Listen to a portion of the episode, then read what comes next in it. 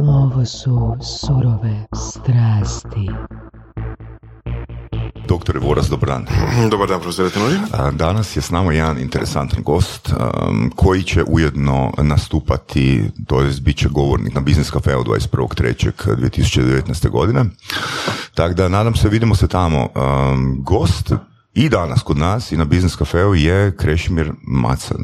Dobro nam došao, Krešimire. Dobar dan, još bolje vas naš. Kako tebe ljudi zovu, Krešimir ili Kreša? Mene zovu Macan. Macan, aha. Macane. Lijepo, lijepo. Da, Kreša, uglavnom, Kreša. Baš sam jučer pogledao neke videoklipove s tobom i ti si zapravo čovjek koji prodaje priču. Tak bi rekao za sebe, ili? Da prodajem svoju priču. Da prodaješ priču generalno, priče. Ja prodajem priča, a recimo nikad nisam svjesno prodavao svoju priču, to sam nešto kasnije postao svjesno da i to je posljedica toga što prodajem druge priče, ali u principu, da, to mi je posao. Pričamo priče, tuđe. Bio si sve i svašta u životu, jel da? A onaj tvoj početak je bio što, turistički vodič, jel tako? Da. To je najbolji posao na svijetu, ne? Je, po čemu? Pa naučiš se uslugama. Da, zato što u principu ujutro uzmeš goste, najveće ih pustiš, nikad ih ne vidiš, ali znaš nikad više ne vidiš, najčešće, rijetko kad sam vodio nekog na 2 izleta, ali bilo je takvih slučaja, ali najčešće naučiš sve o toj povratnoj informaciji, dakle ja sam nesvjesno de facto postao zarobljenik povratne informacije i feedbacka, dakle jer ako ne dobiješ tip, ne dobiješ manču, što bi mi rekli, onda nisu zadovoljni šoferi. Imaš direktan feedback. Imaš direktan feedback, ali onda nije zadovoljan šofer. Mi zaboravljamo drugu stvar, da lako za goste. Ti rećeš, svi oni znaju, pričaš neki indijan, ako već pričaš neki loš jezik, recimo moj španjolski nije bio tako savršen u to vrijeme, ali su oni, kao rekli su mi, tu te exprimas muy bien, znači ja sam njima dobro da to prenosio. Ali znači oni nisu tražili da bude savršeno, da bude zanimljivo, da bude nešto korisno i da oni mogu vidjeti nešto.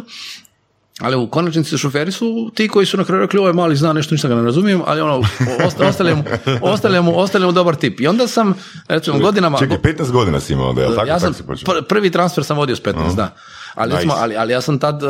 U Dubrovniku smo samo 2 nas završilo, dakle svi misle da to nešto bez veze. Mi smo imali cijelo godišnje školovanje na 2 jezika za vođenje. Dakle, ja sam vodio transfere na francuskom, je to bilo dobro jutro i skrcaš ih, 15 minuta, ali odeš u 5 ujutro na taj transfer, na prvi avion. Dakle, s 15 godina se moraš naučiti dizati tako rano i raditi, tu nije bilo nikakvog tipa. Ali ja sam htio postati pravi vodič, meni to izgledalo kao posao i snova. I onda sam cijelu godinu se školovao, de facto ja sam licencirani vođač za Dubrovnik, za engleski i francuski, dakle imam sve certifikate i evo da ništa u životu ne radim, sutra odem i vodim Dubrovnik i ne moram uopće ništa mislim, iznajmljujem nešto što imam dole. To u fušu i dalje radiš, no? Ne, nisam dugo radio, ali kažem... to plan za exit, Ne, ali to je ono kad se nekad ljudi pitaju što ću sutra raditi, no kažem pa u najbolji posao na svijetu, odeš lijepo, uzmiš grupu, voziš, ali onda ima jedan detalj koji nema, niko od vas pojma to, da ja sam radio 3 godine na Labotu, ja sam 3 godine bio na kruzeru, kao posljedica toga. Nice. I to domaći kruzer. Dakle, ja sam bio na ambasadoru, kada ljudi kažu Veneciji. Ja sam bio svaku srijedu u Veneciji, cijeli dan. I znaš sve lokale, znaš sve, s njima radiš te dilove i ostalo. Dakle, mi smo išli od Dubrovnik, Korčula, Hvar, Šibenik, Venecija, Opatija, Kornati, Kotor, Dubrovnik, 7-dnevni ture. I to sam radio, znači, sa 16 godina, mislim, prvu, pa 17, i onda odšao u vojsku i završio sa 18, negdje u rujnu, nakon vojske samo, zadnju turu vozio, onda su prodali brod, onda više nije bilo tih kruzera. A sad taj kruz radi jedan belgijski kruzer, La Belle d'Adriatique, sa ovim... hrvatskim kapetanima. Dakle, i dalje ta tura ide i to je bio mali kruzer 150 ljudi, mi smo bili domaći na brod. Dakle, ja sam bio zajedno uz starije kruz menadžera, ja sam bio kao deputy nekakav kruz menadžer i onda je to bilo od zabave, od svega. To je baš doslovce 7 dana te goste gledaš, to nije izlet bio. To je bilo puno zahtjevnije i ja nisam shvaćao da je to bilo veliko napređenje, jer u principu da te puste da ideš na kruz, znači morao si se pokazati dobro. Ali tu sam naučio, znači, feedback od korisnika. Dakle, uvijek radiš s nekim rezultatom. Dakle, mora se rezultat vidjeti, nije mi bilo pričati priču, pa da nema rezultata. A recimo tu sam naučio nedostatak to kad ti ne daju feedback tvoji nadređeni, ne? Meni čovjek koji mene raspoređivo izlete, sad radi kod taksista, dole poduzetnike i ja se s njim vozim uvijek i onda meni kaže, pa ti si bio najbolji u garaži, jedan od najboljih u garaži, kaže, svi su se htjeli voziti s tobom. Ja kažem, hvala ti što mi to kažeš 30 godina poslije. Jer ja sam bio svjestan da ja dobijam dobre izlete, ali ja nisam znao koji sam imao privilegije. On kaže, ti si jedni mogu ući i birat gdje ćeš ići. U meni to bilo normalno. Ja bi ušao kao što ima danas, onako zezanci razgovaraju kao Crna Gora, Mostar, aj može Mostar ko vozi, onda mi da uzmem dobrog šofera, da mi nije neki mrgut i on zabao. Jer ja imao sam tu kombinaciju jezika, pa on, taj francuski, niko se nije utukao za taj francuski, onda bi dobio engleski francuski ili bi dobio engleski francuski, pa nešto italijanski španjolski. Znači francuski u stvari mene progura. Recimo ja sam prva generacija koja je dobila u osnovnoj školi francuski, dakle neko je dobio ruski, ali bili smo prvi kojima su promijenili ono da nema engleski. Čekaj, u srednjoj ili osnovno? Znači ono, tipa u 4. razredu ti neko rekao moraš učiti neki francuski. Kako francuski? Bili smo bijesni svi skupa, ali su rekli ok, ali ono, zato što ste dobili francuski, dobit ćete engleski fakultativno. I tu sam imao prekrasnu profesoricu, gospođu Isufi, koja nas jednostavno učila. Mi smo, taj nama jezik letio. Engleski, a s francuskim je bilo... problema, ništa nismo znali. Ono, tipično učiš godinama i ništa ne znaš, reći bonjour, otpiva neke 2 pjesmice. Ali fore to mi je da je nekad bilo dovoljno reći bonjour i da uopće pričaš taj francuski i onda kad kreneš priča, naučiš. Sjećam, cijeli život ću znat kako se reče senf. Ja sam došao neku večeru i naravno konobar, nema pojma, ne znam ni engleski, a kamoli ne znam ni hrvatski, ko znam, Bosanci, sve nek. Tako je vrijeme bilo ono baš NKV, neka radna snaga ono prije rata, šta li znaju, ono muče se sa svim i sa osnovnim engleskim, ali njima su Francuzi bili ko neke egzotični ono, gosti koda je, i onda dođu ove gospođe koji su vodile grupu, one sjedne na večeru, tu sam, recimo ja sam tu bio netipičan i mislim da to je jedan dio uspjeha, dakle ja sam imao pravilo da uvijek zadnji sjednem. Ne znam zašto, to je možda previše servilno, opet s jedne strane, ali ja sam smatrao da je, ok, šofer mora sjest, on mi se mora najest, mora se opustiti jer on vozi. Ja sjedim na tom mjestu gdje sjedim, meni dok svaki moj zadnji gost ne dobije ručak, ja ne mogu sjesti. Jer ako ja sjednem, a gost mi ne dobije ručak, ja ću pojesti. Meni će donijeti ono preko veze, ali što kad ja moram dići goste?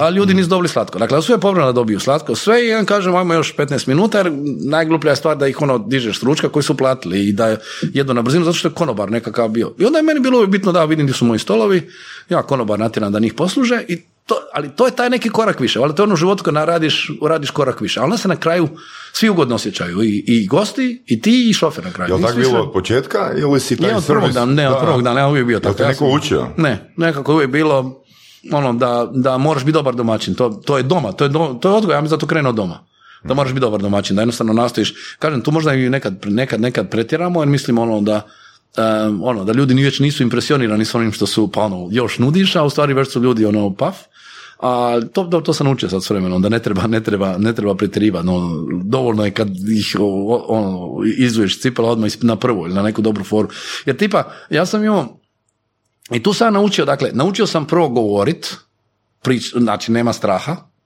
Da. Ja sjećam se uvijek tog prvog transfera gdje je bilo bonjour, nešto, vozim vas na avion, najerodrom 3 rečenice, ali meni je to bio kraj svijeta, to reći uopće dok sam ja uključio taj mikrofon, neka stara setrana, najstarija, tih više to muzejski primjerci, njih nema ni ovih novih koji su onda bili, ne? Ali su tad baš bili oni tenkovi, oni stariji i taj vozila transferovi trojena. Sjedneš i sve neki vozač koji svi pospani, što će, ne?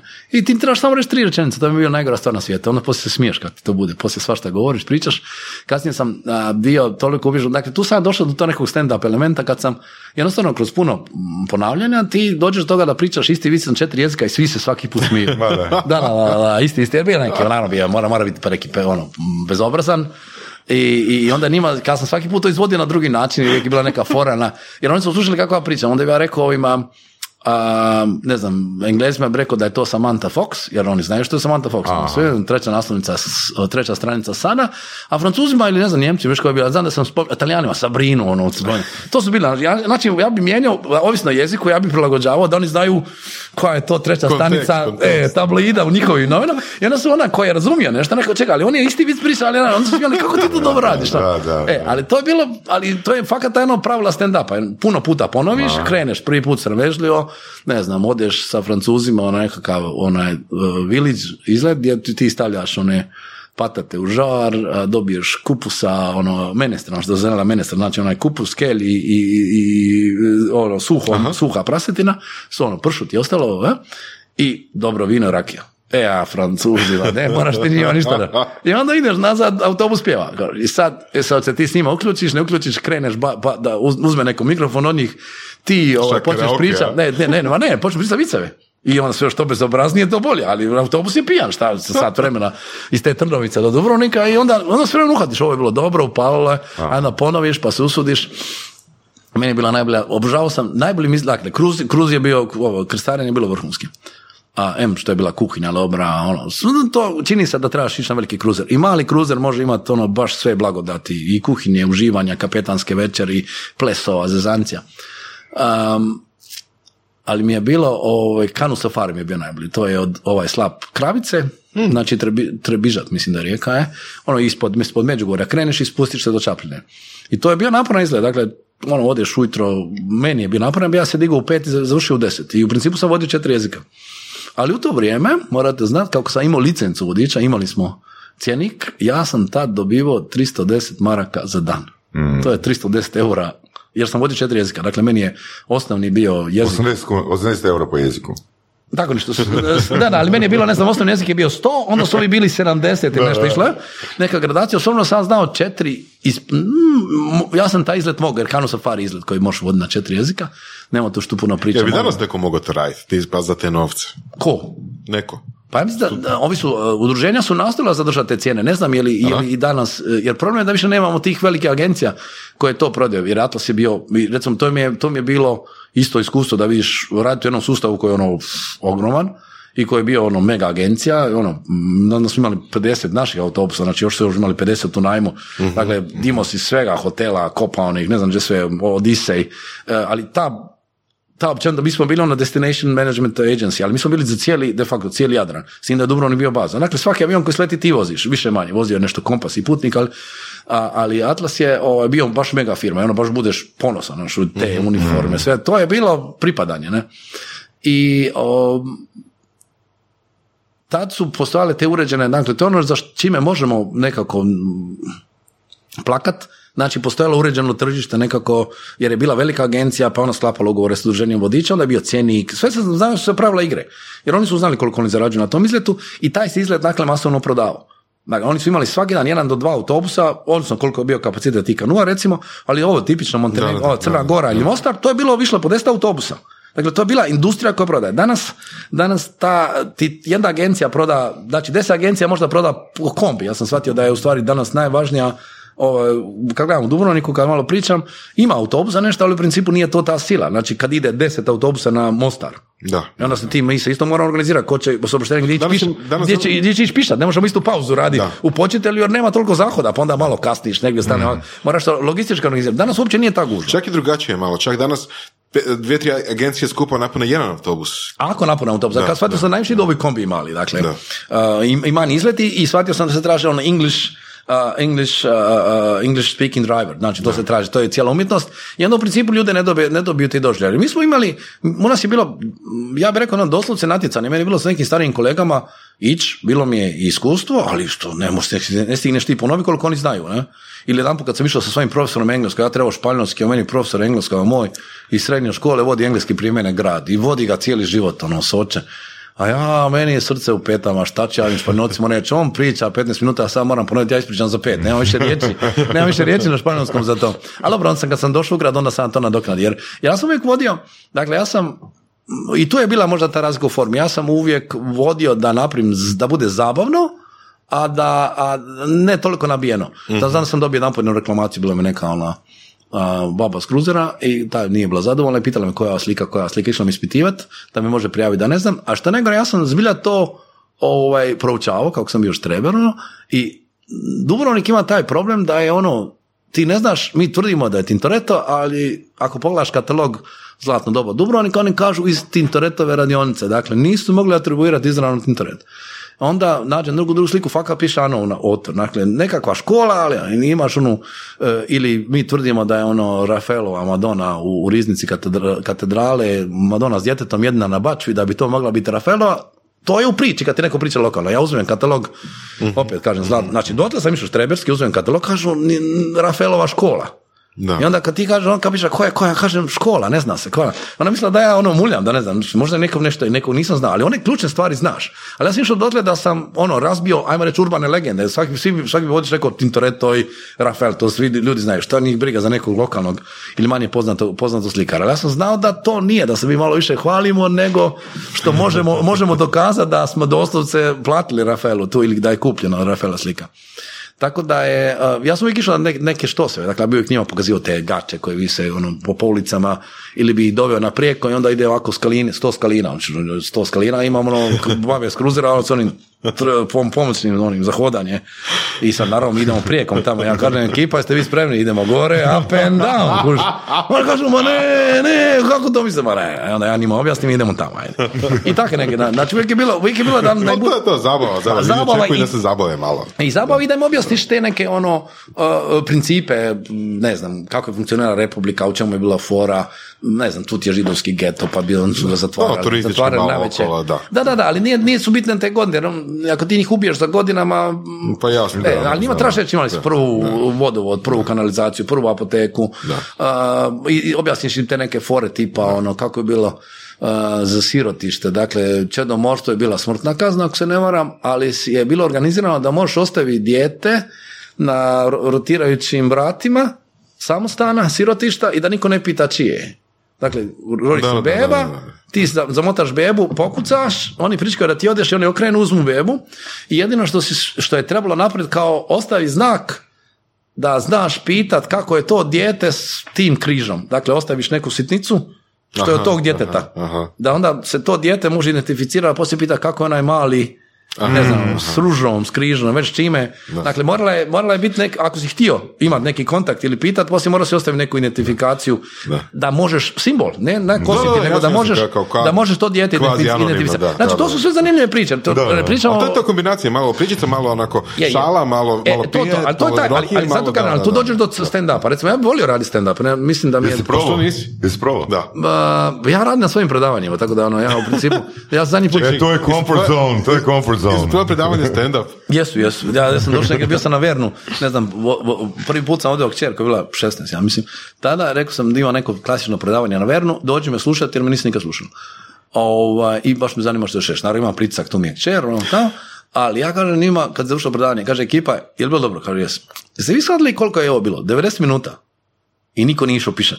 Ja sam blockbuster, nema reklama, nema ništa.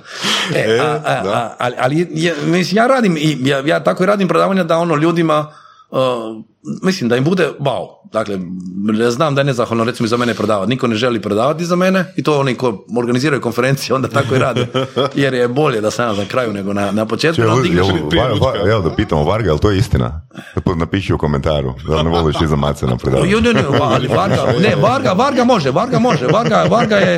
Varga je zabavniji od mene, tako da, jer on je tu ja odmah potpišan za Vargu, ali niko drugi se baš i ne usude, jer ljudi, oni neki klasični predavači, njima je malo bed, jer u principu ljudi sad očekuju još, a nema poticaja. Ali dobro, mijenjaju, ljudi popravljaju prezentacije, pa je sve bolje. Ali za stand-up treba vježbati. Sad, zato je možda meni dobra ova pauza koju imam. Znači, jednostavno odred neke stvari. Imam par želja. Znači, napisati taj stand-up, iako ga ja imam. Ja imam cijeli taj stand-up, realno samo trebalo. Treba izvježbati. Ok. Čekaj. Daj nam proces. Znači, to je priprema predavanja unutar kojeg ti stavljaš... Ba nije, nego imaš uvijek isto kao vođenje. Dakle, imaš priču. Tipa, kako je Mangra dobila ime. I to je provjerena fora za stand-up uvijek radi. Dakle, 97. prije 20 godina nikog nije bilo, neki su tada klinci koji se prave važni imali 13 godina pa me pitaju kako ti slaviš 20 godina. Pa imam 97. Evo te registracija u sudu, vamo tamo. I mi došli sutkinji, ta poznata, mislim da je Vesna, ne znam zvala, bila u svim novinama u to vrijeme trgovačkog suda, ona je nastupala kao ekspert po medijima, baš mi došli kod nje sa javnim bilježnikom i ona kaže Manjak. To je dečko u lokalnom dijalektu, ali to je naš školski časopis, se zvao Manjak. Dobre. A Manjgura je cura. I to je bio konkurentski časopis. Oni su izdali jedan broj, mi dva. Ovdje je bila urednica Nina Obuljen, a mi smo dokazali da možemo biti konzistentni. Koji su informatičari? Mislim, ovo je sadržano bilo bolje, umjetničke, ali mi smo uspjeli to isfinancirati, zatvori na fotokopirki i na Apple 2C, mislim, napisali cijeli tekst. I montirali, rezali. Marko Dabrović, 3LHD, radi ilustracije. Pita me neki dan, odakle ti to? Ja sam čuvao neku ilustraciju, reklamu za to novinu. I imam sačuvane sve tri novine, da pa će za 20 godina sam dobio i Manjguru konačno u kopiji. Ne? Opa. To su mi dali kao dar, ove Manjgure su mi dale. Tako da je, kaže sutkinja Manjak, firma za poslovno savjetovanje, već kako je to bilo, kaže ne može. Kako ne može? Pa ne može, kaže biti firma Manjak za poslovno savjetovanje. Višak. Sada biti višak. Ne, sad ide glavni keč. Kaže ona, ako vas registrira, šta ću mora sljedeće registrirati? Utara. Ja kažem, onda ja krenem na predavanje, kaže, zamisli, te danas imate ovo, Vargin oglase, tu Vargu živost tako firmu, da mu dođe klijent UTAD-o. Zamislite što sve možemo napraviti zajedno. UTAD-o, još niste čuli za nas, ili on, UTAD-o, ili paušalni obrt. Kao, još niste čuli za nas. Zamislite našu budućnost zajedno. Samo što nije. I sad, naravno, to je provjereno što si, onda sad ti možeš, znači, ispričati cijelo predavanje, možeš složiti tako, možeš ispričati cijelu priču, ako hoćeš imati neki nastup, ili ako se hoćeš baviti, recimo, dnevnom politikom, isto možeš. Dakle, uvijek imaš, koliko sam shvatio, pravila stand-upa su, imaš ono provjereni niz fora, onda obacuješ eventualno novo, testiraš, što nije dobro izbacuješ, dakle, to je ono... Feedback. A oni su slučajno na feedbacku, dakle oni gledao sam ova Maisel, je tako, Amazing, gospođica Maisel, na Amazon Prime, ova njihova serija, ima 2 sezone, ona je baš stand-up, ono, židovka, i u 50 godina kada je ono savršena serija i ona je odlična, ova Rachel je odlična, te nije se ni momenti kao ona radi stand-up, ono baš, ja sam najviše u tom živio, ono smo išli gledati neke stand-up komičare, bio jedan Francuz, marokonsko poreklo, napravio ono American Dream, odlična teorija, jer je univerzalna, dakle on je došao kao ono Evropljanin, iskombinirao i Maroko i Francusku i Ameriku i ona je to svima, sad smo gledali neke Amerikanci, oni imaju previše ovih nigger nekih fora, onako lokalnih, a on je nama, mi smo kad gledali čak 2 puta. I si gledao što domaćih? Nešto sitno. S Peđom smo nešto radili. Aha. I odemo i onda ne znam, nekako uvijek kod primjedba, recimo moje žene je uvijek bila, ja ih nisam dola, ih je čak više vidjela, da je, išli smo na ovaj fuck up night i ostalo, da u stvari previše psuju, ne? Dakle, da je se sve svodi na psovka. Treba reći jednostavno, jer oni, to je, jer baš na Maisel vidiš kako ona uči isto, onda on ima šta pravila, kaže, stani. Pusti ih da di. I to što vidiš ovoga Marokanca, evo, žao mi da ne znam ime sad nešto. Ajde, stavit ćemo preporuke. Na Netflixu je baš ono ekskluzivno show. On baš stane, gledaj, onda radi s očima. Pa to smo rekli u intervju s Kozačinskim, what is the essence of silence? What is the essence of comedy? Silence. To su najbolji momenti, kad publika reagira, kada sam rekao, kad pokaže, kad ima te mote, kad objašnjava oca, mamu i tako dalje. To je ono nešto što može gledati i uči. Dakle, ali moramo sad da je to posao. Dakle, svi oni late na show-ovi, zato je možda izazov to i za naše. Nema dovoljno para, nema ti dovoljno scenarista, jer one sve što osvoje Latermanu i svi onim zvijezdama, to je pisala grupa talentiranih scenarista koji gledaju što je taj dan fora, kako to okrenuti, i oni samo time bave. I onda oni sigurno nabace, 30 fora, a od toga 10 prođe i to je normalno, ali su 2/3 bacili, ali oni top koji su te najveće nasmijale su vrhunske. Dakle, to je ono zanat. Dobro, misliš da oni nemaju fokus grupe da testiraju te fore? Ne stignu u jednom danu. To je jednostavno uhodano i onda oni gledaju, ti moraš imati već osjećaj za publiku i ono što se kaže bomb, they bomb sometimes, isto nije uvijek fora da će proći. I oni riskiraju, ali je prije svega da ti imaš odabir i onda jednostavno ti skužiš koji je dobar vic i skužiš koja, onaj ko to radi zna što će proći. Odmah, ja mislim da to istikljeno, kad s vremenom to dođe baš... Dobro, ali imali neka fora koja, to smo isto pričali sa stand-up komičarima, imali neka fora koju si tipa prije 15 godina testirao, ispala je super, a da danas više ne prolazi?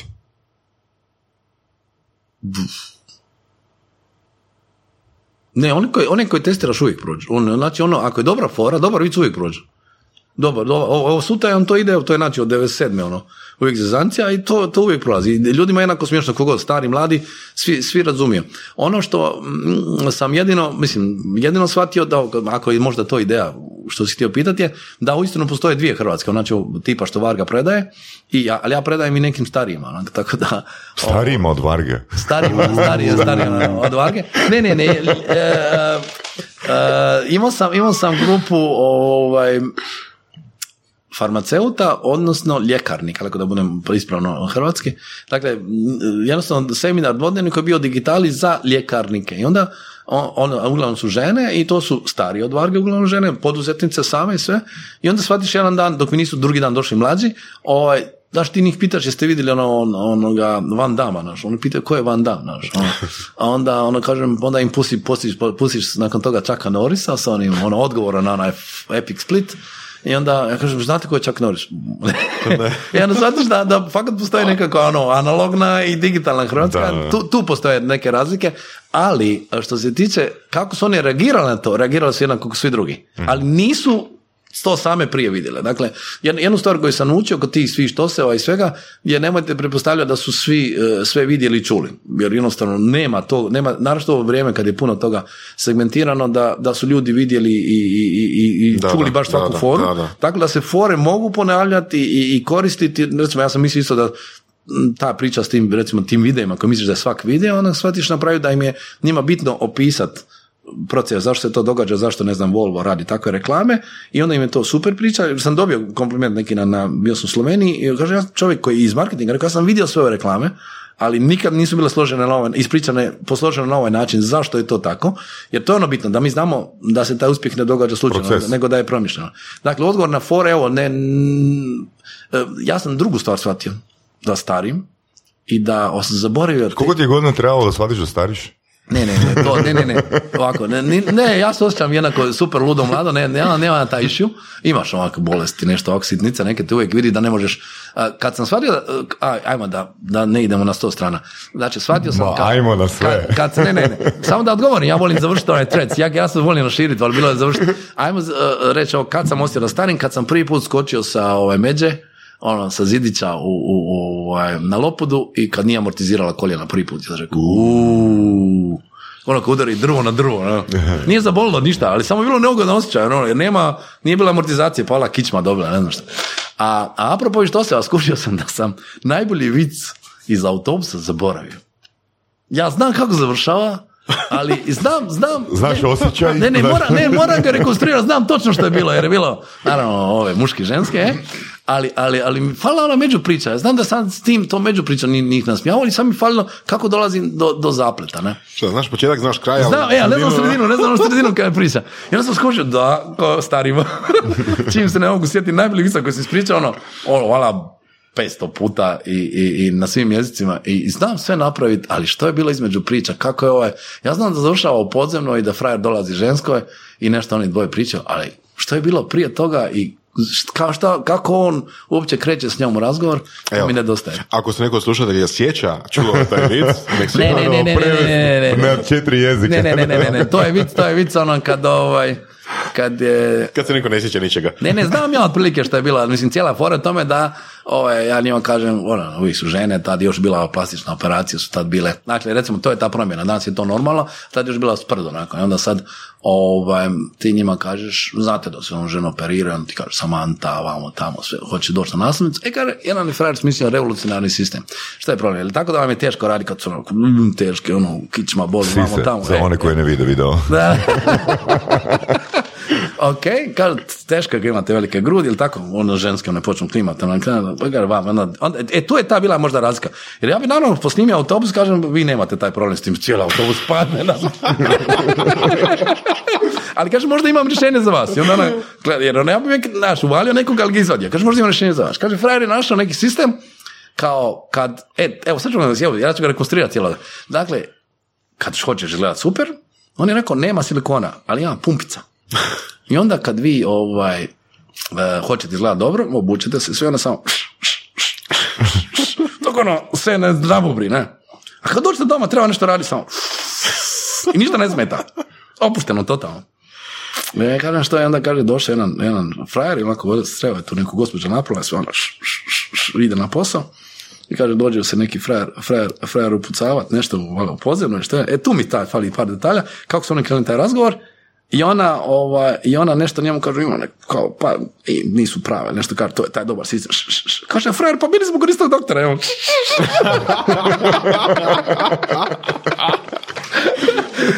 I naravno, čim je to ravnopravno, cijeli autobus se smije i ovaj dio niste vidjeli, ali pretpostavljate čemu se radi, što se pumpalo kod muških. Da. Tako da, mislim da je dosta te univerzalne teme. Problemi uvijek ostaju kroz godine.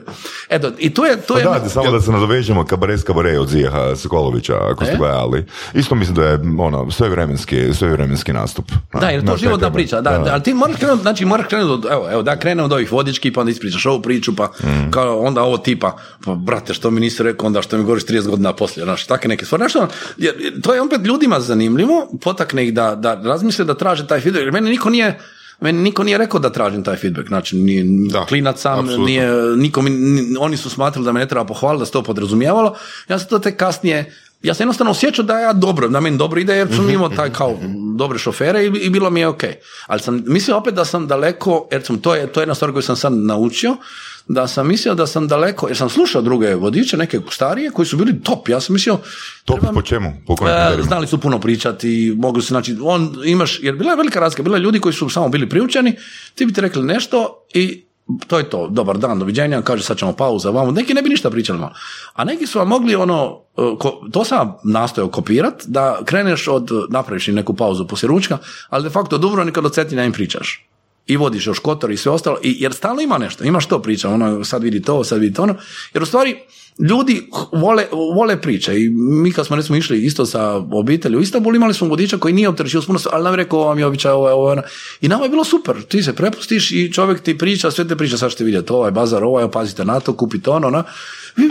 To je ono što želiš dobiti od vodiča, da si ti ono relaxed i safe.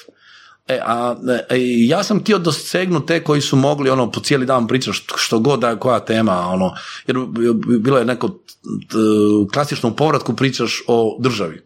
Znači juga, ono vrijeme Hrvatska, sve što, pa objašnjavaš, jer njima isto bilo zanimljivo, ili pričaš o islamu, na koji si terenu bio, ono što je nešto generički, što možeš pričati na povratku, ali ih isto moraš ostaviti da se nešto odmore. I onda su imali ljudi koji su jednostavno bili ono knjige, dakle, to je ono audio knjiga, on je cijeli dan mogao pričat i biti zanimljiv. I to mi je bio neki ideal. Ja sam se uvijek mjerio, mislio sam da nisam dovoljno dobar, a u stvari nisam znao koliko ima oni koji su loši, ne?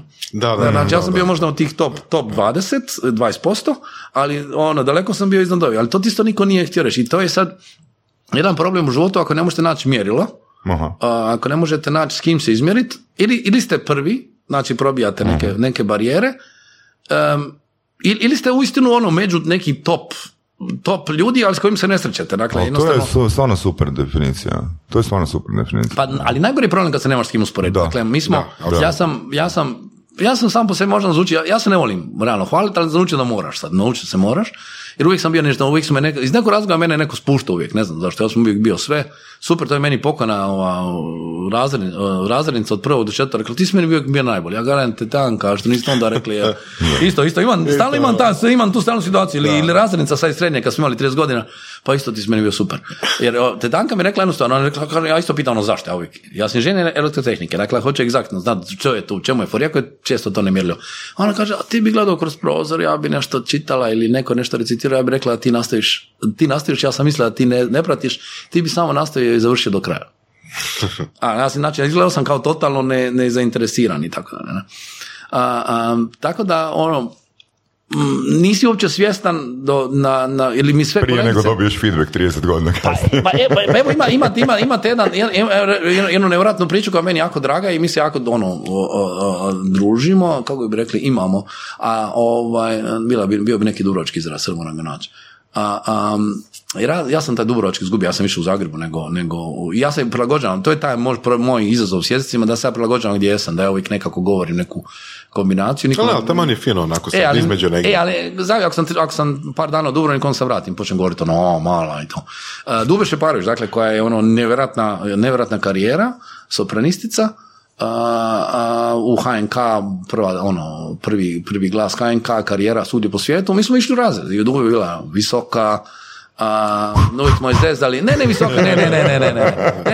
Dube je bila onako štreberica, ja sam isto bio nek štreber, tako smatram, nismo bili nešto zanimljivo, ono, društveno u to vrijeme, da bi meni Dube, znači, završila arhitekturu i onda upisala akademiju i postala ogromna operna diva, i onda smo nešto, me jednom svojeno molila nešto za neku promociju i ostalo, i onda ona, gdje god mi idemo, ona meni napravila, nakon neugolna situacija, kaže, sve što sam ja napravio, život sam napravio zbog njega, uvijek sam htjela biti bolja od njega. Ne, realno, da sam je uvijek dizao standarde i da je uvijek se ona trudila dodatno da me stigne.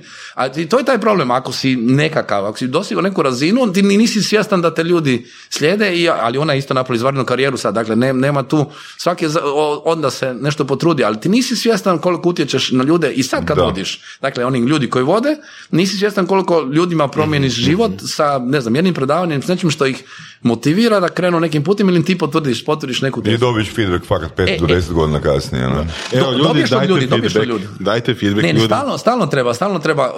Ja mislim da u školi, to je najbitnija stvar, da samo kažeš dobar si, da te prepoznaju, kažeš ti si super, ti ide lagano i ti dajmo radi nešto što ovi kažu kako danas biraju tu talentiranu djecu. Dakle, to treba, ali tako treba u poslu. Dakle, kad shvatiš nekoga da je dobar, on ga malo pogura, dati mu neku povratnu informaciju, učiti ih da kažu da ne znaju, recimo. To mi je najveći problem. Ko kaže da ne znam? Ma niko neće reći da ne znam, majko moja. Ja prvi govore ne znam. Ja znam da ne znam, onda znam šta znam, kako bi te rekao. A ovo dođeš u firmu, dođu klinci i niko snusi reći da ne zna.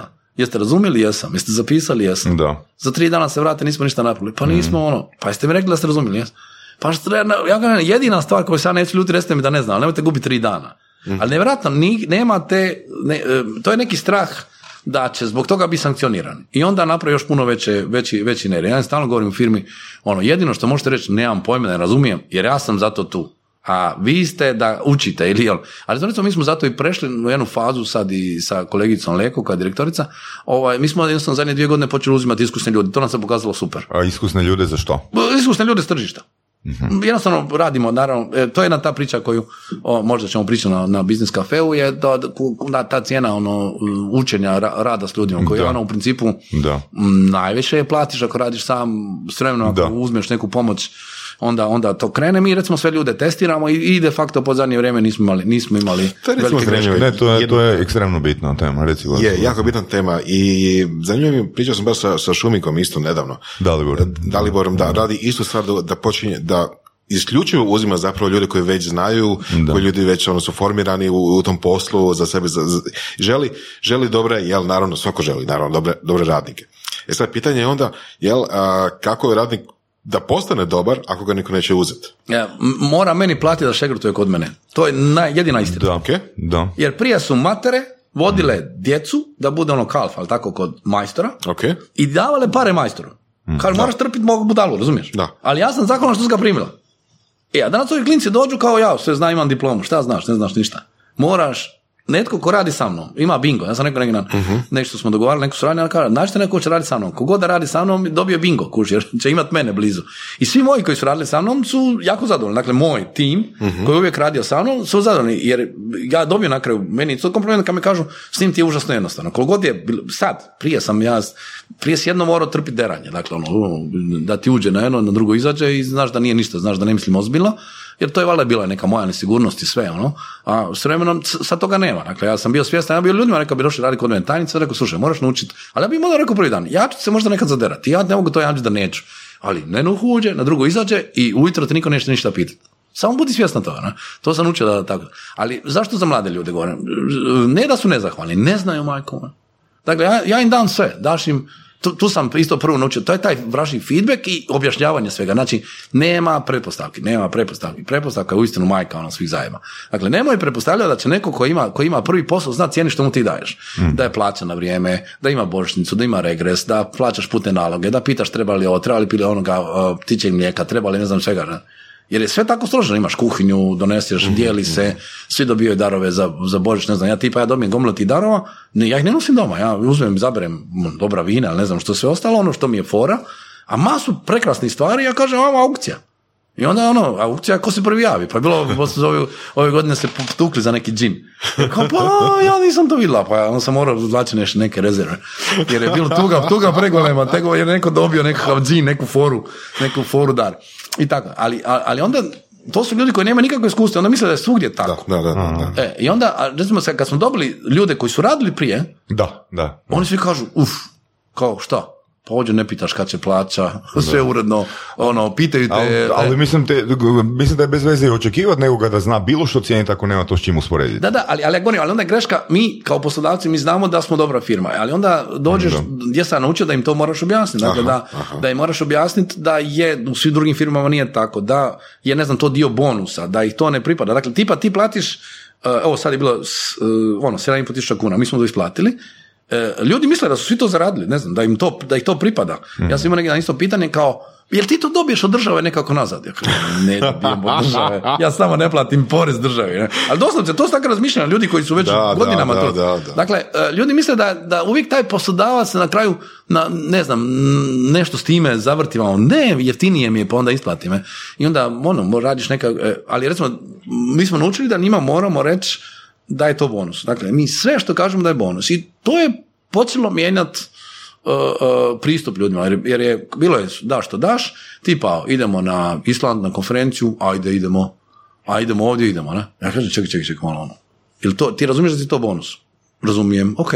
Dakle, ako nisi zaradio, ono, morat ćemo dogovoriti kako ćemo to raditi. Dakle, nikome mi ne branimo da ide na neku edukaciju, kad želimo mi ga šaljemo, ali ako neko hoće, to nam isto test da vidimo ko hoće dodatno sebe docira, kažem, bili ja mogu otići na ovo, i to će se računati kao bonus. Ali ljudima je nekako, imaš tu nekakvu, što je logično, kad si mlađi, vala, ljudi ipak hoće keš, tako da ih ovo se drugo ne zanima, pa onda izbjegavaju kao trošiti kredite, iako u principu smo mi tu dosta ono liberalni, ako je uistinu bilo nešto dobro i potrudio se, mi to kažemo da je realno bonus i jest, ali nikad nećeš ono gledati u kunu, nego čak i... Dobro, ali kako komunicirate bonuse? Da li ih komuniciraš, da li svi dobivaju isto vrijeme ili sad se napravi... ali da li je to dobar način nagrađivanja? Ne, mi imamo evaluacijski razgovor, jedna govorimo objašnjenje, i točno svakome dam računicu. Okay. Tu i koliko je radio i što i kako i zašto mislimo da je zaslužio i koliko mu dajemo. Ne? Da. I to je ono interna stvar između nas, direktora i zaposlenika, dakle to nije javna ono stvar. Ne? Da, mislim vezano na ta uvjetovanja, konkretno, znači na sustav nagrađivanja, jedna od pretpostavki zbog čega zatvori ne funkcioniraju, to jest čak bih rekao i dokaza, je to što ako ti napraviš kazneno djelo, ideš u zatvor za 10 godina. Kako to može funkcionirati, jer mi kad smo djeca, mi učimo po principu ono, znači da je kazna nešto što je izvjesno neposredno nakon greške koje smo napravili. Aha, misliš da je suđenje 10 godina, pa tek onda da neko zatvori. Znači ne možeš te ili recimo, ajdemo se prebaciti u drugi okvir, konkretno pas se pokaka u stanu i onda vlasnik nakon 2 sata mu gurne mu ljušku vezu. Ali pas ne može povezati jer je prošlo previše ono vremena. Znači to mene konkretno interesira. Kako mi znamo da takav način nagrađivanja funkcionira ako nije izvjestan i ako svi dobivaju isto vrijeme?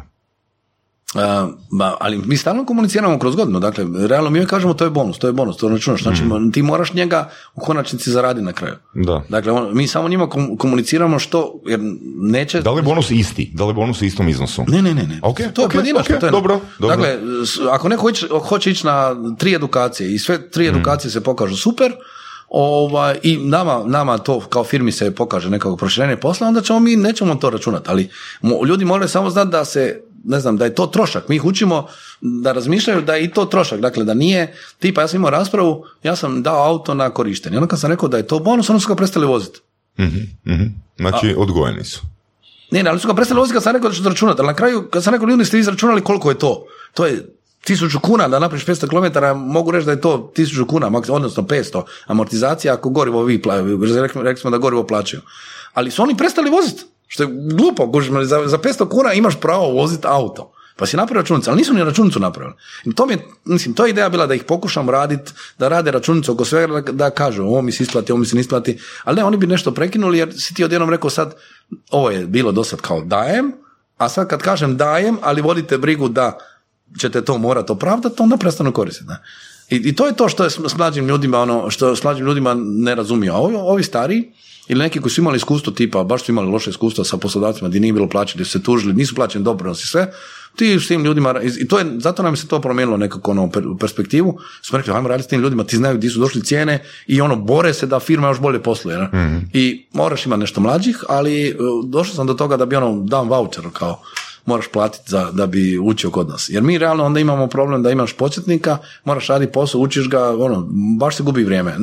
Ulaže se vrijeme u tu osobu. To košta. I ulaže se vrijeme nekog starijega. Tako da mi smo puno odgojili mladih, ali smo jednom trenutku stali, rekli, jer u konačnici izgledno je da će ta mlada osoba otići. Dakle, mi čak nemamo neki problem sad pod zadnje sa zadržavanjem, ali neko koji je 7-8 godina prvi mu je posao, naravno da će, i da nije neki ponuda bolja, ići dalje. Ne? Da. Mislim, kod nas dugo vremena, mislim čak i još uvijek danas, mlađi ljudi pogotovo smatruju, dobio auto na firmu, to je sad, ne znam, polo smart. Da. Dobio mobitel, da, firmu to ne košta ništa, nije tako, mislim, firmu to sve košta, taj zaposlenik, ta osoba koja radi, morala zaraditi taj auto i taj mobitel i što god je već dobio dalje od firme. To stvarno je nekako bonus. Ali to je postavljanje firme. Dakle, ja danas svima koji kažem, koji pokreću firme nove, nešto kao, dođite kod mene pa ću vam pokazati neke stvari koji su basic, da se ne mučite s njima. Da meni to nisam neko rekao, bilo mi lakše. Jer kad sam... Na primjer što? Pa tipa oko mobitela, mi znači hoćemo li mobitele jeftine, imamo tamo, imaš PR agenciju, i sad da hodaš neki najjeftiniji mobitel, ljudi nisu sretni, pa onda ima hodaju iz 2 mobitela, okej, onda smo rekli bili pravilo da do koje klase mi plaćamo mobitel, iznad toga možeš, ali to ti je bonus. I s time da smo rekli, taj mobitel ti prodamo kad istekne ugovor ili nešto, ostaje tvoj. Dakle, ako hoćeš investirati tipa iPhone, kojeg nećeš dobiti jer je, 3 puta skuplji od te naše neke norme, ali ostalo, ali ako hoćeš investirati dio bonusa u to, mi ti kupimo iPhone, svi sredni zadovoljni, ne? I meni kao poslodavcu ok, i njima ima im taj neki statusni simbol da on hoće baš 8 plus veliku, ok. I onda ljudi, mladi ljudi, mislim, ti očekuješ da ti biti zahvalni za to, ali onda nakon nevremena shvatiš kao, to mene pripada, ne? Ne pripada te stari ništa, ne? Da. Tako da, to ima različitih, ima različitih, samo kažem, mora se upravljati s tim očekivanjem. Dakle, nemojte očekivati da su previše zahvalni dok ih ne naučite da su zahvalni, ne? I koji je onda feedback, recimo, neko radi kod vas 2 tjedna, što kaže o Kreši, ta osoba, svojim prijateljima? Dok je pijan ili pijana. Pa ja sam uglavnom dobio pozitivu. Mislim, možda sam čuo da su ljudi bili, iako je bilo fajtova i svega bilo, ali oni su uglavnom ljudi bili korektni. Zato što ja sam držao nekih svojih principa i tipa, kod mene nikad nisi nagrabusio kad si napravio veliki nered, uvijek si dobio po nosu za neke gluposti, jer meni je bio isto loš dan ili nešto i onda bi ja išao nešto kontrolirati. I uvijek se mora se naučiti, recimo, da se ne baviš tim sitnicama, ali kako se neš baviti sitnicama? Ja jučer sjednem u auto koje vozimo svi i nađem branik u autu. Branik od auta? Pa onaj, bucni. Ali, znači, otpoj s vrata, gola su vrata, k'o da je neko I ja kažem ekipa, okej, je li neko prijavio da je otpoj branik? Ili ko je stavio branik u auto? Pa niko, po duhu sve to.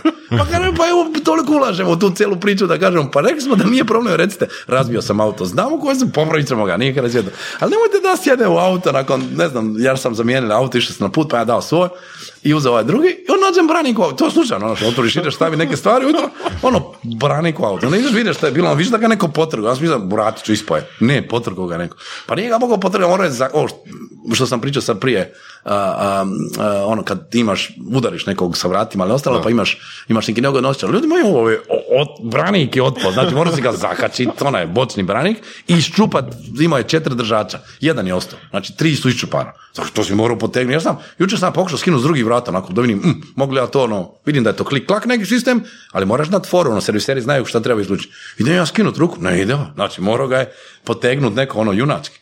I da kažem, zašto je to događa? To mi danas nije jasno. Zašto je to događa?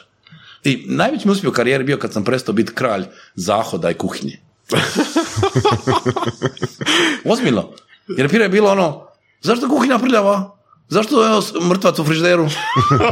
Znaš, imaš tupina, Čekaj, jesi danas to nekom delegirao ili? Ne, smislio sam najpodliji mogući sistem. Rekao sam, jer je to Andreja koja je bila voditeljica ureda. Suzavac. Ne, sad ćeš vidjeti. Delegiranje vražje raspored. Rekao sam, Andreja, to nije tvoj posao. Tvoje je da ti njih raspoređuješ. I ona lijepo piše raspored. I uveli smo pravilo, onaj koji je dežuran je kriv ako se nađe nered. Dakle, ako neko nekoga zezne... Odnosno, ako Andreja nikoga ne drukaš... Ne, Andreja ne druka, Andreja radi raspored. Andreja radi raspored. Ali sad ćeš, ako je neko od ljudi koji je došao taj dan za kuhinju, onda ta osoba uđe i vidi da je neko ostavio ono sini nered u kuhinji i on jednostavno izađe i ona, ta osoba pizdi sa oproštenjem. Nema više direktora koji pita, ljudi moji, ono. Jer to je, recimo, ja sam učio tu lekciju, sam im prvo rekao, držite sve ko što držite doma. Onda sam rekao ne, kriterije ovako kako smo rekli, mora biti uredno čisto, a vi doma radite što hoćete. Jer uvijek bilo, mislim, ostaneš pa kako ono zahod prlja, pa ovo neke sitnice onako iznenadiš se i onda svi kažu nisam ja, kažem okej, nisam, ali ja nemam taj problem. Bila je jedanput neka situacija, isto muški zahod, ja kažem ekipa, ja nisam, sad ste vi, mene zanima ko je, ali ovo je sramota. Ali sam u jednom trenutku rekao, ljudi, vodim firmu, imam ono dobro zaradu, radim ono što radim s top ljudima i sad brinem u zahodima u kuhinji, zaboravite to. To bi bio najveći uspjeh kad se toga riješio. Ona sam slobodio svoje vrijeme svijeta. Koliko godina ti je trebalo za to? To je nedavno bilo, možda prije 2 godine. Znaš, jer imaš ured, mislim, mi ured taj držimo super, dakle, ja ne mogu reći, nakon 10 godina taj ured izgleda ko novi, dakle, nije ono porazbijan, ali teško je držati taj. Ja razumijem kad se ljudi mijenjaju, ovamo, tamo ostalo, tipa ono, meni jasno da nekome može past kava na pod, ali onda kažeš, nisam uspjela očistiti ili nismo pokušali, možemo li ona ruči servis za čišćenje pa za očistiti. Ne, ja dođem i pitam, a zašto je velika fleka na hodniku? Jer, mislim, to je hodnik do mog ureda, nije da ja pitam to bez veze, će doći gost, on mora doći do mog ureda i vidi da je ono fleka od kave na podu. Kaj mogu, u vašim sobama meni je svejedno, više manje gledaj, nemojte mi tu na ono, jer je to taj prvi dojam ono, koji ostavljaš kad ti dođe neki gost, dogovaraš posao. Da. Ne vodim ja zato što sam pica izlako toga, nego jednostavno ne može, čovjek hoće ući u ured da ono kaže wow, kao, jer to vam određuje cijenu među osnovno, to sam učio, dakle ja sam bio taj koji ono uvijek bio spartanski, uvijek smo sve naučili spartanski, onda sam rekao ok, uzeli sam arhitekticu, uzeli smo sve nešto dobro i napravili super ured. Sad svi koji dođu u ured, kao ono, super izla ured, ali to je taj dio cijene. Nice. Jer onda možeš zaračunati nešto. Jesi razmišljao o tome da, recimo, lift vodi direktno u tvoj ured, pa da... To, kad bi imali takve stanove u Americi, to, mi smo kupili nekad dva može lijepa. Sve biti zmazano, samo jedan ured mora biti čist. Pa može biti tako, ali ja više volim ovako neko, da se mi nađemo... Mislim da smo to dosta sredili, samo govorim kako vođenje firme... Čekaj, znaš što sam ja zaključio iz videa toga? Da zapravo niste zaposlili čistačicu. Da. Jesi razmislio zašto? Zato nije htjela platiti čegrtovanje. Ne, ja sam rekao ekipi. Čistačica, imate 23-4 godine da čistačica čisti vaša stranja iza. Ok. Može čistačica, ali svi dajemo po 200 kuna za nju i vi ne morate ništa više čistiti. Ali mogu si reći bonus. Ne, ja sam rekao 10 kuna. Koliko smo rekao toliko izračunaš? 10 nas, 2000 kuna ti je čitačica, tako da dođe ono jedan put jedno ili dva put jedno. Da. Niko nije htio. Ja kažem, okay. To je super. Ja bila sam upravljanje, ja sam njima rekao odlučite sami. To je super. Znači nisam tu diktator. Ja sam stvarno super definiranje okvira. Sve može. Po tim i tim kriterijima. Da. Ali da ćeš ti učiti prvi posao i da tebe čistačica pita imate li smeće gospodine? Još ti 22 godine imaš ono. Daj. Neka ono bakica koja mora preživljavati, ono jednostavno trudi se, radi ne znam koliko poslova x i sad da ti ne možeš pokupiti za sebe. Dakle, stvar je samo koliko si uredan. Ali ja sam njima ostavio na izbor. Ja sam rekao, ja neću bi zabran model. Vi odlučite. Samo morate naučiti da tu gospođu treba platiti. Znači, plaćate taj komfor da vi ne morate ništa čistiti. Znači, ostavite zahod kako hoćete. Doći neko očistit će ga. I reći koji divljaci. To je isto slika, ne? Je. Ne, pa će priča okolo, idem u neku firmu tamo, onaj macan sve, a kože to divljaci koji svijet ih nije vidio. I to je rizik, razumiješ? Nice. Dobro, ono što bilo je pitanje, znači što ljudi, ja uglavnom sam nekako osjetio nekako taj dobar feedback, ja vjerujem da ima situacija kad se ono, bilo je nekakvih nesporazuma ili svađa, ali nekako nisam osjetio da je to iskustvo ljudima bilo bilo je neka traumatično koje je bilo prvo, jer u mene se uvijek puno radilo i onda neko ko nije imao tu praksu ili iskustvo što kako, onda mu je moglo biti stres, jer se boja, možda su me se ljudi u nekoj fazi bojali pitati, znači bilo je možda realno kad mi nisu htjeli reći da ne znaju i to sam shvatio da je to ono, moraš izvući, ali opet evo sa tim cijelim soft pristupom opet ne govore da ne znaju, dakle to je jednostavno neki, mislim nije to bug, nego jednostavno naučeni smo da ne smiješ reći ono, trebaš reći u školi, ne znam, dobiješ keca i ispraviš, dobiješ jedinicu i ideš ispraviti, a ne mi uvijek to ono, Jel to ide u smjeru da dođemo do zaključka da je lakše upravljati s masama nego s pojedincom? Puno lakše. Pa kažem, koliko sam energije potrošio, ja gledam koliko sam energije potrošio na te zahode, kuhinju, rekao sam, jer ti dođeš noć i vam pitaš, znaš, ali onda to doslovce dođemo do toga da ono moraš propisati ta pravila. Kad ti propišeš pravila, vrlo jednostavno, daš ono gdje, tamo gdje nema natpisa moje, to je svačije, to se može jesti. Može se popit sve. Evo, imam najbolju priču s konjakom. Procedure, pa procedure za WC. Ali evo ti stand-up, evo ti cijelu cijena stand-upa.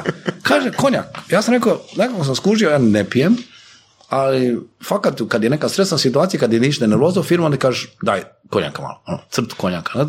I fakat te dopusti taj trena, samo ne smiješ to krenuti, stalno postaneš on ovisnik, ne? Iz raznih drugih stvari, ali ta malo alkohol uvijek koristi. I sad stoji najbolji konjak uvijek tamo, imamo mi kuhinji, bar i ostalo. Ja vićem, daj konjak. Dođe Andreja, nema konjaka.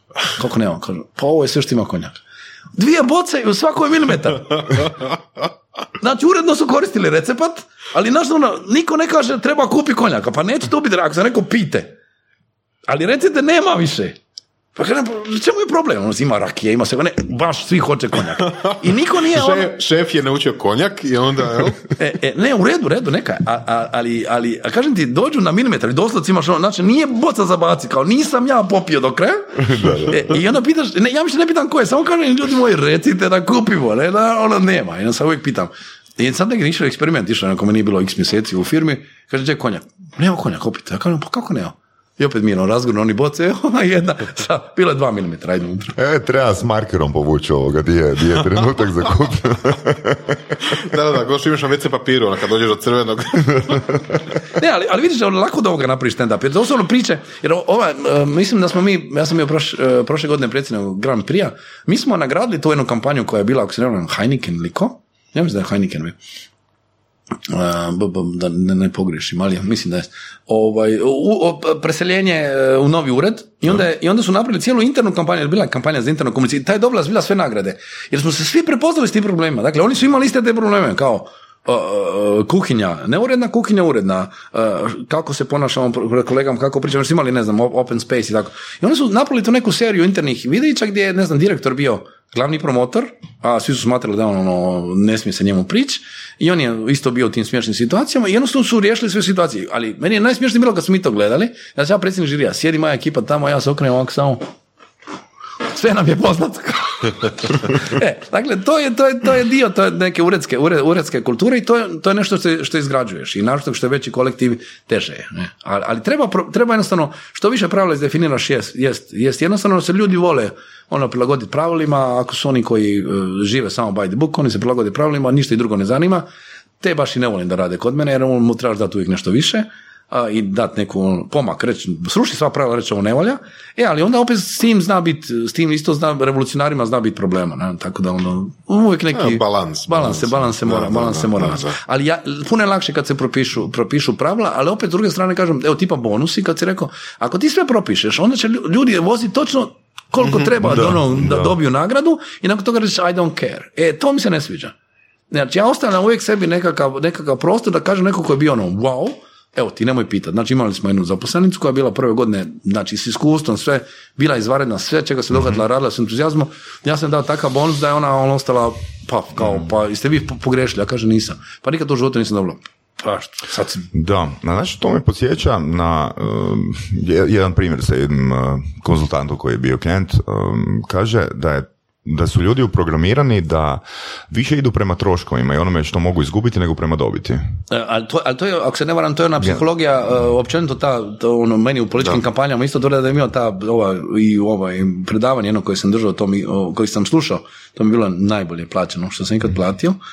Bilo je skupo, ali bilo je o tome kako mi u stvari odlučujemo iracionalno, a tvrdimo racionalno, odlučujemo baš i ta krivulja dobitka i gubitka, to u kockarnicama je ostalo. Dakle, kad si na gubitku, dakle, puno ćeš lakše izgubiti pare koje si dobio na kocki nego ćeš izaći s tim parama, ali s druge strane, kad si na toj krivulji, jako se da manipulirati ljudima ako razmišljaju na krivulji dobitka ili na krivulji gubitka. Znači puno su skloni, možeš upravljati odlukama ako, jer je ova krivulja gubitka je puno strmija dole i jednostavno sva istraživanja ta pokazala. Dakle, kad ljude prepadneš, onda kad misle da će nešto izgubiti, oni će puno više reagirati nego kad im nudiš. Nema, znači neusporedivo je tako strašenje u odnosu na dobitke koje mogu dobiti na izborima. I to i zapravo teško je im je zamisliti u svojoj glavi što dobivaju dobitkom, jer su naviknuti na svoj okvir unutar kojeg sad jesu. Izgubiti ono što imaju, to znaju što gube. Da, znaju što gube, a ovo što gube. A ovo je neizvjesno će li dobiti, ovo je neizvjesno će li dobiti. I to je tako logično, ali očigledno je trebalo raditi istraživanje da mi shvatimo da je to tako. I onda kod dobro manipulira s tim. Da, ali recimo to je dobar primjer, ne znam da li smo do sad u podcastu spomenuli primjer načela diferencijacije od Jack Welcha. Ako vam poznato, znači onaj princip... Mislim da nismo uopće, ili možda jesmo, onaj princip 20, 70, 10. Znači 10% najlošijih svake godine dobiva otkaz, 20% najboljih svake godine dobiva bonuse i onih 70% koji su u sredini dobivaju samo mogućnost da ostanu još godinu dana. Znači da se pokriju i oni koji su motivirani dobiti, da se pokriju oni koji su motivirani gubitkom. Ali sve je to logično kada ovako čujemo i zato je super da se to iskustvo prenosi. Dakle, je ta jedna rečenica, jedan podatak ili meni je ovo pravilo 20-80, to je tako, ono, imate taj par pravila, to sam na nekim predavanjima čuo onako usput. Pravilo 20-80, ono Pareto, onda ima onaj broken window rule, isto ne znamo znači. Što je broken window je ono, ako neko razbije prozor na kući, ako ga ne popraviš, on će razbiti drugi prozor, pa će onda razbiti vrata, onda će u skoter useliti, to je ova reakcija s ovim autom, dakle auto je u voznom stanju, ako ja njega sad ostavim, sad će kroz ove rupe upast voda, pa će proručati za godinu dana jer nije planirano iznutra zaštićeno, jer ima tu plastiku i onda ti jednostavno ta auto postane upotrebljivo za godinu dana ako ja ne pokrpam tu plastiku. A ovo recimo 20-80 i to je činjenica, ljudi moraju shvatiti da 80% ljudi je, ne znam, prosjek 20%... I opet, ali zavisi u kojem okviru. Znači, netko koji je u nekom okviru među top 20, u nekom okviru može biti najgorih ono 10%. Znači, poanta je naći okvir unutar kojeg se osobe može najveći potencijal izvući. Ma da, ali ljudi ne razumiju u kakvim okolnostima funkcioniraju. Dakle, ljudi, jedna od glavnih stvari koje držim na predavanjima, jer ja uvijek držim kao ljudima s VSS-a. Ja kažem, nemojte mjeriti po sebi, to mi je prvo pravilo. Dakle, nemojte mjeriti, ja volim, ja ne volim, ja sam inženjer, ono, ja sam totalno tupac za 100 stvari koje meni nisu ono fora ili me ne pale ili ništa, nisam lud za autima i to. Ali ima neko koji je lud za autima, mislim, svaku tu strast cijenite, ali ovo govorim, ajmo reći o masi. Dakle, ja moram danas ljudima objašnjavati da je 24 sata najutjecajniji medij u Hrvatskoj. Onda kažu, to je žalosno. Ja kažem, nije žalosno, that's fact of life, jer je ono 83% radno sposobnog stanovništva po popisu iz 2011. je srednja i osnovna škola. Dakle, što oni mogu čitati? Oni mogu pročitati naslov, baba je ubilo babu. Tako kaže uvijek na treningu, ubilo babu. Da se smijeva. Kažem da, ako ti ne može naslov stati u SMS, te ljude ne zanima, njima je to napad na mozak, razumiješ, on piše nešto komplicirano. Pitala me jučer žena, odakle ti izraz kontraintuitivan, ja fakat ne znam odakle, ali znam što znači i meni je, ali žena isto visoko obrazovana, kao odakle ti taj izraz, pa radiš nešto kontra intuicije, dakle moraš napraviti naopako od onog što bi napravio na prvi pogled. Meni to tako logično, ali sad ti kažeš nekome od tih, 4 od 5 Hrvata, kažeš kontraintuitivno, on će da gleda što je kontra, što je intuitivno, u kojem smjeru da krenem. Da. I ništa neće razumjeti. Ili kad ilustriram ovu priču, ko je vidio milijun kuna. Dakle, kad političari kažu, ne znam, osigurali smo 100 milijuna, 100 milijardi, 100 trilijardi, ljudima isto. Da, nikom ništa. Ne, znači, sve iznad Ante Starčevića, koji nisu vidjeli nikad. Da. Znači, većina tih 80% nije vidjela Antu Starčevića u komadu.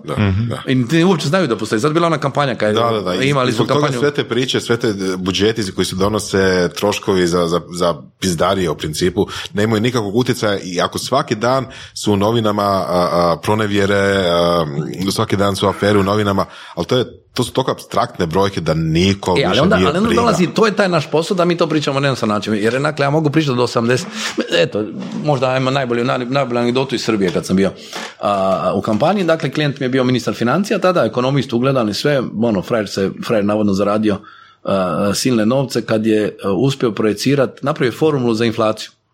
Dakle, ono vrijeme kad je bila ona inflacija, oni su imali 1000% inflacije, onda je on napravio formulu koliko će lova vrijediti sutra.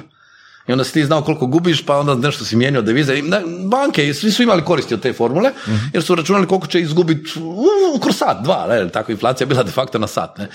I tako, znači čovjek koji u puno stvari, meni drag bio i simpa, ne volim ga tamo previše, ali je Mlađan Dinkić, odemo mi u Niš, ja idem s njim na teren da vidim uopće šta on priča, i on kaže, ima priča o nekoj ciganskoj mahali, da je prije 40% poreza na dohodak išlo državi, ostalo u gradu, da je 60 išlo državi, da je on promijenio zakone, jer je tema njegova bila da on jača regije, i da je on sad promijenio zakon da 80% ostaje u gradu, znači u ovom gradu gdje radi lokalni porez, da. 80%, a 20% ostaje samo državi. Da. Ja kažem, stari, ovi niti ti razumiju što je procenat, niti ste slušali kao. Ti nije mora kažeš.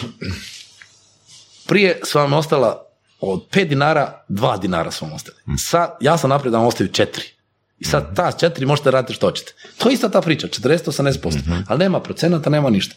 Kaže, vidiš, imaš pravo. To je ta razlika u komunikaciji kad ljudi pričaju po sebi ili kad pričaju na način koji prihvatili toj masi. I većina ljudi radi s ljudima koji su masa.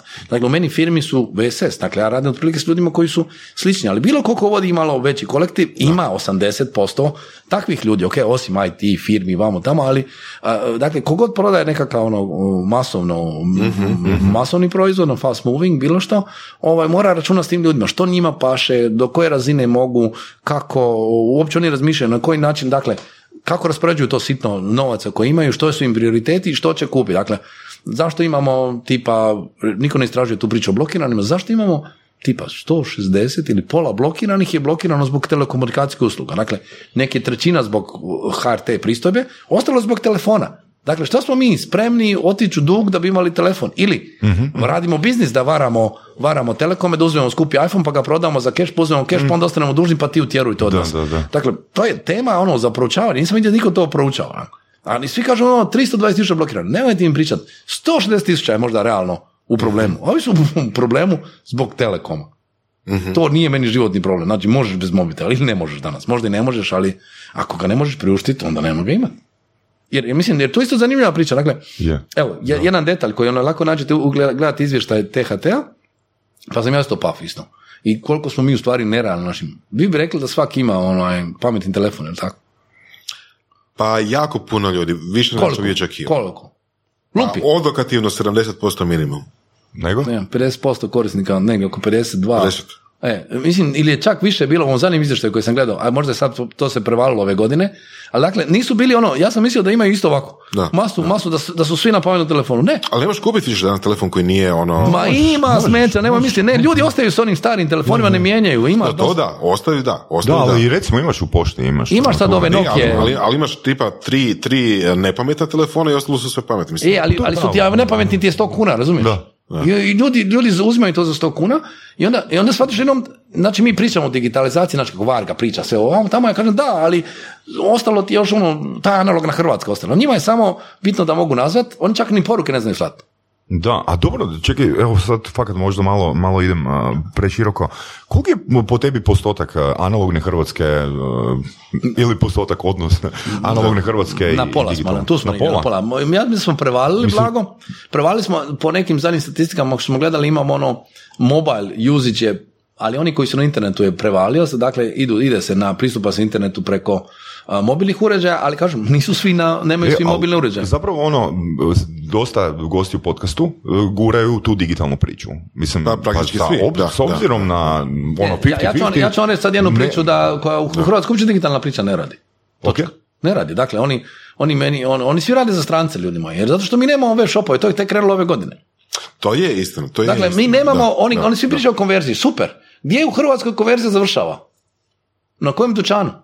Dakle, malo ih je, još je premalo i mi nemamo tu naviku. Ja sam prvi put kupio sad, znači kao napravni korisnik su sudio kupiti mašinu preko nekog, jer je bilo neki dobar, gledao sam popust, on tamo iskužiš da postoje ti servisi, ali u stvari komplicirano je kupovanje, nije to... U Hrvatskoj misliš si kupio?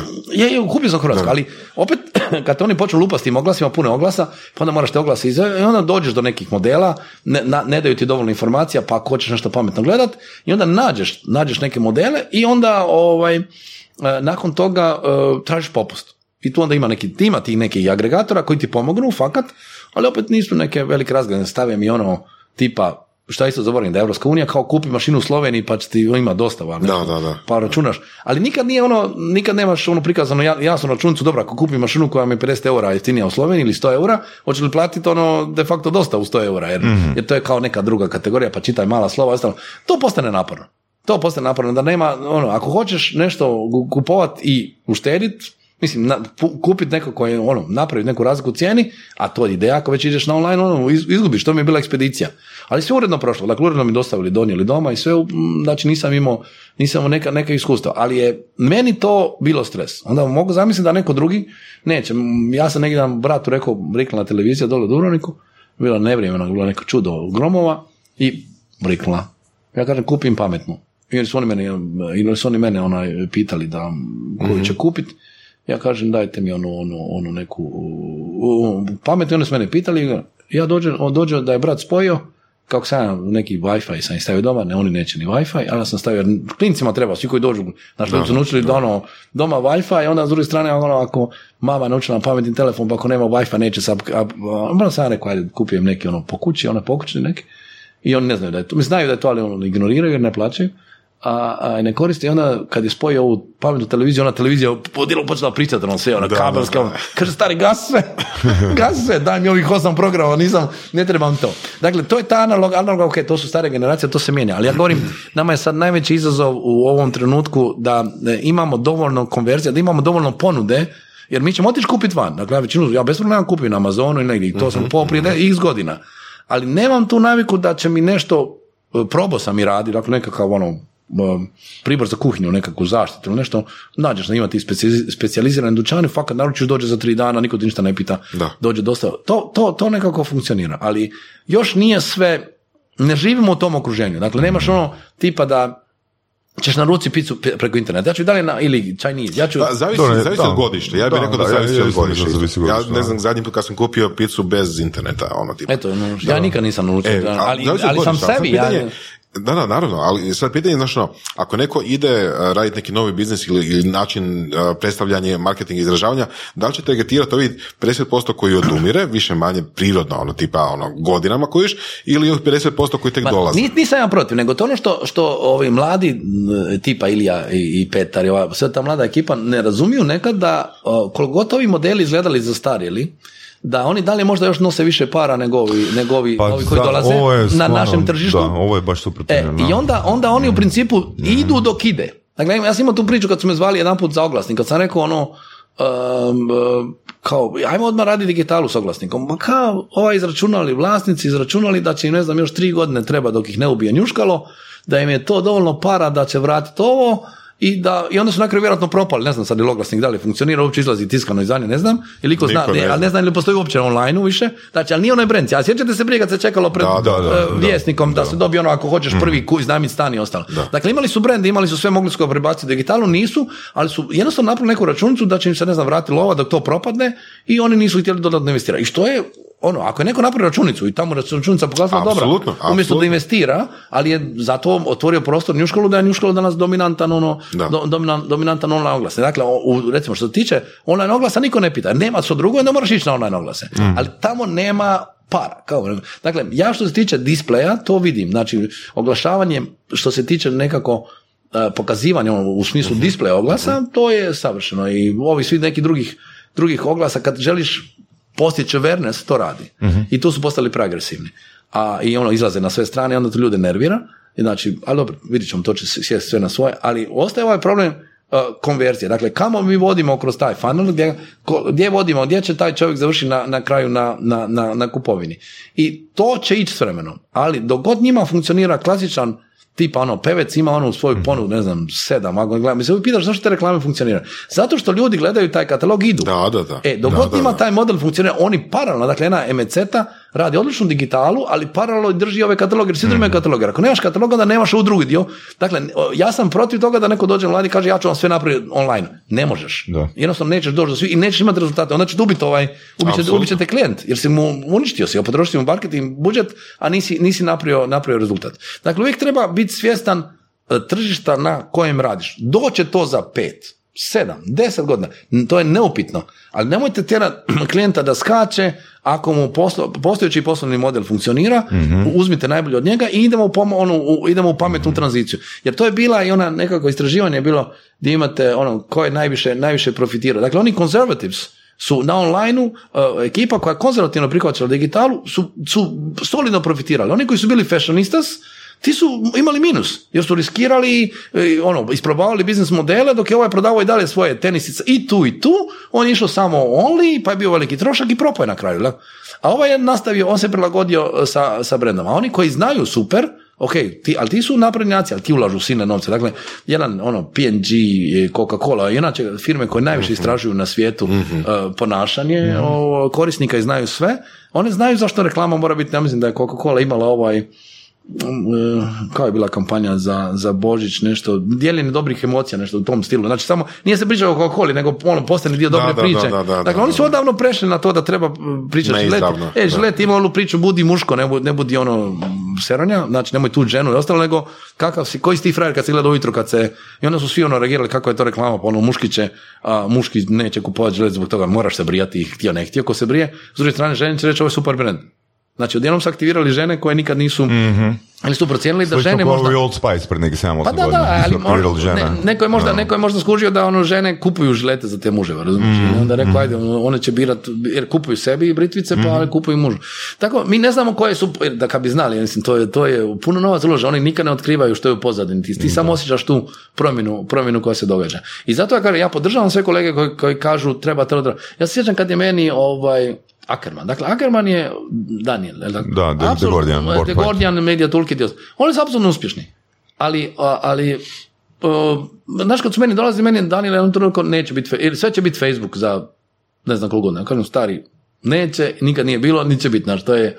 I pokazalo se, ali to je taj mlada generacija. Ali čekaj, nije li kad je Facebook izbacio svoje dionice na burzu da je Buffett kupio tradicionalne medije? Tako je priča, da.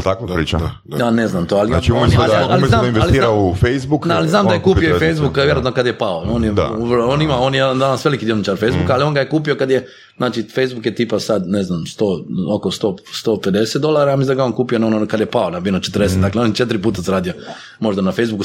Ali da je kupio, to sam s Tomicom ovakom pričao, da je kupio, da je onda on investirao u Facebook, Zuckerberg bi bio direktor svemira, ne? Da, možda bi, ali on je pao. Dobro, nije on, Facebook je posebna priča. Ali to je kontraintuitivno, je li tako? Nije čak bilo, zato što je on užasno pao. Dakle, nemojte zaboraviti, Facebook je nakon prvog izvještaja užasno pao, onda su krenuli agresivno prodavati. Onda je počeo kraj Facebooka.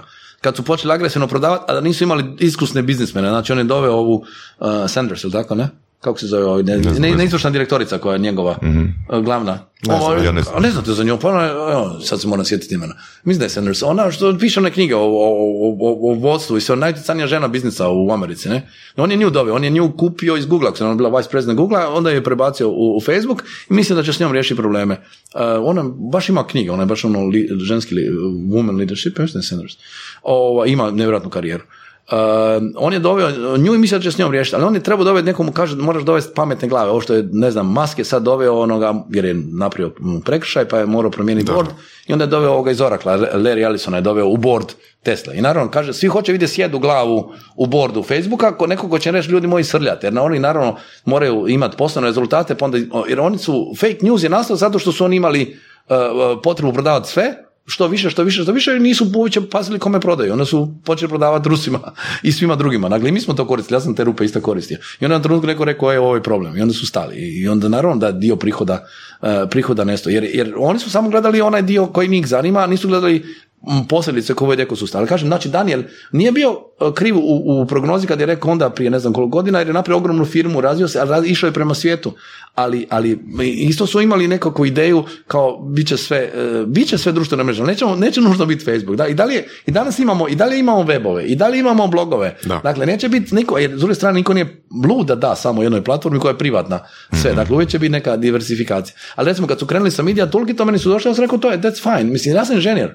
I onda mene je teško impresionirati, to sam shvatio da mi je jedan problema, da imam očigledno prvi su kriterije, jako me teško impresionirati, a u stvari, zašto? Zašto većinu toga, valjda, vidiš i prođeš i onda kad je nešto, redko kad ti bude nešto eye-opener, jer oni kad su napravili taj online clipping, dakle de facto gledaju gdje god se ti spomeneš, pokazalo su stvari da su konkurenti, stari clippingsi zakasnili. Jer ja sam očekivao da će oni preći, on sam rekao, ok, what's a big deal, ovo radi, ovi rade analogni, nešto rade online, a oni će se tome prilagoditi i kao vi ćete se tući sa ljudima koji imaju već postojeće baze klijenata. Izgleda su uspješno dobrom prodajom i dobrom reklamom, jednostavno su potukli klasične klipinge, tako da mislim da će ovi klasični klipingi imati opet problem te prilagodbe jer su se kasno javili. Dakle, ne mora biti nužna ideja nova, ali može biti na novi način implementirana i bolje... Za novo tržište, za nove ljude. Za nove ljude, za nove generacije i bolje od postići. Jer je to, kad sam objasnio njima da ja imam taj njihov media toolkit, kako imam na račun njihov, onaj od davnina, da ja svaki put kad mi neko psuje mater, ne? A ljudi žele to znati, razumiješ? Onda ja imam blokirane ljude, ali ja znam šta blokirani pišu o meni, jer meni media toolkit prijavi, opet te kaže, spominje ludač, znaš, nekad me nervira, nekad ne, ali ti u principu, ali to je tako jednostavno, dakle imaš pametan telefon i sada si ti neka javna osoba ili nešto, pa naravno da želiš vidjeti. To je gore od Facebooka, onako, bing, opet ova, opet psuje. Ma dobro, ako želiš pratiti, to te možeš filtrirati, znači ti možeš vremena izbaciti. Izbaciti sve koji mi je umati. Ali bitno je da znaš da se o tebi priča ili ne priča na trenutke, jednostavno to je naš nekako, kad si javna osoba moraš znati gdje izlaziš ili šta izlazi i morao sam, zbog sto stvari smo pratili i pratimo za klijenta, onda pratimo za sebe, shvatimo da moramo i onda to je samo tako, ja kažem, kad si ljudima rekao imate plavu kućicu i ako ima previše crvenoga neko piše o tebi, ne? I to je svakako znao razumjeti, dakle to je bio taj biznis model gdje si poznao, niko nije pošnjava, nego ti pristineš i kaže evo ga, gdje si ti spomenuo danas, evo, evo. Pozitivno, negativno, možeš sve neki izvještajčić raditi i odličan alat. Dakle, nema neki pravila. Dakle, može biti stara usluga, samo drugačije zapakirana, dakle, ništa revolucionarno i opet možete na njoj napraviti posao i onda je prodat u svijet. Jer očigledno i možda je u svijetu netko zakasnio napravi tu transformaciju na nekom razvijenom tržištu i jednom vi uletite prvi, jer je isto sjedan na tim lovorikama. Ali istovremeno, kažem, kad napadate na takav veliki sustav, morate znati dobro proučiti koji mu kanali generiraju najviše prihoda. Jer zašto kažu u Hrvatskoj, mi još nismo napravili tu famu da televizija troši i dalje 50% svog marketinga i to će još biti neko vrijeme. I oni kažu padaće. Pitanje je dokad će padati, jer očigledno bez televizije se ne može postići da znaju za tebe. Online je tu sve jači i prisutni, ali će opet i zbog svega će ljudi otići na televiziju i odradit će im posao. Dogod im da rezultate, on će to raditi. Dakle, nemojmo podcijeniti taj podatak da možda i ovo klasično oglašavanje, neko mi daje rezultat. Što onda kažeš na rečenicu od Vajnerču, kad se krenu reklame, svi se dižu ili prčkaju po mobitelima? To je Americi istina. To je Americi istina. Dakle, na razvijenim tržištima je to istina. Ali nemojmo kopirati, dakle, mi imamo taj trend da mi, to je pozitivno, dakle, mi sve što, zato se razvile ove naše dobre IT firme i Infobip i The Guardian, svi ostali, oni su pratili svjetske trendove i onda ih išli primjenjivati tu. Ne možeš ih nužno primijeniti tu, možeš primijeniti u Njemačkoj, 50% uspjeha, ali na tržištu koji ima bolju penetraciju, bolju razvijenost, ali neće to raditi u novim našim, jer kako je neko rekao, i dobro rekao, kriza kasni u nas godinama, znači bila je svjetska kriza, 8 nas je lupila 11, ne? Dok dođe kod nas, dok osjetimo da neki problem, tako i ove sve nove tehnologije trebaju vremena dok dođu na ovo tržište koje je realno nerazvijeno, mi smo nerazvijeno tržište, ali imamo genijalne ljude, dakle imamo najbolje električne auto na svijetu, imamo super IT-evce i ostalo, ali oni moraju raditi za svijet, nažalost ne rade za Hrvatsku, malo tržište i općenito nismo kao društvo, neko društvo koje želi poticati najbolje, dakle društvo potiče sredinu, neki prosjek, stranke to potiču, ne potiču najbolje i onda najbolji rade za svijet, a nama ostaju, nas servisiraju mediokriteti, znači neka sredina.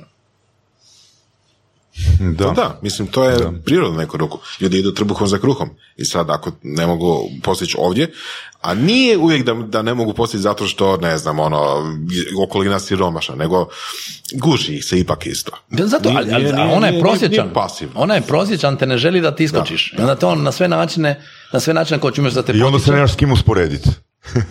Pa nemaš to. Oni koji su vani, koji će onda kažeš, ok, čovjeku, ne znam, gdje u Njemačkoj zaradi x, ja ovdje zaradim, ne znam, 5 manje. Ali daš ti vam primjer, gdje se ne može usporediti? Dakle, mi smo radili te izbore. I ja sam poznat po tome da psujem, izbacujem i svađam se s klijentom uvijek. Naravno. Ja sam iza sam lud. a kao moj temperament, moj nešto. I onda sam gledao sad ovaj film o Brexitu, sad dolazi u drugom mjesecu na HBO, naravno već je nekoga izdilo, su gledali, i frajer to isto radi. I onda shvatiš frajer koji je ono napravio taj Brexit, napravio Brexit kampanju, on je ostano šefu u kampanji rekao, s obzirom da ja ne izlazim, ja mislim da vi izlazite iz ove sobe. Ono, bio je pristojan jezik, ali mislim da u stvarnom životu isto nije bio ta, baš tako pristan, u ono, filmskoj verziji je sve bilo pristano, rekao je da i frajer fakat izađe, kaže, ne znam što je bilo, kaže, treba je on izaći, ali ja sam izašao, kao, i sljedeća scena.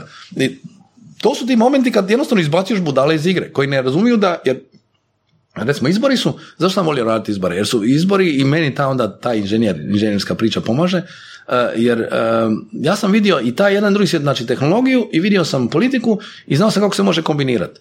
I onda ti imaš ljude koji su naučili raditi all way. I sad nikad nisu vidjeli nešto što ti nudiš. I sad ti njima moraš objasniti što raditi. Ja sjećam najbolje priče u Srbiji kad je bilo. Mi smo oglašavali na naše. Dakle, topla, ne treba biti topla voda. Dakle, meni nije trebao softver da mi traži te nepostojeće birače koji ne glasaju. Ja sam znao koji su moji, ti su bili apolitični, ali su svi bili srednja škola i gore. I meni je trebalo ti 6%. Dakle, 200,000 ljudi mi je trebalo. I mi smo našli, otprilike da ima tih ljudi preko, 300,000-400,000, koliko smo našli u gradovima, mi smo pod njima lupali. I dođe čovjek, kaže, super vam je kampanja, oglasi na sve strane. Što ćemo ja sad reći? Kaže, pa ti si ciljna skupina, čovječe. Ti s jedne vidiš, drugi ne vide. Da. Nije mu edukaciju u tome da se oglasi samo za njega. Znači, ne vide ovi Vučićevi, nismo učišli na taj SNS, na 50% biračkog tijela. Ili mi smo išli na 10-15% biračkog tijela, smo mi gađali i onda smo još kroz retargetinga došli da smo to isprofilirali i sad će i tu ja imam problem. Dakle, ako ja to prvi put radim tamo, to je njima revolucionarno. Ali to meni već viđeno, mi smo to radili. Mm-hmm. To je, nije, da pitaš Varga će reći, pa to je basic, napraviš harvesting, opališ na cijelu publiku neku, pa onda radiš retargeting i onda ideš na one koji su reagirali, na tvoj prvi video i onda ti je, drugi video 2 puta jeftiniji. I tu je ta razlika, dakle, mi smo mogli možda smo za ti par, ako nije bilo ni $1,000, dobili da je cijela naša populacija vidjela spot za koji smo morali na televiziju možda platiti $10,000, i jesmo platili, ali smo mi morali iz principa ići na televiziju, samo da pokažemo da postojimo, jer nas je, Vučić proglasio mrtvima i onda smo mi morali ići s tim spotom da to vide ove bake, dede i neki drugi koji nisu online, ali na online su nas svi vidjeli i to je ona najveća fora što kako ti targetiraš pametno, onda te ne vide ovi njegovi, tako da oni ne osjete da ti nešto radiš, a ti dižeš svoje. To je bilo u ovom Brexitu pitanje, kaže, zašto niko ne buni? Kaže, pa mi targetiramo sela, ruralna, kao niko ne kuži da mi to radimo. Tako je, i Trump isto. To je isto bilo ono problem kod Trumpa. Ali to su te mogućnosti koje nove, ali tu nema tople vode, kako bih rekao, nema tople vode da imaš, znači glavno pravilo digitalnog marketinga da možeš ciljati vrlo precizno i da imaš feedback. Da. I to je, znači, ako sam se vrati na onaj krug nazad, ako sam imao feedback prvi dan od mojih gostiju, meni najnormalnije da moram dobiti feedback, neko ko nikad u životu nije ništa prodao i učio negdje teoretski i nešto mu neko objašnjava, mi bi trebali to tako napraviti. Ja sam programer. Kad meni kao što treba raditi strategiju. Kako? Ja imam problem, jel tako? Program se radi da bi riješio neki problem, da bi brzo neko obradilo. Ja krenem sa beginning end, to je jedno što znamo, procedura uvijek mora biti početak programa, kraj programa, jel tako? Ti moraš reći kompjuteru gdje da stane. A ja između ništa ne znam, ali se to sve dogodi nekako. Ko ne vic, a? Ne. Ali krene to neko slaganje. Onda ljudi pričaju tome treba raditi strategija. A mislim, što je strategija nego rješavanje problema? Znači, postojiš, dođe vam Alistair Campbell, dakle, pričam, znači, on najskuplji savjetnika na svijetu, danas može, ima i za spičeve, ima honorare ogromne i za treninge, i onda on držao tu treningu odličan u Zagrebu, i prvo što napiše, kaže OST, Objective, Strategy, Tactics. Cilj, strategija, taktika. Znači, ako ti ne znaš šta ćeš postići, džaba ti strategija, onda ne znaš šta radiš. Dakle, ajmo definirati što mi želimo, pa onda kako ćemo to doći? A onda u koje bitke idemo? Znači, kako ćemo dobiti rat? A koje nam bitke trebamo da bi dobili rat? To tako jednostavno objasni kad ovako pokažeš. Šta je strategija? Znači, kako ćemo dobiti rat? Što moramo osvojiti? Koliko gradova moramo uzeti da bi se protivnik prodao? A koje ćemo bitke voditi? A koje ćemo izbjegavati? To je taktika. Tako su jednostavne stvari. Ali onda shvatiš da masa ljudi to ne zna. Ne znam tako razmišljati, ne znam reći koji nam je cilj, da ti dođeš u firme, da ti ljudi kažu, mi želimo dobiti izbore, ja kažem, čekaj, ne možete biti većina u parlamentu, šta radimo na ovim izborima? Dakle, tipa, mi smo prva velika kampanja 2008. u Makedoniji, moj zadatak bio da potrošim 1 milijon eura Nice. Ili tako nešto. Ne, u kampanjama, jedno su izbornim kampanjama troše pare i niko ne pita zašto si potrošio. Nikad niko ne pita. I kad si dobio i kad si dobio. Izgubio. Kad si izgubio naročito, jer to je najčešće promašaj. Ali niko ne pravi reviziju. Zašto smo išli ovako, nam nije donalo nikakav rezultat? Ono, potrošiš tipa 2 milijuna kuna, nula rezultat. A meni trebalo, 200.000 mi trebalo za nešto drugo, nisam mogao dobiti. To je ono kad potrošiš vojsku. Vizu u pravim ratovima. Imaš silne žrtve, a nisi ništa postigao. Nisi osvojio tvrđavu istinu. I onda, recimo, ja sam bio klinac ta 38 godina, prva međunarodna kampanja, dođem u Makedoniju, nisam ni znao da mi sjedi neka agencija tamo kao s reputacijom i ja prvo što kažem ljudima, trebam dobiti posao, ja kažem, ovo se ne može dobiti. Kao, želite li da dalje nastavimo razgovarati? Onda su rekli, nastavi. Ali ja sam rekao, prvo ne možemo dobiti izbore. Dakle, cilj nam nije dobiti izbore, mi ćemo raditi fintu da ćemo dobiti izbore, znamo da ih ne možemo dobiti, što ćemo onda napraviti? I onda sam iskristalizirao plan B, da ćemo jednostavno ispromovirati lidericu stranke, da ako već trošimo pare, da potrošimo nešto što će ostati. I žena je dan danas najpopularnija, sad je ministrica obrane, mislim, jedna od najpopularnijih političarki u Makedoniji, a tada je bila najnepopularnija, znači nju su bubali jer je bila kao šefica opozicije. Dakle, mi smo uspjeli te pare dobro uložiti da kod njezinih ona bude ono zvijezda. I kampanja je bila ono totalno seksi i ono, ljudi su imali dojam da mi dobijamo, mi smo znali da gubimo, gubili smo 3-1 u istraživanjima, na kraju smo izgubili 2-1. Na dan izbora. Što je opet ono super. Znači, ipak smo se pomakli, nije bila neka katastrofa, a dobili smo nešto što nam je ostalo. Dakle, rijetko kad vas ljudi pitaju što je taj, znači što je cilj, ako ne možeš dobiti, što je cilj? Kad ti izdefiniraš taj cilj, kao smo mi rekli, idemo mi nju brandirati, pa ono, ako ništa drugo, ostaće nam ono nekakva liderica, nešto što ćemo... Tako se dogodilo, recimo, da su, 4 godine nakon toga bili prijevremeni ili nešto, opet su stavili nju, jer što su ankete pokazali da svi nju cijene. Iako ona dala ostavku jer se izgubila izbore, ono sve, pa došlo neko drugi, ali ona je nakon 4 godine i dalje figurirala kao nekako ono poštena borkinja, borac za Makedoniju. Tako da, ali u biznisu isto tako ljudi ne znaju. Dakle, često se pokrene, ja bih rekao da one velike korporacije imaju svoja pravila i tu, oni su prošle ove faze zahoda koji nije odavno, ono kad su u garaži ono bili prvoj, su to ono učili Bešli, još, možda Apple, Steve Jobs u na garaži, tako, su imali te svitne probleme, pa su otpadali ljudi u hodu, sad je to već korporacija poređena, pa oni imaju neka pravila i onda oni znaju točno kako investiraju. Ja mislim da je ove nekakve netipične stvari se događaju s ovim našim s našim brendovima i našim direktorima koji su ono uspjeli, ali ne kuže da se neke stvari dalje meni nisu obrazovani u nekim temama i općenito ljudi koji su naučili raditi stvari na jedan način, a nisu shvatili da su se stvari promijenile, a ima i ovog nerazumijevanja, dođe direktor korporative pa primjenjuje pravila ono iz Rumunjske na Hrvatsku, ma to nije ti Hrvatska Rumunjska, nije da se ja svima kažem da su isti, kad meni kažu Srbi su poseban narod ili Hrvati su poseban birači, kaže niste, vi ste samo brojka, je jedan glas, mene samo imate i taj Srbin Hrvat ima glas u nedjelju, mene zanima kome će ga dati. I uvijek su isti principi, niste principe ti njih možeš dobiti da izađu, ne izađu i nema razlike, mi smo posebni, s nama treba ovako. Ne, uvijek su svugdje, su ista pravila, ali treba prihvatiti neke specifičnosti, kako se nešto rade. Tu znaju korporacije zeznu kad kopiraju neku kampanju i to sam recimo vidio, da kad tržište ide dobro, odem na fokus grupu i to je meni bilo nepojmljivo. Dakle, taj vraži feedback meni cijelo vrijeme negdje u malom mozgu. Ja odem na fokus grupu i zašto bi PR išao na fokus grupu? Ali kao mene zanimalo, jer sam gledao neki prijedlog kampanje meni glupa. Proizvod odličan, mislim da je proizvod genijalan, ali glupo ga reklamiraju. Mi dođemo na fokus grupu, ono fokus grupa ništa ne kuži, kaže, pa ovo neka reklama za nešto, pa je ovo, ti kuži da ljudi nisu intuitivno skužili reklamu, dakle reklama ne prolazi. Ništa, oni je svejedno puste. Jer je, ne znam, bila njemačka adaptacija za Hrvatsku, nije bilo nikakvog troška, bilo je dovoljno jako tržište, znali su da će provući uslugu, ideja im je bila da ne znam koliko toga ostvarili su taj cilj na silu. Da. Imali su neki plan i to su provukli, ali moglo se puno optimalnije to raditi. Ili recimo nakon, evo, tu sam sad shvatio da, evo, mislim, ajmo reći, nije ti to, zato kažem, ja ne smatram da nikakva genijalnost, ništa, to je meni common sense, ali očigledno nije to svima. Dakle, mi smo 2006. rekli, trebamo u timu za Telekom 1, da trebamo ljude iz call centra. I tad sam danas prijatelj s tim ljudima iz call centra, dajte mi šefove call centra da vidimo šta ljudi prigovaraju, s čime nisu zadovoljni. Ako ih imamo konkurenciju, s čime ćemo ih zadržavati? Oni kao, nikad nismo o tome razmišljali, kao, ovdje je marketing, ovdje je PR, to je za upravu, kao ono služba za korisnike, imaju mjesto... Feedback ništa. Mjesto troška. Da. I onda smo mi to povezali. Sad mi kažu istom to Telekom, onakle koliko, 15 godina kasnije, ne, 13 godina kasnije, kaže, najveći nam uspjeh, kaže, uzeli smo nekoga iz retention ekipe, je u našoj ekipu, to nam je najveći aset. Dakle, netko ko točno kuži koji su nezadovoljstvo, a ima afinitet za ovaj marketing, komunikacije, kad je prošao tu teren, kad je vidio s čime su ljudi nezadovoljni, neke osnovne stvari, kao niko meni je nazvao nikad, i odjednom počneš usluge popravljati na taj način da bolje se obraćaju korisniku, odjednom objašnjeno veliko zadovoljstvo, jer taj čovjek skuži, bar ima privid da je nekome stalo.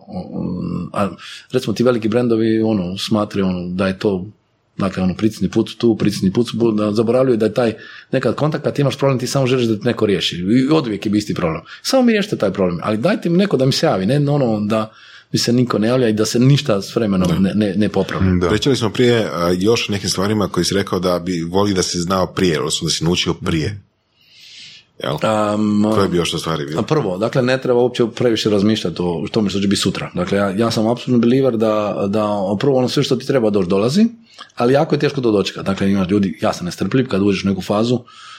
Znači, ima jedna prekrasna rečenica iz jednog filma o južnoafričkom boksaču, Elliot Gilgood je rekao to u apartheidu, neki boks, bijelci, crnci, što je bilo zabranjeno, ali on je vjerovao u to i nije bio negativac, taj mladi boksač je boksao sa crncima i smatrao je da tu ima nekakva, da treba napraviti neku ligu, ne znam što je bilo, ali u svakom slučaju režim ih je pritisnuo, to je bilo neki drugi svjetski rat i onda mu kaže time doesn't like to be pushed and can be very harsh with those doing it. To mi se tako urezalo, kao a to mi samo ne trči pred rudu, mislim, to sve to postoji verzija u Hrvatskoj, a samo kad kažem ne trči pred rudu, to neki seljak, neka baba rekla, ne?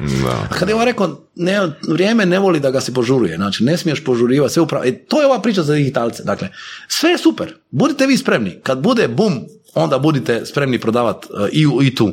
A međuvremenu učite na najboljim tržištima, ali nemojte nužno forsirati ako ne prolazi. Znači, nemojte lupati glavom u zid zato što vas neko ne razumije. Radite s onim koji vas razumiju. Ako je to Irska, negdje malo tamo, onda će doći vrijeme kad će vas i tu razumjeti. Inače, Hrvatska općenito malo tržišta. Dakle, općenito treba radi sa svijetom. Uvijek razmišlja ako radiš, onda ćeš super živjeti tu i radit ćeš sa normalnim svijetom. Dakle, jedna stvar je da ne misliš previše. Recimo, ja imam tu kulturu i vidim da sam prenio na ljude da se brine, don't worry tumači. Znači, to je onaj, isto tako, dakle, moj omiljeni govor vam je onaj wear sunscreen speech, koji je, svi kažu, Baz je Lerman, ne znam tako, napisao pjesmu, ali to je Chicago Tribune, kolumna iz 1978. Ženskica je napisala, dobila kasnije Pulitzera za nešto drugo, dakle, nije nekakva nepoznata žena, autorica, ona je kaže, napisala sam jedno popodne, u 2 sata nekog hangovera i depresije napisala taj izmišljeni commencement speech, znači govor o novim studentima, koji de facto svaka rečenica stoji. I tu ima ta famozna rečenica, ona kao, nemojte misliti previše, znači nekad neće biti rješenja, kaže nekad nema rješenja i to je rješenje. Dakle, misli o tome što će biti za 6 mjeseci, jednako ko rješavati ispit žvačući žvaku. Meni ta rečenica bila kad sam to pročitao, rekao, to je fakat, dođeš na ispit i sad ti misliš da ćeš, vidiš da ništa nemaš, nisi ništa naučio, iz pristonice sjediš i sad žvačeš, čekaš da li izađeš prvi baš. I sad neće taj test popuniti. Onako shvatiš da je realno u životu tako, ja sam bio 1.8. u vladi, evo danas, gdje sam za 6 mjeseci, evo s vama radim podcast, ne? Dakle, ne znam što ti život nosi, a prije godinu dana sam bio u svojoj firmi. Tako da, počnem, ja i dalje znam za to, jako je teško promijeniti naviku. Dakle, našao sam dobar argument za to, kod privatnika, uvijek je privatnik brinuo će biti za plaću, tako. Sam rekao neki dan, Kati, ova firma postoji 20 godina. Jel mi 10 godina intenzivno radimo? Je li ikad plaća zakasla? Nije. Pa šta više mislimo će biti za plaću? Očigledno imamo dokazano životno da je uvijek bilo za plaću. Čekaj, jedini tvoj stres u poslu su bile WC i kuhinje. Da, jedini pravi. Ne, to shvatiš oko čega se ostari nerviraš, ako stari i ne lajst, oprosti lajst na auto, pa ubaci se mi branik u auto. Da, to mi... Ne, ali govorim kako se nekad i onda bitno kad se počneš ti rješava mali stvari. Znači, općenito ne brinut previše, jer uvijek rješenje dođe. Dakle, sve ključne stvari u životu koja mogu nabrojati, koje su meni bile, su bile slučajne. Uvijek sam ja morao samo imati vještine, morao sam imati skills, iskustvo da ih prihvatim, ali ja ih nikad nisam, mislim, ja sam im privukao, možda ta neka energija, ne znam što je privuklo to na mene, ali nisam ja na to utjecao izravno. Dakle, ja znam i u životu sam ja jednom odbio posao koji sam htio više nego sve, Odbio sam ga i to je bila odluka mog života, ali to je bila svjesna moja odluka. Ali ja taj posao... Dobra ili loša odluka? Pa sad živim, dobra je, ali znam da bi moj život bio posao drugačiji da sam ga... Da sam okay. Ja znam da je to bila odluka nakon koje moj život ne bi bio isti, ne bi bio danas s vama tu. Da? I ja sam svjestan toga, ali to je bila svjesna odluka. Ali nisam ja, svačite, ja nisam taj izbor stvorio, on se opet dogodio. Ali ja sam bio kandidat za taj izbor. Mm-hmm. Ali je slučajno došlo do toga da neko pozvao mene na razgovor kao bili ti htio biti to. Ja sam svim srcem osjećao da to hoću biti i onda smo tako nekako u razgovoru neki došli do toga da neće to biti. I onda život ti krene neke, odvedete neke druge, ali svi imamo valjda neke u životu te datume, odluke kojih se sjećamo, ali to su naše odluke. To je ono isto što morate naučiti, mislim, što ljudi zapamte, dakle da je prvo, znači ne morate misliti, a druga stvar da je sve vaša odluka, znači mi često... volimo prebacivati krivnju na drugoga i reći roditelji, vamo tamo, klasična psihologija, što koga sve nabrajamo, što prije shvatiš da je odluka tvoja i onda ti živiš njom, jer kad na kraju, kad dođeš do toga da je odluka tvoja, hoće biti ovako, lako, no excuses. Jel vjeruješ u sreću? Da, ali moraš, sreća je... Ja ne vjerujem u sreću da ono, ajmo kupovati lutriju, ali moraš kupiti lutriju da bi dobio eventualno, kupiš cijeli život pa dobiješ možda. Ali, znači, i za tu sreću moraš kupovati lutriju, dakle ono što ona vic, kupi lutriju pa ćeš dobiti. Ali ja vjerujem u to da čovjek mora raditi na sebi, mora slijediti tu strast koja ga zanima, dakle nešto što priča. Kad sam bio dosta nešto miran i danas, ja sam pogledao, mislim ovih mjeseci kao poslije vlade, totalno detoks, i onda sam pogledao taj film o Brexitu. Ja nisam tu noć spavao, jer meni se očigledno upalio, sav mozak mi se upalio, i rekao, to je to. Mislim, to je ono što ja znam raditi, ali ja sam, možda zato što sam dobio potvrdu, da to što kad sam ja doslovce slao kurac potpredsjednike vlade, samo da si rekao da može onda, ali doslovce je to bilo, i onda je uvijek bilo, uvijek i moj Gordan, moj kolega, rekao, ti uvijek pošalješ sve i ostaviš mene u sobi da objašnjam što si ti napravio. A kažem, that's part of the game, kuš, to je, sorry, jer onako me ide neko maltretirati s nekim glupostima, ja nisam, nekad asertivno treba možda, nekad asertivni, ali sam shvatio da nekad i ovo je jedin način možda. Negdje sam pogledao da si Keruma čekao skoro, ne znam, 15 sati.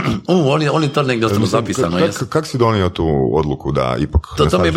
To mi je pomogla prijateljica. Dakle, to je, moraš imati ljude... Znači, čekaš, čovjeka nema. Jednostavno je pravilo. Dakle, moraš imati ljude i ja mislim, zato je bitno da imamo i... Mislim, nije tu bitan toliko Kerum koliko tvoja odluka. Ali bitna je ta muška ženska energija, tamo moraš imati neke ljude s kojima se konzultiraš, to bi trebalo to je možda greška, možda da često ne tražimo, to bi trebalo biti prvo naša, nekakvi partnerice bi trebali da je prve osobe koja imaš taj problem, bok, stara, što radiš, pa imam problem. Ali ok, imaš onda, ako i nužno niste vezani toliko na poslu, onda imaš ljude s kojima pričaš po drugim osnovama, pa onda bitno da razgovaraš. Dakle, ja sam, mislim da sad stresa rješavam baš kroz taj razgovor i sve. Ja sam došao noć prije, on se nije pojavio, jer me naručio noć prije na večeru, pa mi dali večeru, ja ujutro, nije mi rekao kad će doći, ja sam ujutro, što digneš, 8:30, dao si radno vrijeme, 9 spreman, 11 njega još nema. Ne? I sad već počinjem dosađivati, s druge strane raditi ego malo, šta ću ja sad njega čekat, tamo, i mislim, neozbiljan, neće biti ništa od tog posla, i onda sam nazvao prijateljicu, ona rekla, kaže, jesi ti danas odlučio da ti je ovo Kerum day, da ćeš se ti naći s Kerumom? Kaže, jesam, pa onda ga čeka, kad dođe. I došao je za 2 sata, i onda shvatiš zašto je takav kako je bio, ali smo mi sklopili posao, dogovorili se i ostatak je legend. U podcastu Surove strasti upoznajemo ljude koji su strastveni u onome što rade. Ovo je podcast za preživljavanje u surovoj stvarnosti. Pridružite se Saši Tenodiju i Ivanu Vorasu u otkrivanju što pokreće uspješne, motivirane ljude. Ljude koji su strašću, predanošću i vizijom postali kreatori vlastitog, a i naših života. I ono najvažnije, saznajte kako su to napravili. Slušajte Surove strasti. Jesi bio frustriran, jesi htio otići? Ma ja sam razmišljao da treba po pravilima otići. To je kad ne radiš, znači po pravilima sam svim treba otići. On nije bio poslovan, ali on niti je bio tipičan političan, tipičan poslovnjak, ništa niti je bila tipična kampanja. Dakle, ako sam htio, ja sam htio raditi s njim, ja sam se htio... Iz zajebancije ili... Ne, ja sam morao dokazati da nekako sam se razišao s Madisonom, sa bivšom firmom i radili smo nekakve na različitim terenima i ja sam htio dokazati, mi se i njima ili općenito dokazati da mogu ja to, da to nije ludost, neka moja ta zaluđenost politikom, izborima, jer to je uistinu vrlo egzotičan posao. Dakle,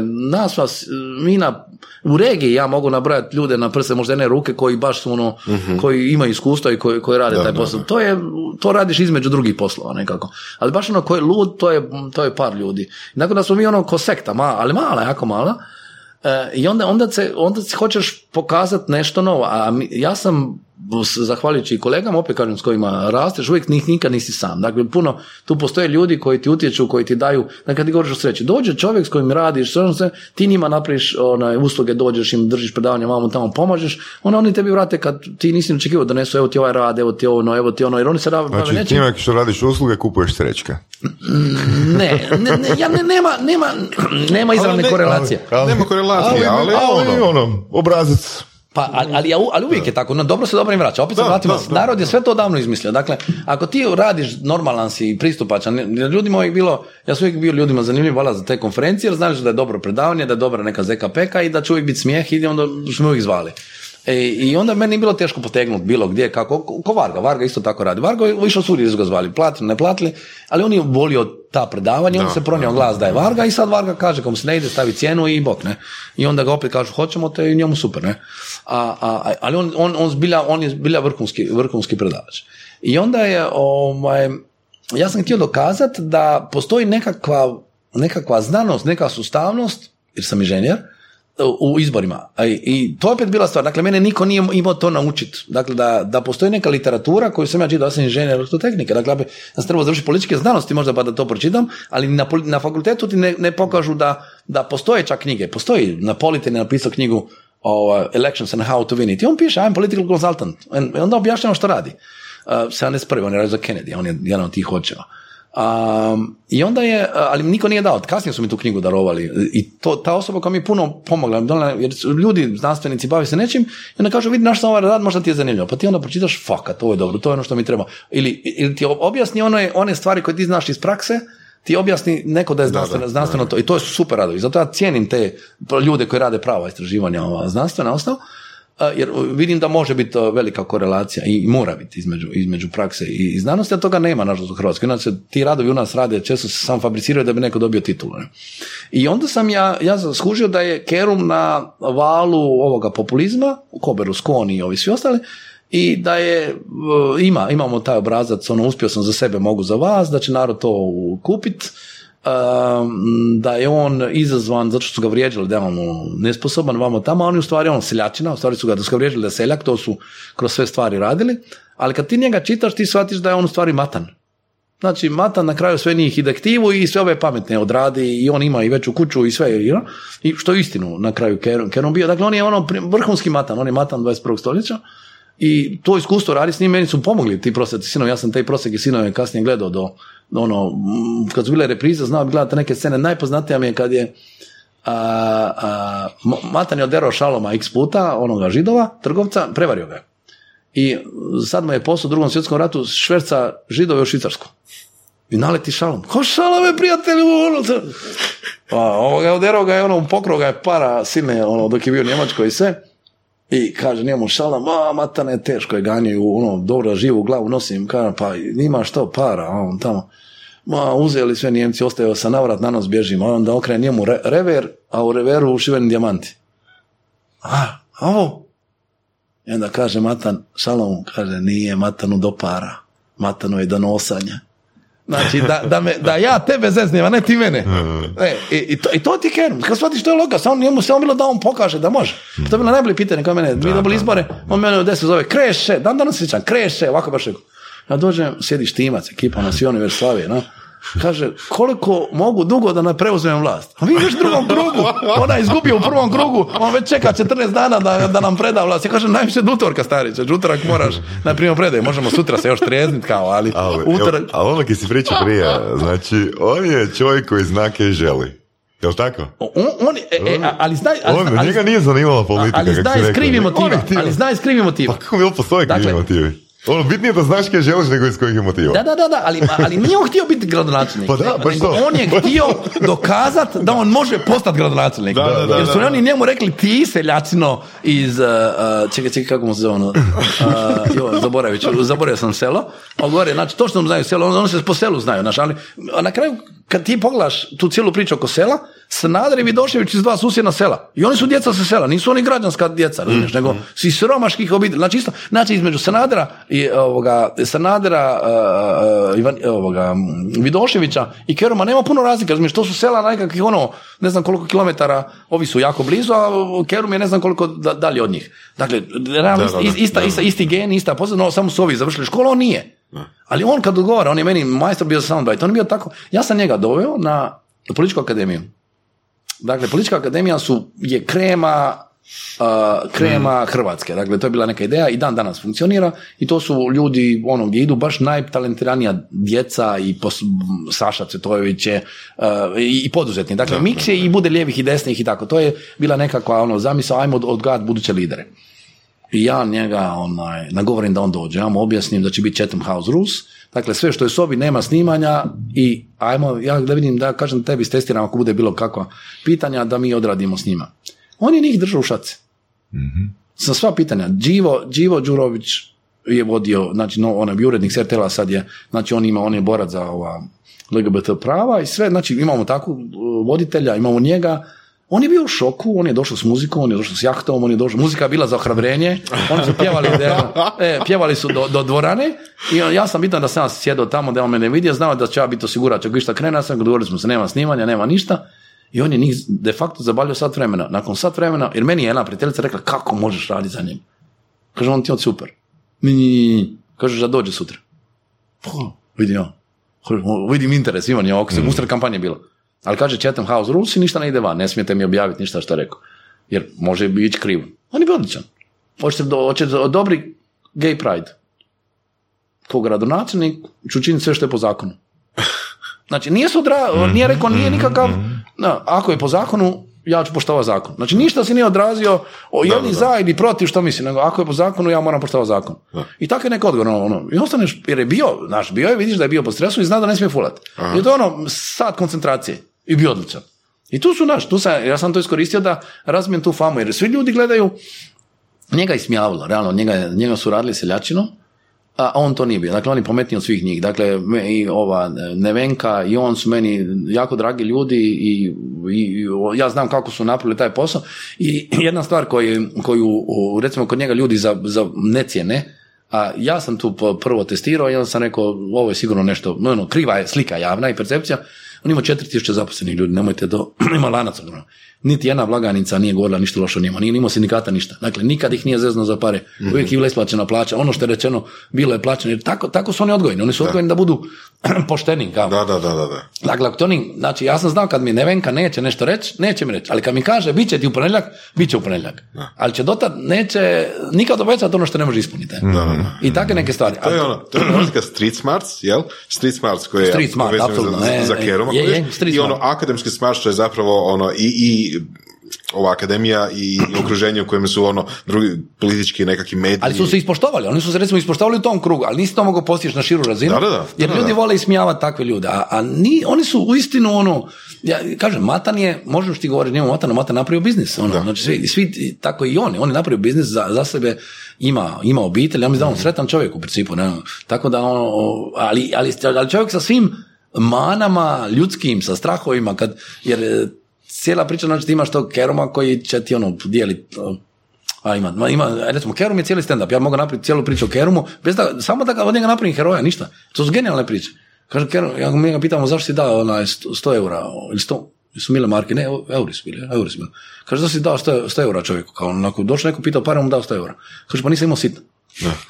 Onda nama glavni posao bio da imamo po 20 eura cijelo vrijeme, jer on je stalno da imamo 500, on bi dao 500. Da. To je pošteno i od njega i mislim i...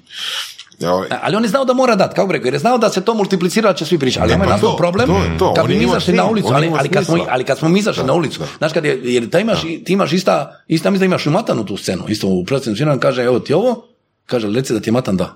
Da. Znači, dobio je više nego što mislim, ali kaže, reci za Tijematan da. Ili ono auto, kad su neko iznajmili, vam udje. Od tih ljudi, to je super, oni znaju prodavati priču vrhunski. Apsolutno. Jer on je, ne znam, Matan je za novjenčani iznajmio Mercedes, ako nije ga kupio, ali bio prvi Mercedes koji je došao ovamo tamo, on je nju isprosio, gdje je poslije odvezao, ko te pita, razumiješ? Da. Ili kad je ta isto ima, dobro, Nosan je jedna priča, druga priča kad je umro Škiljo iza Gvozda, a Kikaš ostao živ. S kim će se on natjecati? Tuga golema. Poštuje protivnika. Nema više suparnika, nema generala s druge strane. S kim će se on nosati? I onda takve neke stvari shvatiš kako su stvari. Motivacije su nekad vrlo... Njega su izvrijeđali. Da ga nisu izvrijeđali u toj slobodnoj Dalmaciji, on nikad ne bi skandirao za ga. Izvrijeđali su ga u jednom intervju. Objavili su ga da je najloši... Znači, objavili su nešto što je poslije krivo. Je bila neka anketa i nekako su interpretirali da je Kerum najlošiji poslodavac.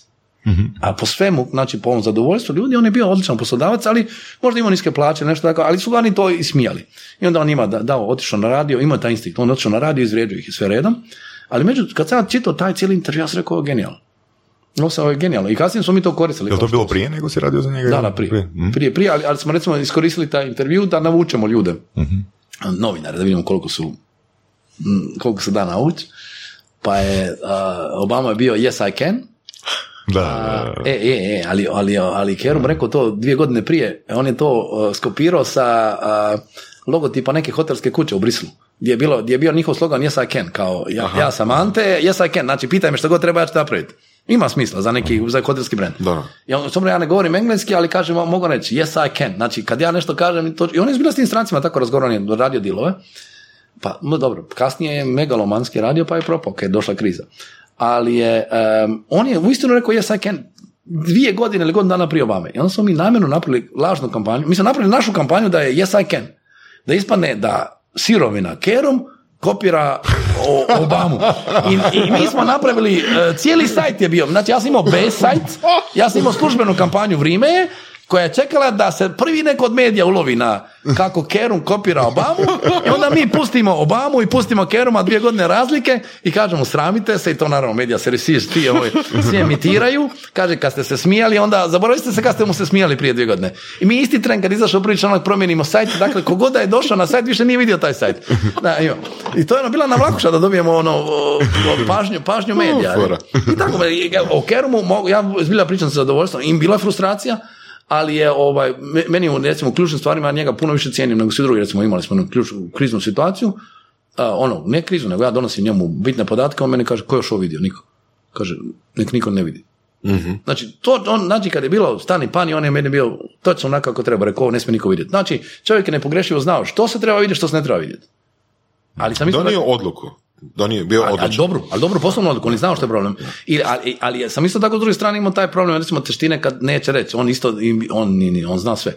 Dakle, on je isto ne zna. Dakle, mi nešto kažemo, trebalo je napraviti, on neće reći da ne zna. Mm-hmm. I sad mi idemo mi tišina i sad. Obvious kao, što ćemo napraviti? Idemo mi tišina i dalje. I to je taj, sad nemojte don't assume, znači nemojte misliti da zna, pretpostavi da ne zna, što trebaš napraviti, ako ne zna, ako nema odgovor na to pitanje, a neće reći da ne zna. I da mi krenuli i riješili. Ali pod pretpostavkom da ne zna, pokazalo se da ne zna, nikad nije rekao da ne zna. Jer ima stvari koje ne zna. I ljudi vam neće, i veliki ljudi neće reći pred drugima da ne zna i neće vam nikad možda reći da ne zna. To je jednostavno taština, ne znam što je.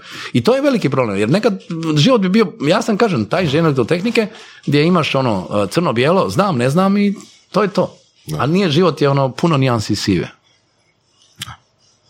Je. Odlično. Da, čekaj, pa ajmo još, pa ima čovjek se za auto, to jest ufuro se. Znaš još nešto što bi možda bilo... Pa tek pričamo 15 minuta. Ono ki bi bilo interesantno možda ljudima koji nas slušaju, usluge koje vi imate. Znači, i još jedna bitna stvar, kad smo pričali o tradicionalnim medijima, analognim i digitalnima, da li smatraš da bi mali poduzetnici trebali određeni budžet staviti u tradicionalne medije? Ne nužno. Znači, bitan je opet cilj. Ajmo odrediti cilj. Ako ti je cilj nekakva publika koju možeš targetirati digitalno, ideš digitalno. Dakle, okay. Mislim, danas je najbitnije da se postaviš da te mogu ljudi naći. Znači, kad te srčaju da mogu naći što god treba. Recimo, nama Manjgora savršeno funkcionira jer je jedina. Tako da mi smo uvijek prvi hit. Recimo, to moraju ljudi razmišljati kad daju neka fancy šmenci imena. Znači, ako je to ime koje ono se koristi već na 100 načina, ti se tučeš sa, ne znam, s brendovima Srbije, sa cijelom regijom koja govori slične jezike, a u principu kad imaš ovako neko specifično naziv, znaš da ćeš biti prvi i da ćete lako naći.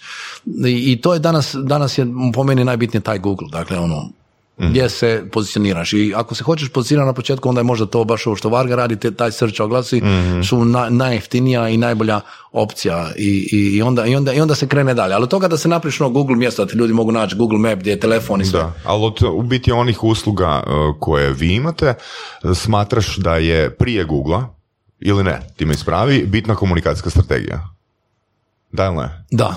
Ali oni nisu spremni toliko na toj maloj razini, prvo nemaju novaca, ali uvijek mogu platiti neku konzultaciju. Dakle, ljudi će vam pomoći pro bono. Ako to je jedna stvar koju sam naučio. Dakle, moj sat je skup, ne, preskup, ali u principu ja sam uvijek spreman dati isto nekome ko znam da će cijeniti to, onda sam spreman uložiti to. Dakle, nama nije problem i dati sat. Darovat, samo ako znamo da ta osoba cijeni. Dakle, bitno je samo da nisi bacio bisere pred svinje, da neko kaže da očekuje neko čudo. Ne može biti neko čudo. Naš najveći problem s malim poduzetnicima je da kad tipa naši neki prosječan mjesečni fee 20.000 kuna, to je neki minimalni, bi trebao biti s inflacijom i za svima više, ali evo nekako se drži.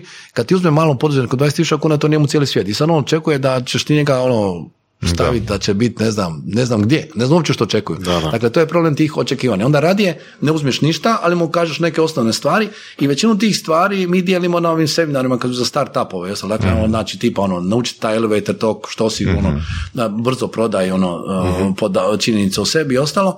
I vidimo da ima uspjeha. Dakle, Mrvoš je recimo on dijete tog nekog našeg druženja u Solinu. A kako smo došli u Solin, tako da niko nikoga nije znao. Znači, Ivana Ninčević, koja je sad saborska zastupnica. Bila gošća, epizoda 54, mislim. Da, onda Mirala Španjel Marković, ne znam je ona bila.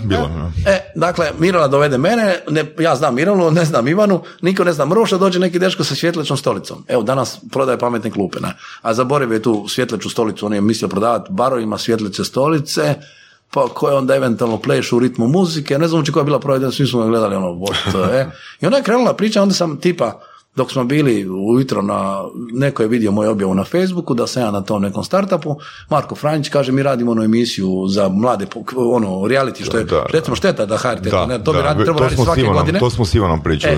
On trebao svake godine raditi novi, i to nikad se ne bi dosadilo, jer uvijek su nove tehnologije priče, i mi smo bacili dvoje, Mrvoša i ovog drugog dečka, oba su uspješni danas startupovi, zarađuju pare, ubacili smo ih oba u emisiju samo zato što je neko vidio objavu na Facebooku. Dakle, evo ti sreća, to je masa slučajnosti, ali Mrvoš je došao s idejom, htio nešto raditi, došao je drugi mali s idejom.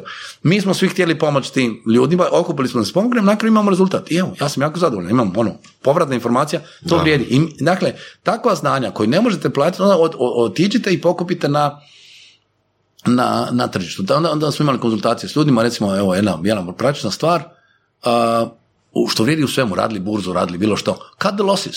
I to ljudi ne shvaćaju da treba biti, kad si poduzetnik, ako kreneš u minus, reži minuse i bok. Kaže, ne, mi smo još 6 mjeseci, čestim se žene, mi smo još 6 mjeseci isplaćivali ljudima plaće, a nismo zarađivali. Kaže mi, ili ljudi, mi smo ljudi zahvalni za to. Kaže, ne, mrze nas jer im nismo isplatili još ove dvije zadnje koje su blokirane. Ja kažem, jel vidiš ti kako je sad to bilo glupo? Jel bilo bolje da ste im isplatili jednu i rekli mi zatvaramo firmu? Onako ne pogleda, kažeš, o tome nisam razmišljao. Znači, to su neke stvari koje iskusni biznismeni kažu, kad je kriza, ne ide više biznis, nije sramota propast. Dakle, ja razumijem, možeš past, ustani, sve okej. Ja sam izazvao nekakav bijes, neki mentora, kad sam neko danas, ja se noćno zaživotio, sam propao. Dakle, imate ljudi koji jednostavno karijera ide gore. Možda sam imao neki flops, ali ja nikad nisam osjećao da sam u karijeri bio na dnu. Jer sam uvijek nekako, ja sam tip sa previše backupa i onda mi je nekako, uvijek je bio ako ne uspije plan A, ide plan B.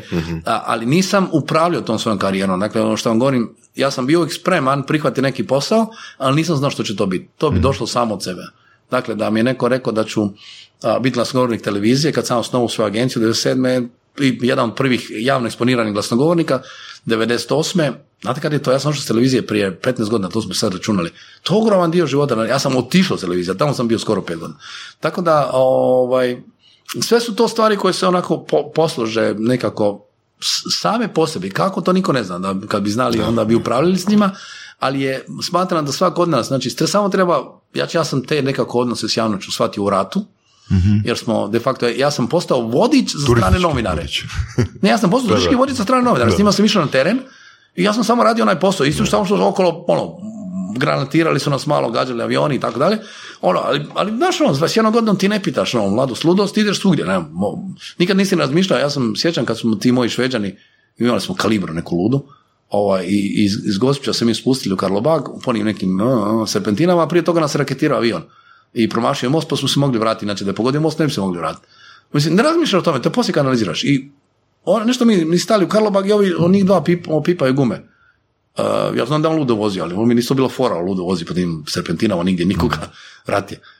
Ono gume užarene, šta, oni su jednostavno bili plavci u Libanonu, imali su to vojno iskustvo i rekli su bježi dok te ono gume nose i on je de facto ono gume zapalio do Karlobaka kako ludo vozio, jer je bilo samo ajmo se maknuti negdje žene, da ne poginemo. A ja nisam tome razmišljao, sjedao tamo iza njih i bilo super kako oni ludo voze. Tako to je tako, kad se mlad, ali i dalje je bila taj kontinuitet, ja sam s njima naučio ta pravila. Kako radi priču, kako traži priču. Dakle, bilo je opet kontraintuitivno da ja njih vodim pravoslavnom parohu u Zagrebu. Ja sam otišao, ja kažem, to je priča. Znači, ajmo napraviti priču kako se osjećaju Srbi u Zagrebu. Znači, usred svega toga. Znači, ja sam bio kao ono i Hrvat i radio Dubrovnik mi pod opsadom, sve ti isti Srbi napada, ali ja nisam upravo otići kod paroha i s njim razgovarao o Preobraženskoj crkvi tamo i oni su napravili tu reportažu. Znači, samo recite svak može ispričati svoju priču. Dakle, imamo sam tu otvorenost uvijek i dan danas imam. Ja volim ići u taj uncharted teritorij. Ja uvijek odem probati nešto s druge, neko ne sudi, nekad upalim, nekad je blam. Ali rijeđe je blam, u principu sam uvijek u pravu, samo sam shvatio da imam manu, a to je da, i to nije dobro u poslu, da želim uspjeti nekad više od klijenta. Mm-hmm. I to shvatio sam, to ne treba raditi. Dakle, ako klijent ne želi... U kom smislu je to mana? Mana je zato što ćeš napraviti neki korak koji klijent će te mrziti zbog njega. Mm-hmm. A ti ćeš mu napraviti da mu pomogneš. Ili da mu objasniš nešto, da ga šokiraš, da ga na bilo koji način probudiš iz nekog sna, to recimo političari ne žele biti probuđeni iz sna i onda kad ih šokiraš na realnoć, onda ne znam, svoj neuspjeh pokušavaju možda na tebe baciti. Ok, a za čim najviše žališ? Da nisam se više igrao u životu. Što znači igra? Kod dijete, imao sam silne obaveze, dakle ja ne znam što, ja se igram cijeli život za to. To opet ima tu true posljedicu, ali meni cijeli život igra. Ali sad kao klinac nisam igrao. Ja sam imao 100 obaveza, nisu one mene pitali. Ja gledam kako mi pitamo, naš djeto, hoćeš ići muzičku, hoćeš ovo, neću, vamo, tamo. Ja sam imao muzičku, upisan odmah, nisam ne trećem razred, nego ja sam pao prvi razred muzičke, to je for the record, ne?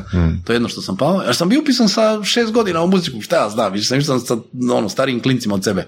Naravno sam pao to prvu godinu, dakle išao sam prije nego što sam trebao. Pa onda imaš muzičku, pa gledaj mojih obaveza, muzička, vjeronauk.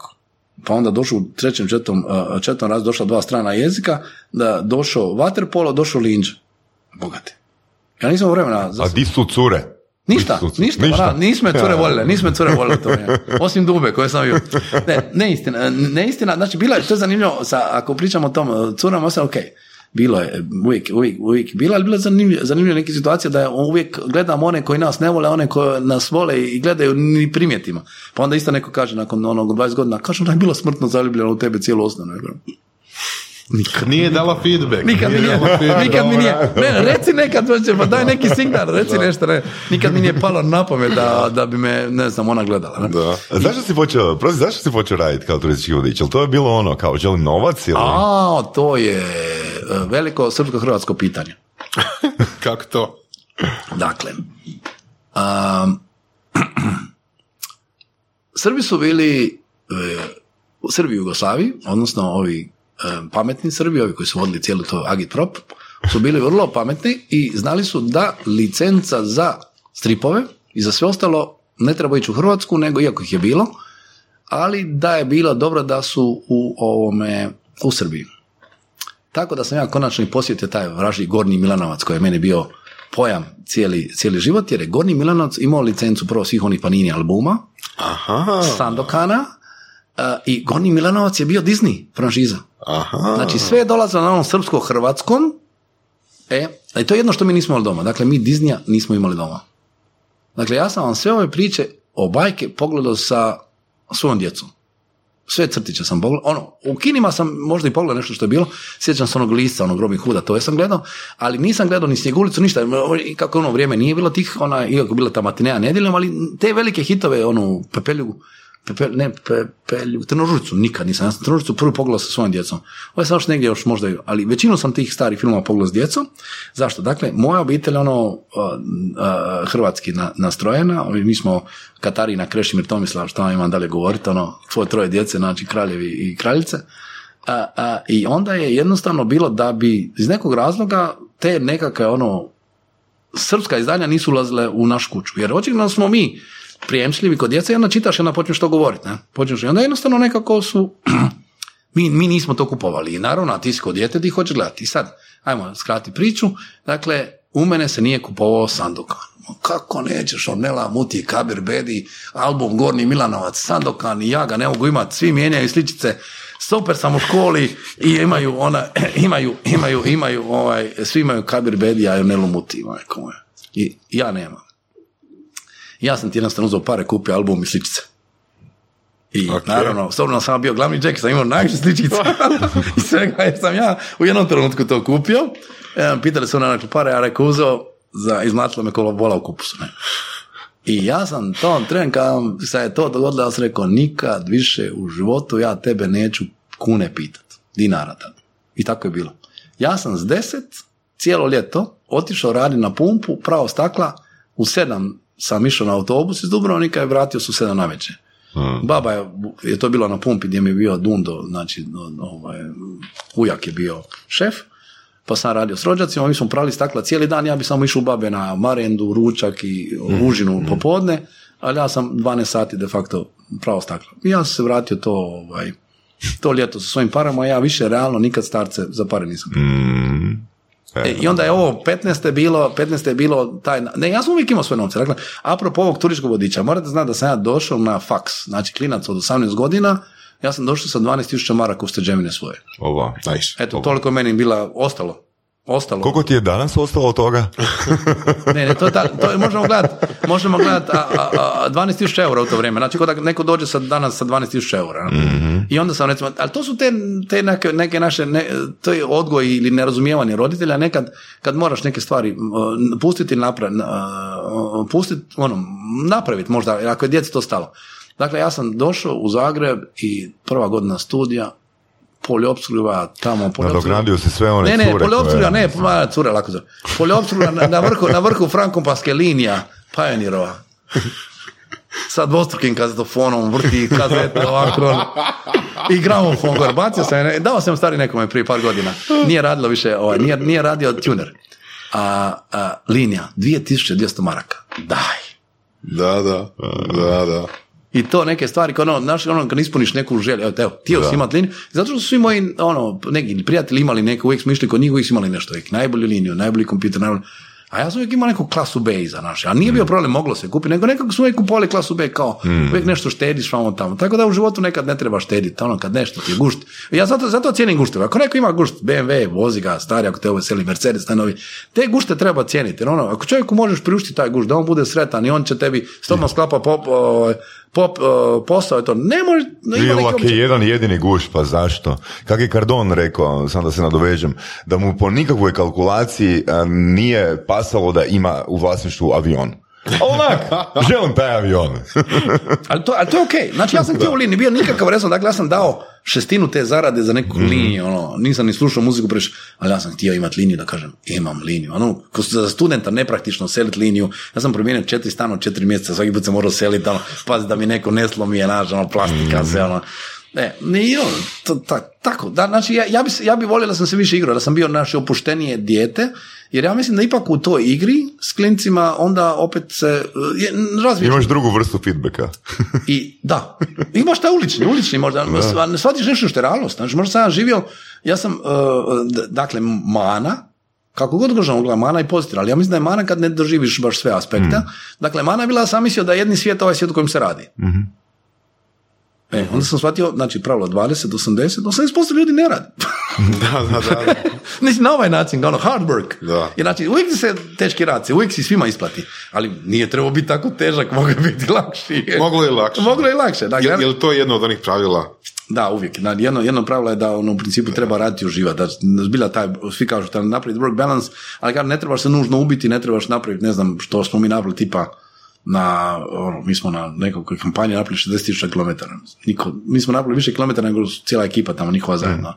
Mislim, kažeš, zašto nam je to trebalo? Ali dakle, htjeli smo sve što dokazati, ali smo zato vidjeli i naučili. Dakle, tipa, mi smo dobili 4 laboratorija i u sva 4 smo ponovili i isti je rezultat bio. Znači, svugdje smo uspjeli.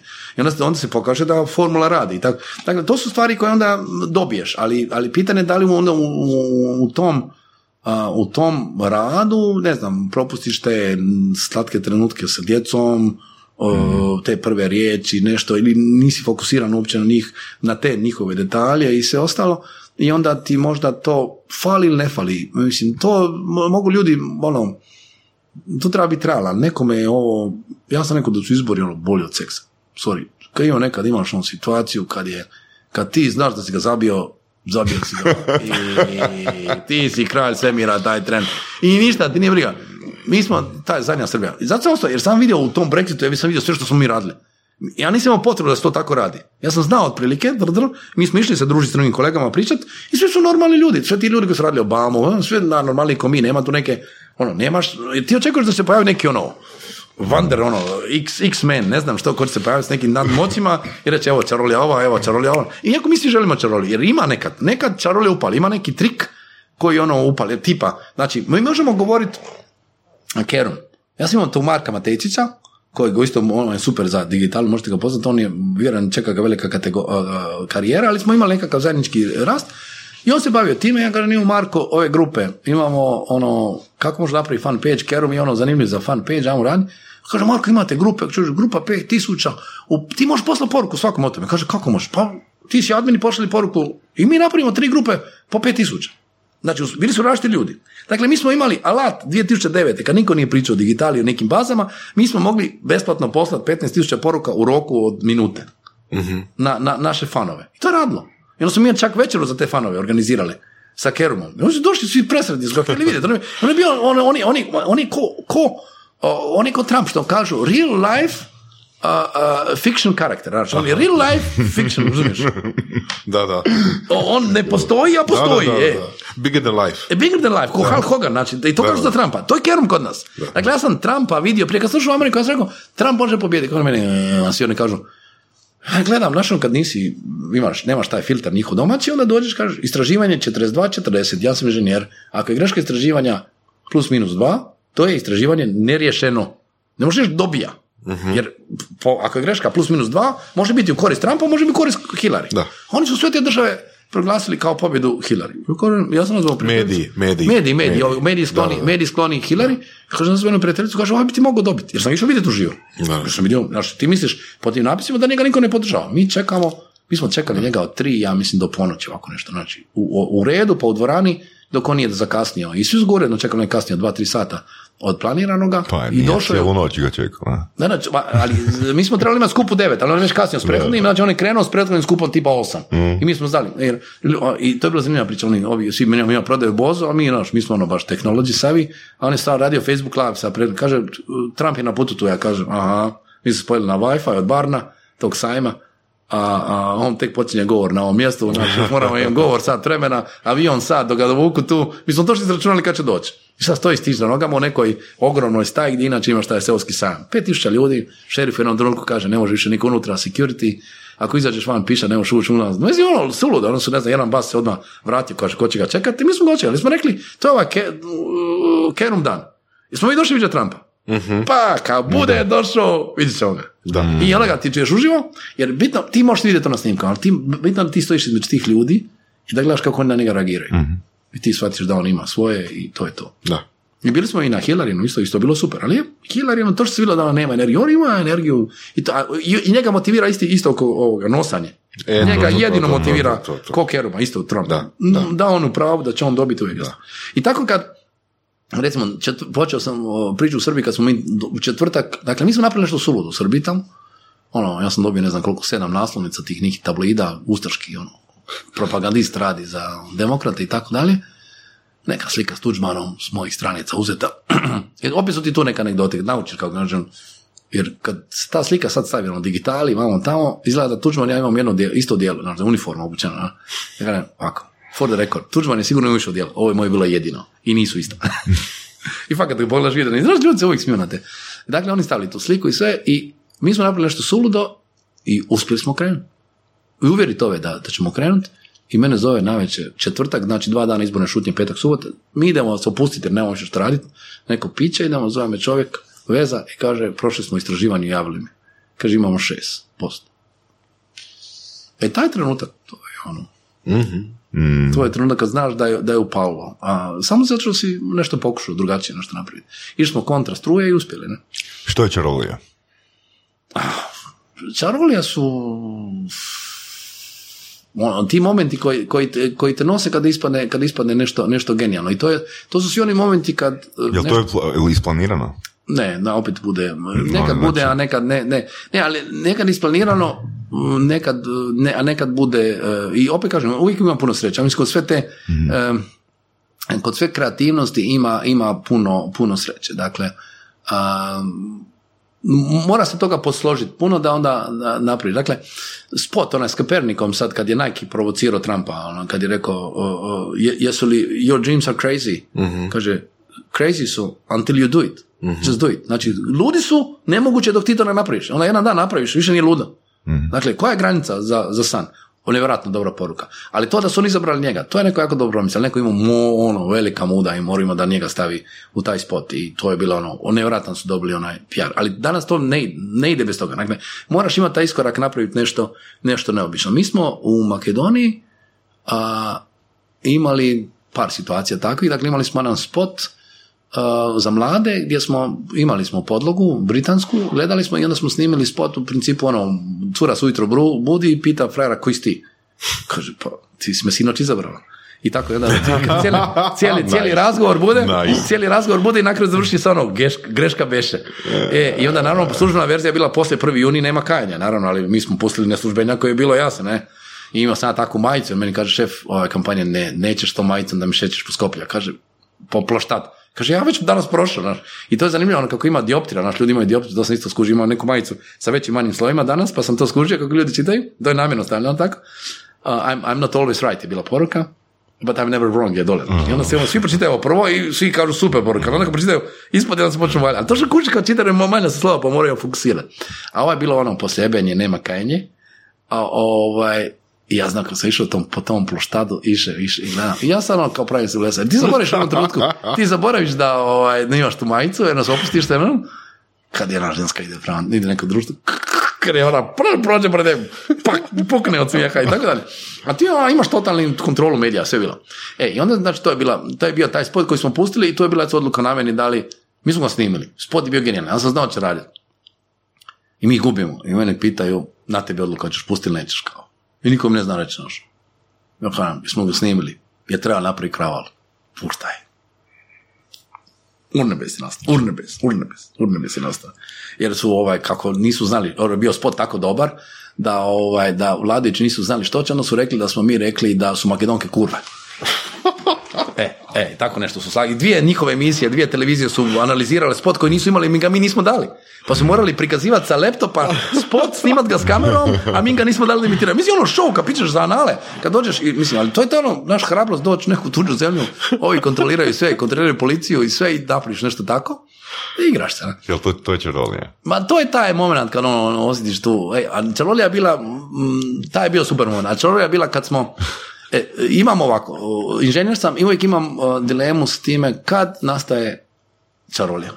Mm-hmm. Dakle, išao sam loviti moment znanstveno kad nastaje čarolija, ali sam tvrdio da ne možeš to utvrditi. Dakle, ti se, možeš pratiti sve, možeš sve snimati, ti ne znaš kad je nastala čarolija, kad ljudi pitaju kako se nešto dogodilo. To je taj magic. Jednom trenutku se nešto posluži i ispadne nešto. Jel si ikad pokušao svjesno? Jesam, pratio sam više puta. Ne, svjesno ne možeš, to ti je osjećano. Okay. Nego ja gledam kad se događa Magic Moment, kad se nešto događa, što postaje legendarno, kako smo došli do toga. Dakle, imali smo završni skup, ti dovodiš 400 autobusa, dovodiš ih cijele, jer moraš dovesti ljude. Neće na došli skup. Dakle, ti imaš logistiku, 400 autobusa voziš u Skopje i puniš ploštad sa 20.000 ljudi. Glavni trg. I sad trebaš nešto napraviti. Imamo te zvijezde koje pjevaju vamo tamo. Kako ćemo završiti skup? I naravno, to je logično pitanje. Znači, mora biti neki moment da plaćaš. Znači, joj, neka agencija kaže, mi ćemo neke EU zvijezdice staviti. I mi gledamo, ono, ćemo mi pričati. Mi hoćemo ono, orgazam čovječe, naravno, kraj.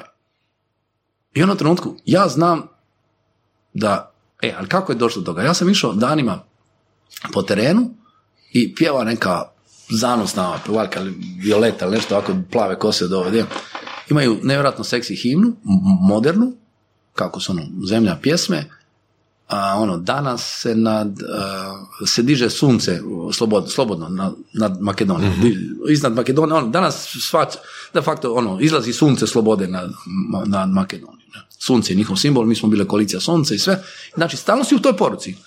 I ja slušam tu himnu, naši stranac Hrvat, ali mi je super, ono, kako dobra stvar, ono, i ova još lijepo pjeva, ne, super, ona otpjeva kapela, znaš ono kad je himna jaka i kad neko otpjeva kapela. I na ovome, na finalima ovoga, US, ovih, Lija, ovih, rugby, tako to ono, kad uvijek je ko pjeva Lady Gaga, uvijek je ta atrakcija ko će otpjeva himnu. I ja svaki put doživim tu atrakciju. I sad imam završni skup i mi pitamo, opet znamo da neko mora pjeva himnu. I mi kažemo, Radmila? I ja znam da je bilo pitanje, ja pitam Acu, valjda, je li, može li Radmila da peje? Pejat. Kaže, može li Radmila pejat? Kaže, pa, pevala je u horu, u crkvi, koliko ja znam. I mi pitamo onome, a Radmila, kao pomogli bi. Onda pitamo Pero, Georgijevski kamikaza, kako zvali, imamo neki bend isto tamo, bend poznati makedonski, koji svira u Jugi, ali inače radi tu produkciju, da kažem, Pero, jel mi možemo da Radmila da peja himna? Koš, Pero, može. Ali kaže, da dođe jedan dan prije da snimimo matricu. Kao, pustiti to, kaže, ona će da odpeva, ali da mi imamo matricu. I kad ona udahne, ja puštam. Pa pjevala, ne pjevala, imamo. Kaže, snimak dobar. I mi završimo tako skup. Ona odrazi govor, digne ih ovako i onda cijeli, prošta 20.000 ljudi pjeva pjesmu koju znaju. A ona ide a kapela, ona kako otvorila, ona kapela, denes na Makedonija, ta, sunce.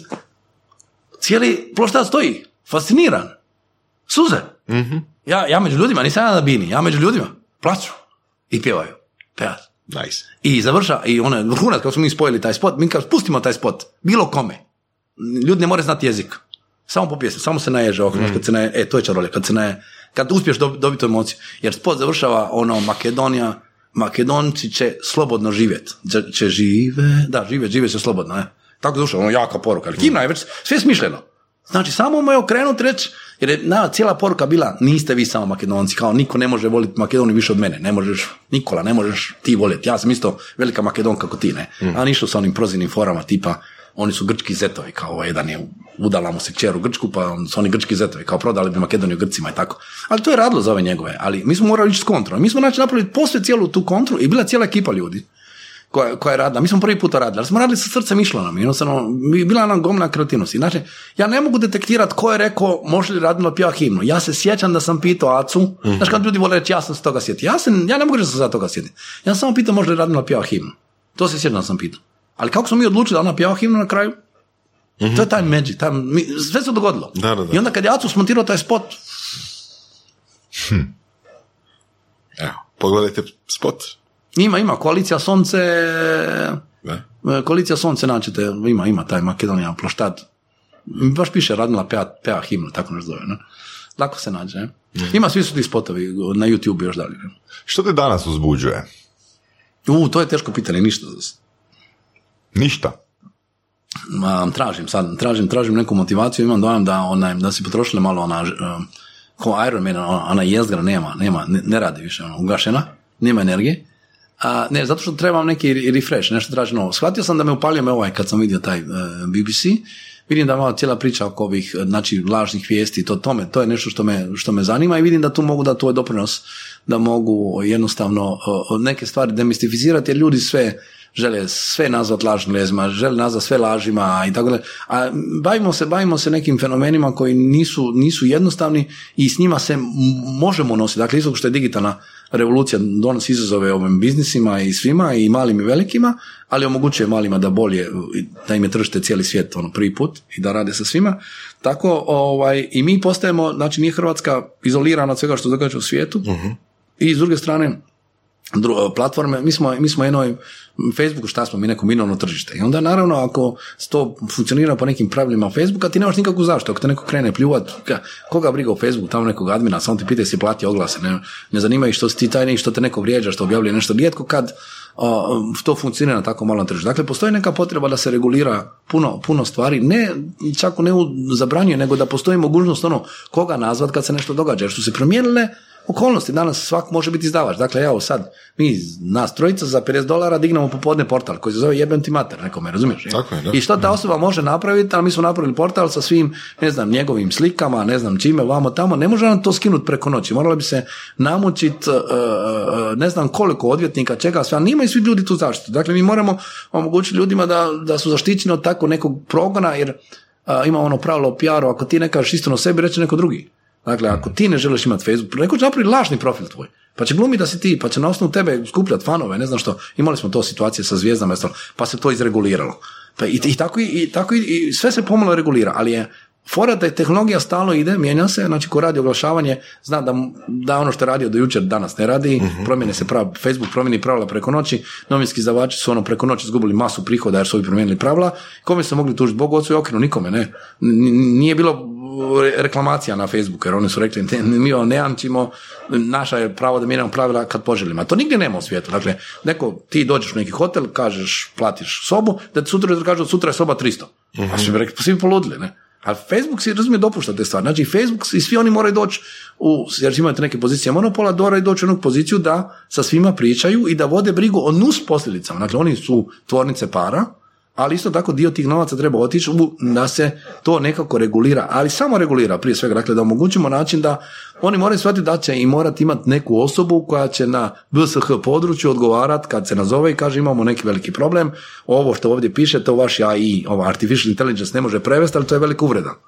I zbog toga neko može stradati. Dakle, znači moraš imati taj način da postoje mehanizmi da se stvari koje mogu izazvati veliku nepopravljivu štetu mogu brzo zaustaviti, eliminirati. No, uvijek je stvar zloupotrebe. Uvijek je pitanje će li neko to zloupotrebljavati. Ali ja smatram da je puno bolje spasiti ovih 80%, a onda za 20% zloupotrebe ćemo. Znači, to te zanima. To bih ti raditi. To sam vidio da me zanima. To vidim da su neke... Prvo imam ekspertizu, imam to iskustvo. Uh-huh. I onda sam shvatio da imam iskustvo koje mnogi ljudi iz prakse nemaju. Dakle, mislim, radili smo na takvim stvarima, vidjeli smo kako nas tuku, mi smo uzvraćali grilom nešto. Dakle, uvijek je bilo, jednostavno sam prošao sve to i onda shvatam da na drugi način to vidim životno. Mm-hmm. Jednostavno sam prošao i da tu može imati, da onda to iskustvo mogu staviti za neko šire dobro. To je jedna stvar što u principu ljudi, ja mislim, ne razumije. Dakle, ne samo u mom slučaju, nego za puno ljudi.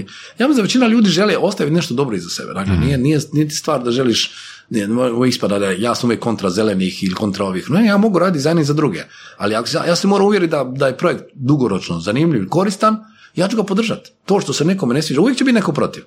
Ali ne možemo se uvijek svima svidjeti. Dakle, ali ideja mi je da uvijek tražim neku vrijednost, da provjerim s drugim ljudima što vi mislite o ovom tamo. Dakle, nikad neću, ja imam stvari za koje neću raditi. Neću raditi za kriminal, neću raditi. Okay. Znači, da li vjeruješ u ideju idealnog klijenta? Ili, mislim, imaš li ti kakve filtre s kim ćeš raditi? Da li osoba ili organizacija za koju radiš mora biti u skladu s tvojim uvjerenjima, da ili ne? Ili jednostavno ti moraš imati neku dugoročnu dobit. Ne mora biti dobit, ali mora biti... Mislim, doprinos. Evo, sad što reći. Da bi išao po nekom principu idealnog klijenta, ne bi nikad prihvatio raditi sklad gradnje. Bojanje tunela, za koje nema optužnice. Mm-hmm. Ali su ljudi došli, objasnili nam, mislim, čovjek vjeran u zatvoru, došli su nam neki drugi ljudi, njegova žena, više ne znam koji je došli, ne znam kako su došli do nas, i rekli, njega pokušavaju zadržati u zatvoru mimo pravila, a mi smo platili sa porez. I fakat smo skužili da je neka namješteljka. Ja to odradio, čovjeka pustili zatvora. Oni presretni, jer čovjek izašao iz pritvora. Znači, bio je ta ideja da tužiteljstvo je lomilo ljude tim držanim u pritvoru, pa onda priznaš, potpišeš bilo što, samo dođeš neko ko je labilnije.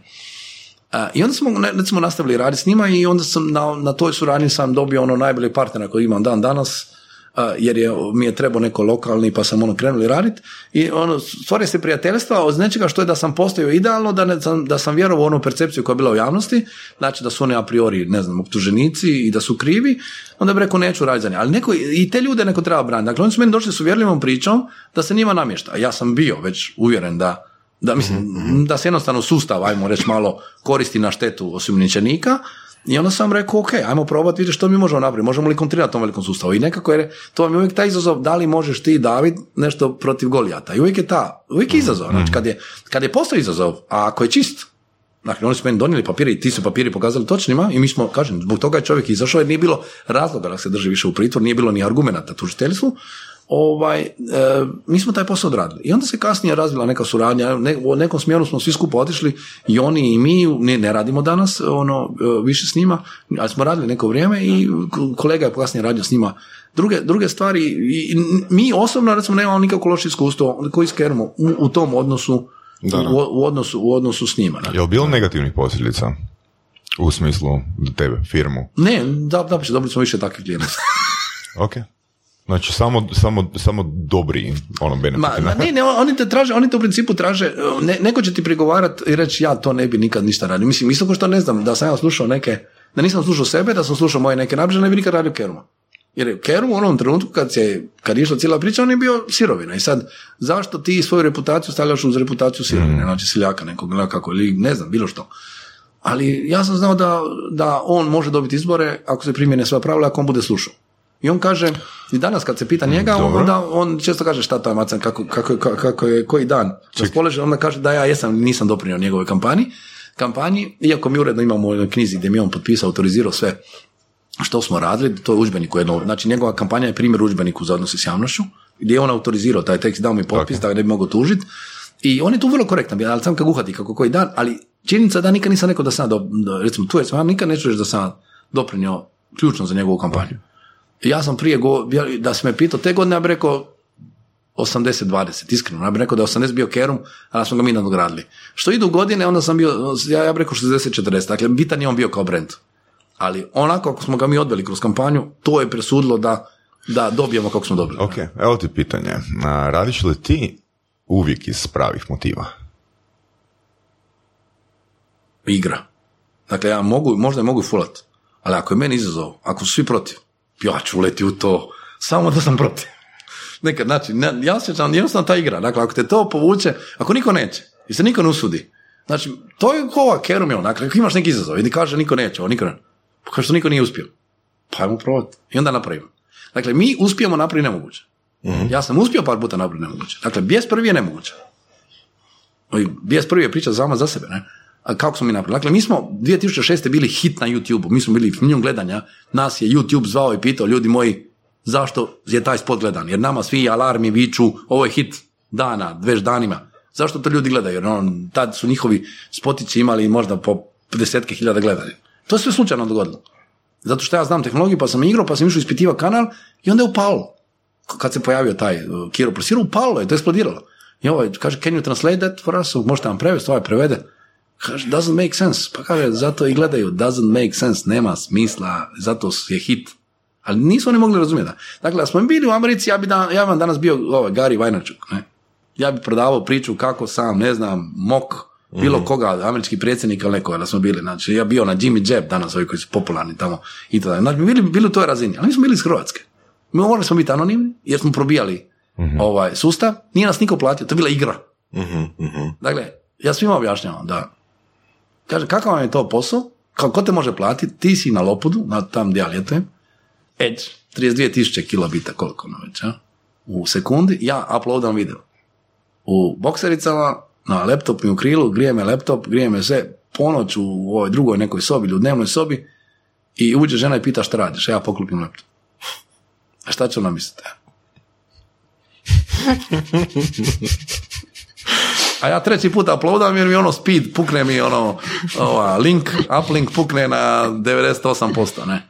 I nisam siguran da je YouTube prihvatio video, a moram malo bježiš, brišeš tragove koliko možeš i sve pokušaš to napraviti tako da da nema previše neke pokušaš napraviti to kad niko ne računa da ćeš to napraviti. I onda je sve to da ispala legenda poslije. Ni to je 150 videa je 3 mjeseca, koliko sam računao, 5 mjeseci života. Jedan video je minimalno jedan dan. Ne. Jel ti žao što nisi u Americi? Da. Ja sam, da. To je priča što sam je žao. Htio sam studirati van. Niko mi nije to ponudio, niko mi nije rekao da je mogućnost. A imao sam mogućnost. Znači, meni na kruzu dođu profesori Stanforda, daju vizitku, samo da sam napisao pismo. A to sam jedno napravio. Dakle, ja sam završio u Francusku, ja sam francuski naučio tako da mi je, imao sam neke super goste, bili su zadovoljni, taj famozni mutar, kad sam pričao, ne znam, sam završio priču o konobarima, senf se kaže, mutar se kaže senf. Niko nije znao turi, ja znam danas kad sam naučio mutar, jer vodičke su sjedale, nisu one pomagale konobarima, a Francuzi su gurmani. Znači, ako jedu nešto, hoće malo začina i nešto. One sjede vodičke, ja kažem, one dame, što je to mutar? Znači, ja kao francuski domaćin, nemam pojma, nemam riječi, imam 15-14 godina, koliko. Kažem, senf. Super, ja da nima konobar, donesite senfa. Ovi sretni. Znači, ja sam nakon to senfa dobio da sam otišao 1 mjesec dana živjeti u Marseille s tim ljudima, jer sam ih proveo sutra kroz grad, nešto smo krenuli pričat i ja sam s njihovom djecom jedrio, inače im je sin olimpijski pobjednik u klasi 470 u Los Angeles. I njega sam isto upoznao. I ja sam tamo naučio francuski, vjerojatno sam radio greške, nisam znao razliku između ljubiti i jebati, znači, pardon, biz je poljubiti, ali valjda u slengu na ulicama Marseja je ovo drugo. To sam neki nam skužio u filmu, da znam da su me čudno gledali, jer ja moj francuski bio, jer sam valjda bio prostor, ali ja nisam znao. Jer neki dan frajer objašnjavao nekome, znaš ti razliku između ovoga, kaže, da, kao, misliš da govoriš francuski, kao, ne? Kaže, pa to ti je to. Kaže, ja. Ups. Jer ja bih uvijek rekao da je poljubiti, ne? I onda sam tamo, recimo, progovorio taj francuski. Jes poljubiti, ali ima ovo drugo značenje, više danas. I onda sam tu ja se vratio tako da sam znao psovat na francuskom sve, jer sam bio 1 mjesec dana u ekipi koja ne zna ništa drugo. Ja ne znam engleski. Pričaj taj francuski. I to mi je omogućilo kasnije da vodim. Ja sam se onda riješio, znači ja ništa francuskom realno, nisam krivo reći ništa. Naučio sam taj basic da sam mogao s njima razgovarati, ali sam se totalno oslobodio tek u tom Marseju. I recimo, to je ta priča, što sam htio ići van. I tu, ne znam zašto sam, za Marsej sam to napravio sa 16 godina, a sa, mislim 16, a za faks, niko, znači, isto je velika stvar da pitaš da ih neko otvori mogućnosti. Ja to sad govorim svojoj djeci. Pitajte, vamo tamo, želite ići van, želite li stipendiju? Sve je otvoreno. Sve je samo, znači, danas kad smo u Europskoj uniji zbilja sve otvoreno. Dakle, ako neko hoće studira van, da neka Ivina prijateljica iz vrtića studira psihologiju u najboljem faksu u Danskoj. Ništa ne plaća. Znači, dobila je neka stipendija. I ona je ispunila svoj san, ali iz obitelji koja ne bi si to mogla priuštiti. A ona je sve to sama napravila i sad Iva isto ima neke, moja kćer ima svoje neke snove, imamo svi vidim i mi to potičemo, ali niko meni ni pitao što sanjaš. Znači ja sam imao vizitku tog profesora Stanforda, znači da sam njemu napisao pismo, ja bi dobio stipendiju vjerojatno svojim ocjenama, sa svim položio bi, imao sam odličan engleski, znači bez problema položio, u to vrijeme bio bi egzotičan, neko iza istočnog zida i ja meni to nije palo na pet. 16 godina, znači maloljetnik. Legija stranaca ima bazu u Marseju i tamo regrutiraju kao, mi na to se rekao, pa tebe će uzeti legiju stranaca, kako ti znaš da nisu? Ja kažem, pa to su neki normalni ljudi, izbilja su normalni, ne znam, su živi, nismo se dugo čuli. Henri et Marie Pepone. On meni otac onako kako je bio dosta, on je bio strog otac i uvijek je on njega sam učio to raditi, mi smo uvijek ta radi sve zna. I on isto taj renesansni čovjek, on zna zbilja sve napraviti, on sve radove zna, on je vrhunski inženjer, nadzornik građevine bio, ali sve živo zna napraviti, jer s ocem to naučio, radi s metalima, radi sve. I djed je znao čuda. I onda su oni uvijek radili i strogi su bili, znači taj užitak je dolazio negdje tek poslije. Sad ja pitam da idemo neki Marsej, 16 godina. Kaže, uzet ćete u legiju stranaca. Dobro, ja kažem, neće, ali znam, ali gledaj. Kažem, nešto mi... Ja ne znam što sam bio uporan. To je kad nešto želiš, vole u životu. Ja sam rekao, ok. I onda on je nešto kroz razgovor sa mnom rekao što oni sve more. Nije on meni postavio tog uvida, nego rekao, meni bi trebala potvrda od javnog bilježnika da će oni tebe primiti, vamo tamo sve ostalo. I sad, moj francuski kakav jes, ja sjeo. Mama je profesorica francuskog, nikad nisam radio s njom, posvađao sam se prvi put kad smo radili. I nikad nismo radili. Ne znam kako sam to pismo napisao. Ja sam napisao sam. Ili možda sam čak možda imao pitao nešćans i otišlo je to pismo nazad u Francusku. Znači ja sam dobio poziv i otišlo je pismo da ja tražim potvrdu od javnog bilježnika da će oni skrbiti o meni. za 15 dana dolazi štaba, oliki pečet. Noter publik potvrdio da će meni Henri i Marie, da će oni biti meni domaćini i da ja mogu doći. I onda ti avantura avionom u Zagreb, ili za avionom sam letio, koklinac, možda prvi put da sam letio avionom, i onda vlakom Zagreb, Zagreb, Milano, Genova, Marseille. Došao on put još, 15 sati, 3 vlaka sam promijenio, onda Trstu jedan, pa on iz Trsta do Genova, onda je Genova, ideš u Francuski, nešto tako. Ja sam došao 4 ure ujutro, negdje u Marseille, ili, tu sam prvi put ostao fasciniran, ili 5, ali nebitno, pitalo ono 5:13, ili ovako nešto je pisalo, a ovaj vlak ušao u 5:13 u postaju u Marseille.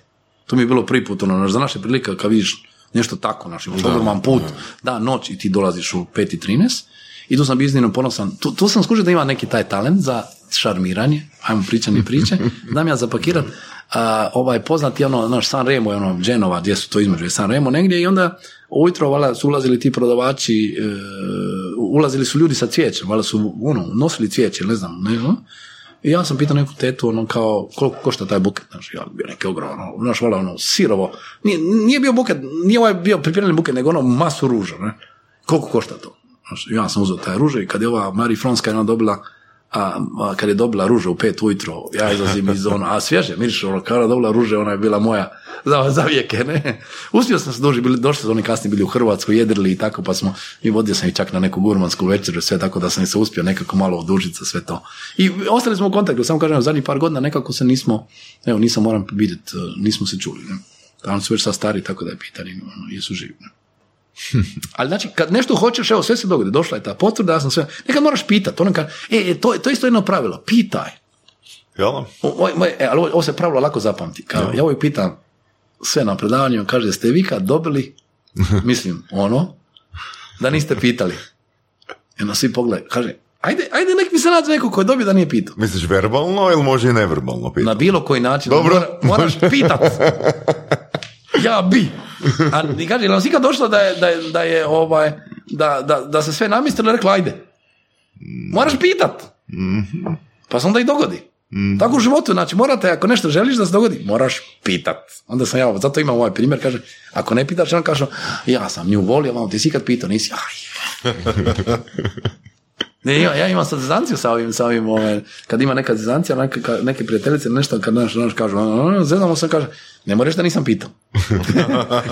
Jer uvijek poslije naš, kad mi kažu, kad u domu umirovljenika neko sjede, kaže, a znaš kako sam ja tebe gledala. Ne moraš da nisam pitao. Znači, to sve u zezanciji, naravno. Jer stalno širim tu nekakvu ideju, fakat da moraš pokušati. I onda nikad ne znaš koji je rezultat. Jel možeš danas pokušati otići u Ameriku? Ne, to mi se ne vidio sam, ne sviđa mi se Amerika. Ja sam sve prošao, tako mi se ne sviđa to. Taj American Dream je meni. Meni ne treba novac, dakle ako više za eventualno novce, to mi ne treba, da više radi za neko onako ok firmu, ali bi otišao vjerojatno živio tu, a da radio za njih, eventualno bi putovao, ali opet ne previše. Ja sam se toliko naputovao u životu i ja toga nisam bio svjestan. To su isto stvari koje vam niko, morate imati stalno neke kontrolere, koji vam to kažu sa strane, jer vama to postane business as usual. Dakle, sve što ja radim, znači čarolija nekad postane business as usual, a ne možete postići čaroliju svaki dan. I onda ti tražiš čaroliju, mučiš se, trudiš se, možda uspiješ nešto napraviti, ali ne možeš svaki dan, ne možeš svaki dan proizvesti bijesa prvoga. Bijes prvi je bio odgovor na cenzuru.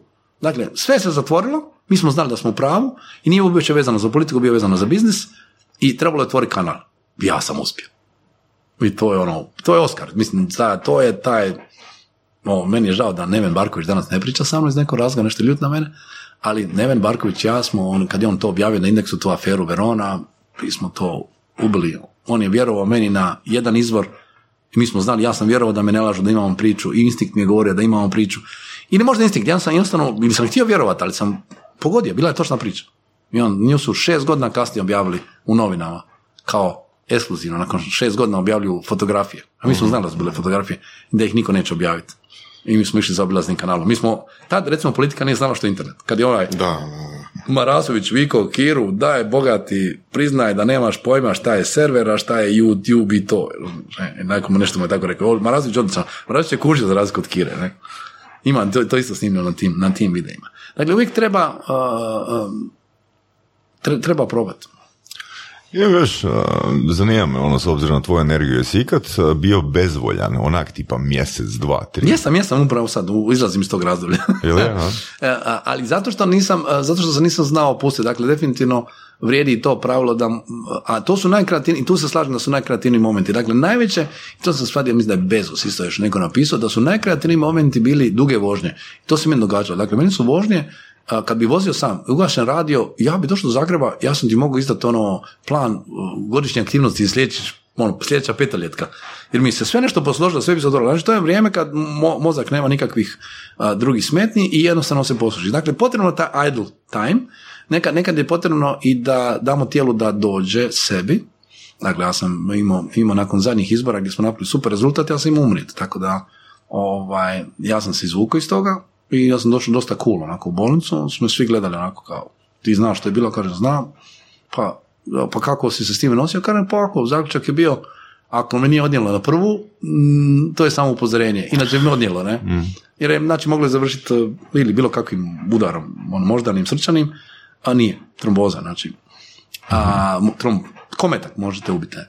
I svi su bili u panici kad su vidjeli taj prvi nalaz, a ja sam već prošao svu tu paniku prvu i jednostavno doktor Google je rekao da je to vjerojatno.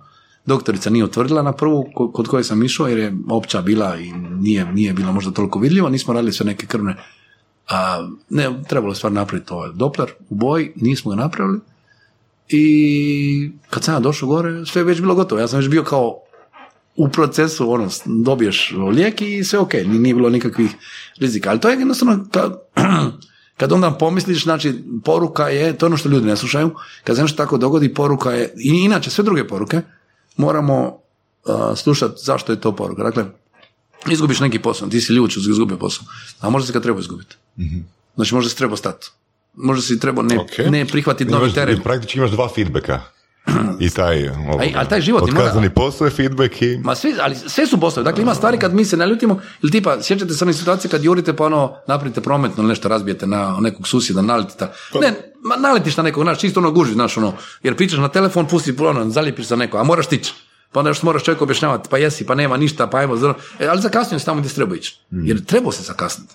Dakle, mi, ako se... Ja sam došao do vas, imam tu, ja nisam ono... Čekaj, pa ti si krešao prilično duhovna osoba. Jesam, ja sam taj sikrice, to sam se sikricu smio, a onda sam jutro sjetio kako sam na oba mjesta gdje sam došao, sam našao parking mjesto. Jer ga nisam ni tražio, nego sam rekao, bit će tu nešto.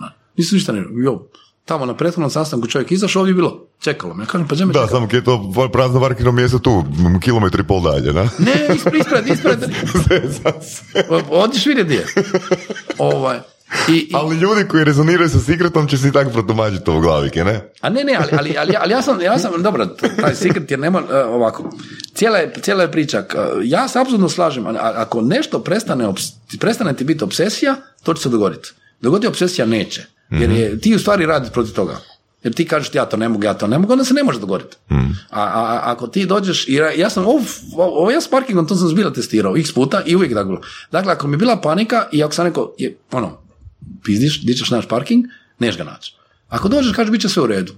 Bude sve u redu, ništa ne misliš, jer ako treba biti u redu, bit će. Ako ne trebaš doći na taj sastanak, nećeš doći, čovječe. Možda trebaš zakasniti. Razumiješ? Jer mi mislimo da, to je kad shvatiš da ti u stvari ništa ne kontroliraš. Mi cijeli život mislimo da kontroliraš. Mi kontroliramo samo svoje ponašanje, ovdje ćeš još neka pravila ovih koje su vrlo jednostavno. Ali ljudi moraju shvatiti, to je tako, ali gledaj, to je tako common sense. Dakle, ti ne možeš natjerati curu, dečka, šefa da te voli. Dakle, ti možeš promijeniti svoje ponašanje. Šef ti je pička. Daj otkaz. Pa će žaliti poslije jer je izgubio dobrog radnika. Ali nemoj se ubijati na tome što te šef ne razumije. Naćiš nekoga drugog ko što te razumije. Ako si takav, ako vjeruješ u sebe, kreni dalje. Ili ovo pravilo, tam je fantastična rečenica, to niko ne razumije na prvu, svi kada kažem na predavanjima, svi onako stavno tako, jer je jednostavno i totalno glupa i niko ne želi priznati. Uvijek si plaćen onoliko koliko misliš da vrijediš. Kako vi klimate, načuli ste, ne? Ali kad kažeš ovako na predavanjima, ljudi kažu, stanu, naš ne znaš što će, jer kažu, uvijek si plaćen, jer niko nije... Dobro, zavisi koja je publika, možda poduzetnici bi, se složili s njima. Ali i poduzetnici stari, kako određuješ cijenu? Po osjećaju. Pa to ti kažem. Po nekom Ili onda ti možeš da možeš imati vrhunski proizvod da završi u klasi jeftinije, jer ti misliš da to ne vrijedi, jer ti znaš koliko si truda uložio, to je tebi, znači imaš super ovo maslinovo ulje, evo meni Kevaloni koji ja promoviram, koji su mi prijatelji, su taj primjer. Dakle, ti možeš prodati maslinovo ulje bilo koje za 70 kuna ili oni prodaju litru za 300. Mm-hmm. Da. Velika razlika je u kvaliteti, ali oni su dodali još tu priče, ambalaže, mm-hmm. sve ostalo i recimo ja njih dajem kao poslovni dar. To je jedni poslovni dar gdje mi se dogodilo da dođe mi žena i kaže daj mi 2. Daj mi 2 bočice, ne? Što male, skupe. I onda shvatiš da je to nešto što radi. Znači ja recimo godinama isti dar dajem. Jer svi pitaju će biti opet ono tvoje ulje. Jer si ga ljudi možda ne žele priuštiti, ne mogu, ali ga svi žele malo probati, vrhunsku stvar, to je i za gurmanska stvar. Znači, jer su oni mogli isto reći, ajmo mi prodavati to ulje iz Hrvatske, ajmo ga prodavati za 150. Mm-hmm. Pa bi da li zarađivali duplo više nego ona iz Brača. Ali su rekli, idemo za 300. I idemo biti najskuplje ulje u Hrvatskoj, ali i najbolje. Mm-hmm. I da bude odgovor zašto smo najskuplji, najbolji smo. Mm-hmm. Dakle, možeš bilo... Čovjek prije nego to odluči mora sam u svojoj glavi to zato kažem to... To nema veze sa... I mora raditi najbolje ulje. Da, definitivno. Moraš da imaš za početak. Ali morate shvatiti, samo da shvatimo. Dakle, vrhunski proizvod. Dakle, ja mogu dati ajmo opet stand-up moment. Koji je meni najteže uslugu naplatiti? Kad dođeš, imaš kriznu situaciju i čovjek ti ispriča priču i ti kažeš, pitam što trebate napraviti, ja kažem ne morate napraviti ništa. Sad kažem kako naplatiti uslugu koja glasi ne morate napraviti ništa, kao sve pod kontrolom. Kažem pa sam promijenio redoslijed, ja prvo dogovorim cijenu i sve, onda kažem sad recite, onda kažem ne morate ništa, ali i dalje vas košta jednako koliko smo se dogovorili na početku. Ali da, utjecao si na osjećaj, osobi si dao relief. Ne? Pa jesam, ali kako rekao, ali što je u to ugrađeno? Moje iskustvo, realno 15 minuta ili pola sata mog vremena sat, ok, došao sam na poziv, to košta kad sve pustiš, sve ostalo i zato su te usluge skuplje, kad ti sve ostaviš i zato moraš imati agenciju, moraš imati ljude koji će reći ok, nešto mi gori, Agrokor, vamo tamo zvao, kad su zvali Agrokor, ja sam bio 7 dana Agrokor, ja sam svojim ljudima nisam javljao, 5 dana kad bilo. Nisam se nikome javljao, samo sam bio tamo s ovom ekipom, jer ja sam isto kad sam ušao u taj žrvan, ja sam prvi dan rekao, šta je ovo? Kad smo rekli, pa kad ti si izgledao nezvjeren prvi dan, pa jesam bio nezvjeren, ja se ne bojim to reći. Jer to bio ogroman žrvan, 30.000 ljudi, nema za plaće, nema, ti gledaš to što se govori, niko ne komunicira i tako dalje. Ali ja nemam problem reći da sam bio impresioniran, tu sam bio prvi dan, ne znam što se događa. Ali još drugi dan smo pohvatali konce i sve je bilo super. Kad znaš ko je gazda, imaš zapovjednika i voziš. Smjer napada, određen cilj određen i bilo će, ali dok nije bilo cilja, ti gledaš šta ćeš, ne možeš loviti sve loptice, znači puštaš, ide u gol i ti znaš da je gol pun. Kad idemo na centar, kad idemo izvesti loptu s centra. Tako da, ovo je veliki problem ljudi. Dakle, ja mogu reći za sebe, ja sam prejeftino naplaćivao sve ove godine. Sve ove godine? Sve. Do koje? Do 2000? Pa dok nisam prvi put čovjeku naplatio 2 sata konzultaciju 2000 €. Mm-hmm. Ja, to je bilo nakon što sam imao ovaj razgovor s nekim, ja sam rekao koliko vrijedi. To je stvarno bila moja 2 sata inače, ali su bila sva moja znanja iz kampanja, ja sam mu dao, 5 smjerova što može raditi, nekih 5 alata, što može napraviti i to je to. Dakle, ja sam mu dao gotovu formulu da ima nekakav rezultat. Ako ga primjeni, imao bi nekakav rezultat. Da. I to je moje znanje. Okay. Došao doktor, razumiješ? Okay, zašto ne 4? Zato što je to već bilo duplo od moje satnice. Da, ali zašto ne? Procijenio sam da je to realno. Da, ali realno. Zato što uvijek si plaćeno koliko misliš. Znači, kad se gleda koliko je SDP platio Aleksandra Brauna, onda apsolutno kažeš da, zašto ne? Ja dobijem 400.000 kuna za kampanju, on dobije 4 milijuna. Ne? I to isto je Hrvatska. Dakle, bez problema, u dugovima su dan danas. I to je recimo razlog zašto ne radim sa Berom. Kad me Bero pitao šadi, onda mi je prvo rekao nema para. Ja kažem, Bero, zaboravi, neću više raditi, da ne radi više nikad politiku, neću raditi besplatno za nikoga više, razumiješ, ne? Ali to je stav. Okay. To je stav i diskratno, nemoj zamjeriti, drag si mi sve, ali neću raditi bez para. Dali ste čovjeku 4 milijuna i sad mene očekuješ da volontiram. Ej, što čovjek vam je rekao, ja bi možda malo manje, ne znam, mislim, vjerojatno bi isto rekli. Nema neke razlike, ja vjerujem da bi isto rekli. Nisam impresioniran, to su ljudi s kojima mi sjedimo okolo po skupom i ostalo, samo možda imaju neku drugu podlogu, drugu rutinu, ali sve to isto možemo isporučiti. Taj čovjek isto otišao u Makedoniju, mislim da je Brown radio umjesto mene jednu kampanju, ovim mojim Makedoncima, kad sam ja isto dao neku pondu, oni su isto, vjerojatno ja sam dao prvi put dosta dobru cijenu, a onda su oni dobili vala njega onako for free, ali nije uspio. Nije mogao, nije čarobnjak, nije mogao na tom tržištu zadanim okolnostima, ti ne možeš napraviti ako ne možeš napraviti neku veliku promjenu. Ja ne znam napraviti difference, znači mi smo puno veću razliku napravili 2008. nego što je, ja za tu njegovu kampanju nisam ni čuo, možda griješim dušu, ali nije mi se niko hvalio. Dobro, ali poanta, mislim, gdje definitivno postoji neka granica. Ma nema granica je koliko su spremni plati. Ali zašto ne 4 ili 10 tisuća eura? Pa zato što sam opet nekako realan, ja računam da je, znači za 2 sata dobiti nekakvu onu mjesečnu plaću IT inženjera u Hrvatskoj je više nego enough. Fair, more than fair, ne? Dobro, ali prije 10 godina bi mislio da to nije fair, zar ne? Da. Mislim da je previše. Okay. Mislim, ne bi se usudio, ne bi se usudio. Da, ne bi se usudio. Ali sam naučio, sam se radio za PNG, ja sam prodao pelene, recimo jedno razdoblje, bio sam sales rep u PNG-u, opet sam tu imao neke rezultate, ja zaboravim to. Kaže, pa ti si postao najveći rekord koji neko 3 godine nije srušio. Mislim, ti jednostavno ideš dalje, ti niko ne kaže to, možda su oni rekli, ali ja sam međutim dao otkaz, pa ja nisam znao da je to bio nerušeno. Šta ja imao te name, pa sam jednom trenutku prodao onaj kamion pelena. Tad sam upoznao Sašu, recimo. Meni Saša kaže, kad si meni dolazio prodavati pelene? Saša, znam da imaš firmu tu, ali sorry, zaboravio, ne znam se. Meni trebalo auto da mogu ići turom van. Imao sam auto cijelo vrijeme. Dobra, bila. Mogu si liniju prodati. Ne, linija se ne dira. Imao sam novi Renault, nisu bili Megane ili nešto kao prethodnih Megana, novi novcati na korištenje 24 sata i plaću koja je bila u to vrijeme dvostruki prosjek Hrvatske. Ajde čekaj, ajde se fokusirati na pitanje. Što? Znači prije 10 godina bi ti bilo neugodno reći za 2 sata 2000 eura. Pa da, ovisno o kojem iskustvu govorimo, dakle da nije čak, jer ja sam recimo, mi smo, kad sam radio u Madisonu, ja, Mladen je bio stariji, onda je Mladen isto na nekakve stava Hrgarek, onda je on jednostavno znao neke cijene, dakle on je postavio neke cijene, znači postavio neki stariji kolega i zna kad može nešto proći, uvijek je naučiš gledati po vrijednosti i po svemu, dakle ja nemam. Da li si stavio cijenu 2000 eura za 2 sata zato jer si znao da može proći ili zato jer si vjerovao da, ili si mislio da toliko vrijediš? Ja sam prvo znao da to vrijedi, jer je to bila konzultacija tog tipa, ono baš specijalistička, a s druge strane znao sam da mogu platiti. Ok. Mi ono sam išao testirati. Jesu oni mogli platiti 3? Mogli su i 4. Ok. Što te sprečilo? To je neki prijateljski odnos.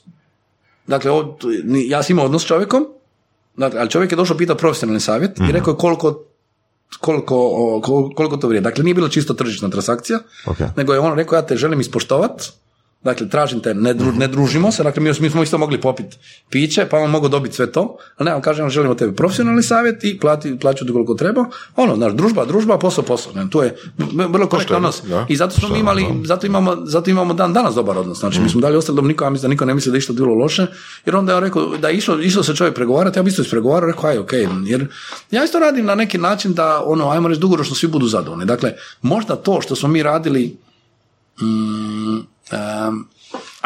nebitno na što smo radili. Ja mislim da treba opet definirati cilj. Ja mislim s ovim ciljem sam puno toga riješio u životu kad odrediš da moraš imati cilj.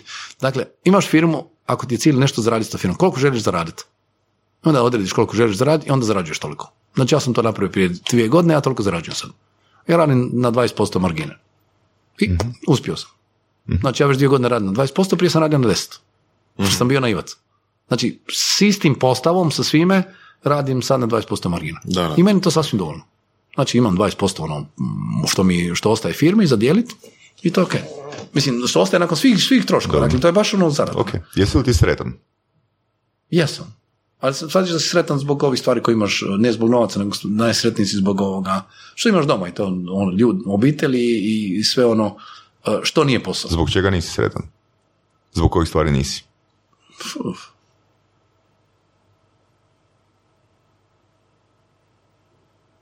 Ima ih.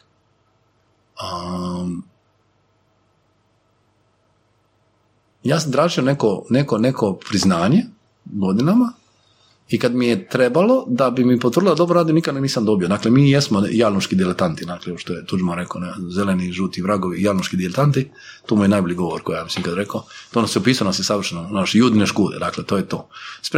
Spremni smo se proda svakome ko da i malo para, za malo para, a ljubomorni smo ako ih uspije, naši javnoški diletanti. I tu nas je dobro, i zeleni, žuti vragovi, možemo bilo kakvi, prodamo se bilo kome. I tu je jako teško dobiti u Hrvatskoj priznanje struke. Dakle, prije ćete ubiti zatuč, nego da ćeš dobiti neko priznanje. I ja sam za tim priznanjem trebalo mi je. Jer nekako, opet kažem, dok si prvi, neko ti tražiš da dobro radiš, da je to. Ne. I onda uvijek je bilo dio nekih stvari bio motiviran da dobiješ to priznanje od nekog a onda shvatiš da ti stvari nema niko iznad tebe ko ti to može reći. Oni ne razumiju, danas ljudi ne razumiju kako kampanje funkcioniraju. Ne razumiju koje je to znanje, da ti možda najdraži prijatelji i najbliži koji su ti pomogli da sve doposti, oni su ti stvari najveće. Priznanje da ti niko drugi ne treba. I onda kad recimo dođeš do toga, onda kažem, nekad mi je to bilo žao. Sad, što mi je žao, kažem, biggest fuck up. Ja uvijek razmišljam jesam li trebao prihvatiti taj posao. Tu moram priznat uvijek ratim, koji sam imao, ali ja sam izabrao obitelji umjesto tog posla. Dakle, ja imam danas svoje obitelji, djecu i ono, sve što imam jer sam donio tu odluku. Znači, bila je odluka vrlo jednostavno, ćemo li ovim smjerom ili onim smjerom, to su te neke velike odluke u životu. Ali ima dana kad pomislim da li bi mi život bio lakši, da sam to odabrao, lakši, jer to sam išao malo preći nekad kad ljudi kažu naš obitelj i sve to, ali mi smo ono muškarci, ti imamo taj quest i ako je taj quest ono cilj, taj neki, ako ti taj svijet igra to, onda ti, ako nešto tu napraviš, to je tebi sve. I bez ovo što niko ne razumije, ti ćeš žrtvovati sve, ti ćeš bodi brigu o obitelji, o svemu, ali to je tebi top stvar. I ono što će ti ispuniti. Ono što kažem, bolje od seksa, ne? A s druge strane imaš stvari koje ti niko ne može, jer opet svi smo specifični, dakle, ako puno radiš, to je bijeg od nečega, dakle, čega, ne znam, tog, ne znam. Možda bijeg od straha. Ne, nije bio straha, ma ne bio taj. Ne, uvijek je bijeg od nečega, recimo, ja uvijek još dalje ne mislim o toj egzistenciji, dakle, meni jedino to, dakle, uvijek ako išta mislim, ja sam li trebao još više osigurati neku egzistenciju, a ja jesam osigurao, po svim pokazateljima, dakle, ja nemam što više, ja ne bi trebao raditi više u životu. Ali i dalje imam taj nekakav, ono, kao ili bi trebalo još nešto ovamo tamo, a onda shvatiš da, ne znam, su ti najmanje, neko te nauči, naučite neke one osnovne stvari, ja znam kao me kćer je lampu poljubila, došla mi nešto zagrliti, poljubiti, ja kažem, ono, čime sam zaslužio, ne? Mm-hmm. Kažem, ničim, samo tako volim te. Onda ostaneš pati. I taj feedback, taj feedback te baš... I onda shvatiš što je bezuvjetna ljubav. Znači, nema razloga zašto, nema ništa i tako neke stanče. Ono jednostavno, sve te to odgaja. Jer to možda nisi, ti si imao možda najbolji odgoj koji uvijek, roditelji su najbolji koliko mogu biti u tom trenutku, ali ti niko nije možda rekao da je ta komponenta ljubavi jednako bitna. Znači, ja sam možda više odgojen onom red, rad, disciplina. Znači, u mene je to... Znači, ja sam oficir i gentleman. Dakle, ja kad sam bio u firmi, ja sam tvrdio da sam, meni, pogledajte oficir i gentleman, sve ćete me razumjeti. Dakle, izboksaj se za sebe, potrpi sve živo i dobit ćeš curu i avion na kraju. I pljesak. Dobro. Ali to u biznisu ne prolazi više. Na svojim generacijama to ne prolazi. Dakle, to sam imao jednu prezentaciju. Rekao sam, oficir gentleman approach više ne radi. To su bili ove stari kalfe i šegrti. Mm-hmm. Dakle, kad bi ti on rekao dodaj mi čekić, nikad nije objasnio da se taj čekić zove daj mi macu. A to je onaj čekić za kamen, onaj teški. Kako će ti dodat macu kad ne znaš? On dobije šamar, kao zašto mi nisi dodao macu? Pa je. Ne smiješ ništa žuti, onda si učio kroz batine, ne? I onda bi on uzao macu, onda kažeš ok, maca, da drugi put ne bi dobio šamar, znaš, ko da te trenirali ste kao ne pametno stvorenje, nego kao majmuna, razumiješ, ko, te moraju dresirati. Umjesto ti objasnio, pa rekao, ali dugo vremena bio takav pristup i u svemu i puno veći uspjeh dobiješ kad im omogućiš da oni s tobom pričaju na ravnopravnoj razini, ali mora doći do tog nekog poštovanja za ono što ti njima daješ, a i ti njih moraš isto uvažiti. Morate se naći na pola puta. Jer istovremeno, ako ti shvatiš da ništa ne kuži što mu... Ne želiš šariti za tako osobu. Ja sam znam da došla neka mala... Sjećam se, imamo tu praksu. Imamo jedan test. Mi imamo upute. Jer smo skužili da nam svaki put isto objašnjava nešto, 20-30 strana nečega. Dosta zahtjevno tehnološki, moramo objasniti ljudima što mi radimo. I mi smo napisali lijepo upute, to je bila nekome vježba, to je neko napravio i sad mi damo upute da čovjek pročita. Dakle, ne možeš to savladati prvi dan. Jer jednostavno to je dovoljno znanja, mi znamo da većina novices, početnika, nemaju pojma, nikad to ni život nisu radili.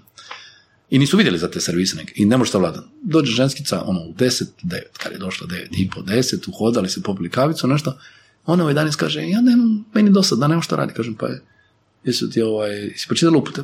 Jesam. Ja je poslu kući. Malo, još smo se poslužali, ali sam je poslu kući rekao.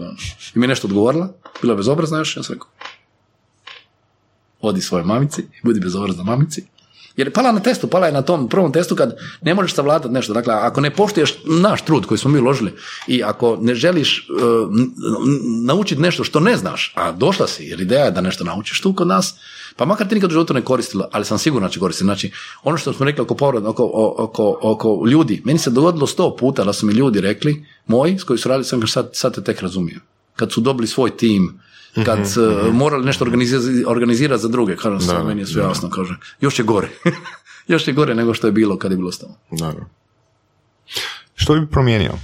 Imaš jedan moment u životu, i, ali to definitivno nije ono što si rekao, jer si napravio dobro odluku po svojim kriterijima. Ne, već sam rekao, igrao bi se više. Znači, ja bi se definitivno igrao više, znači, jer ove najbolje godine bi ja svima preporučio da ono, divljaju, igraju se i isprobavaju sve, to je sve iskustvo, to je sve život. Dakle, što više iskustva dobiješ, lakše će biti u svemu što radiš, u poslu, u bilo čemu. Jer tu rješavaš i sve frustracije. Dakle, treba divlja. Ako trebaš napuši se. A ako trebaš napi se, pod kontrolom, sve ne mislim nekako, ali sve isprobaj. Znači, nemojte žali za tim momentima, što bi bilo, kad bi bilo. Probaj, pa onda ćeš reći da, I ja sam takav, dakle, ja sam došao u Denveru, ja nemam problem reći da sam, ovi su svi politički savjetnici, mi u Denveru, marihuana je tamo legalizirana, ne?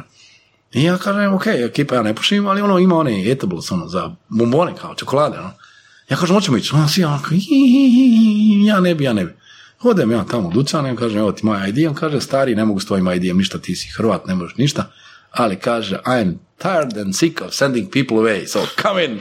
I odem ja tamo, kažem, sad, reci mi šta, ja nemam pojma, kažem, novis, reci šta, etables, bomboni, i tu sam shvatio, recimo, jedan problem koji imam, i dati, on meni kaže jedna kockica, a nema više od jedne kockice čokolade ili jedan bombon. Ne? I ja došao tamo, kako su ovi svi sramežljivi, ja dođeš, baš kao diler, ja došao u dvoranu i samo bacam ovi bombonci i neki nisu probali, neki su proslijedili dalje, znači mi su probali, bar da probaš jednom u životu. A ovi su probali drugi.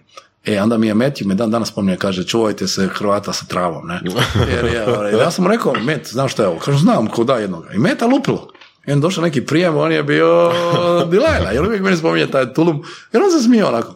A što je fora, ja isto probao, i on sam shvatio sam hardwire. Dakle, imaju ljudi, mi smatram, ne znam, postoje ovi znanstvene studije, na to ima ljudi koji su jednostavno hardwire, da ne mogu napraviti ništa, su preoprezni, prekonzervativni, da ne mogu napraviti ništa beyond control. I onda te jednostavno, sustav te gasi na spavanje, tipa spavanje ili spavanje. U principu ideš na to da ćeš zaspati.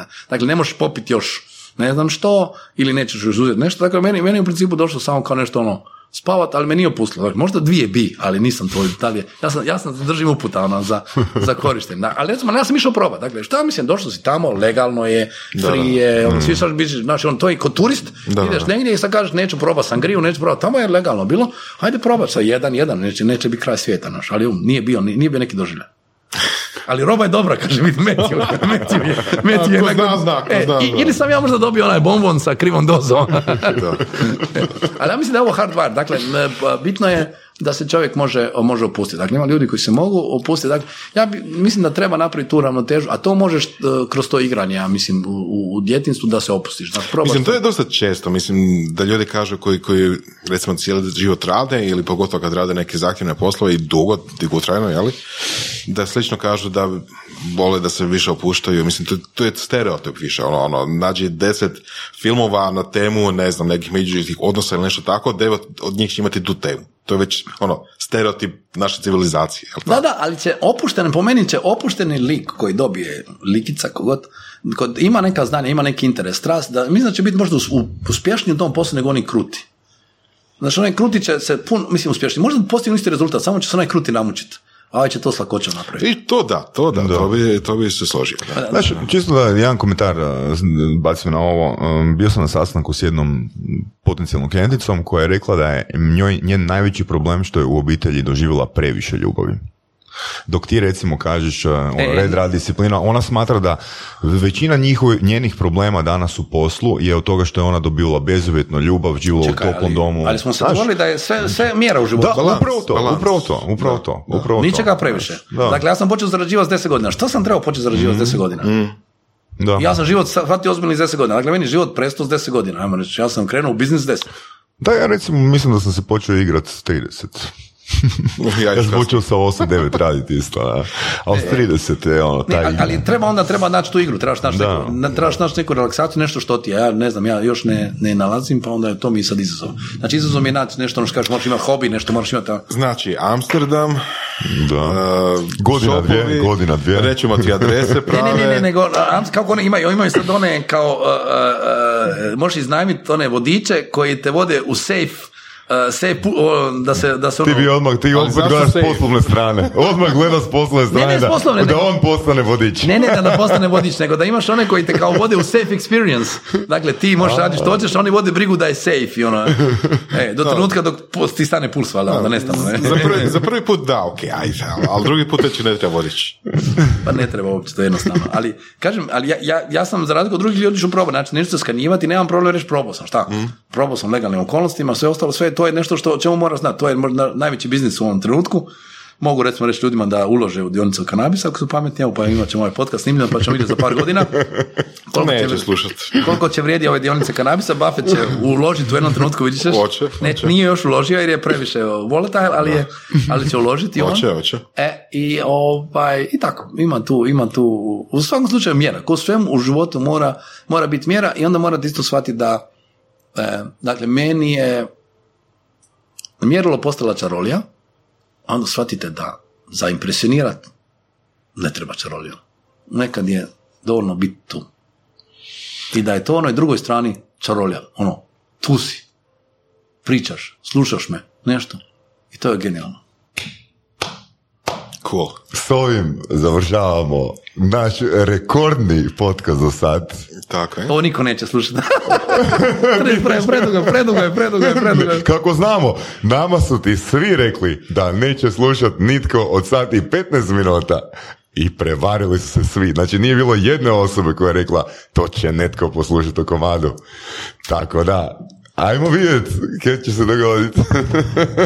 Krešo, hvala ti puno na tvom vremenu, hvala ti puno na iskustvu. Hvala na pozivu. I ono, ja osobno vjerujem da ćemo morati napraviti neku follow-up priču iz toga nakon 100 epizode. Tako da, hvala ti. Hvala vam. Slušali ste podcast Surove strasti. Ako vam se sviđa, lajkajte. Ako se slažete s gostom, komentirajte. Ili ako se ne slažete. Ako imate pitanja za ovog ili druge goste, pišite nam u komentarima, šarajte nas s prijateljima sa sličnim interesima i čujemo se u sljedećoj epizodi.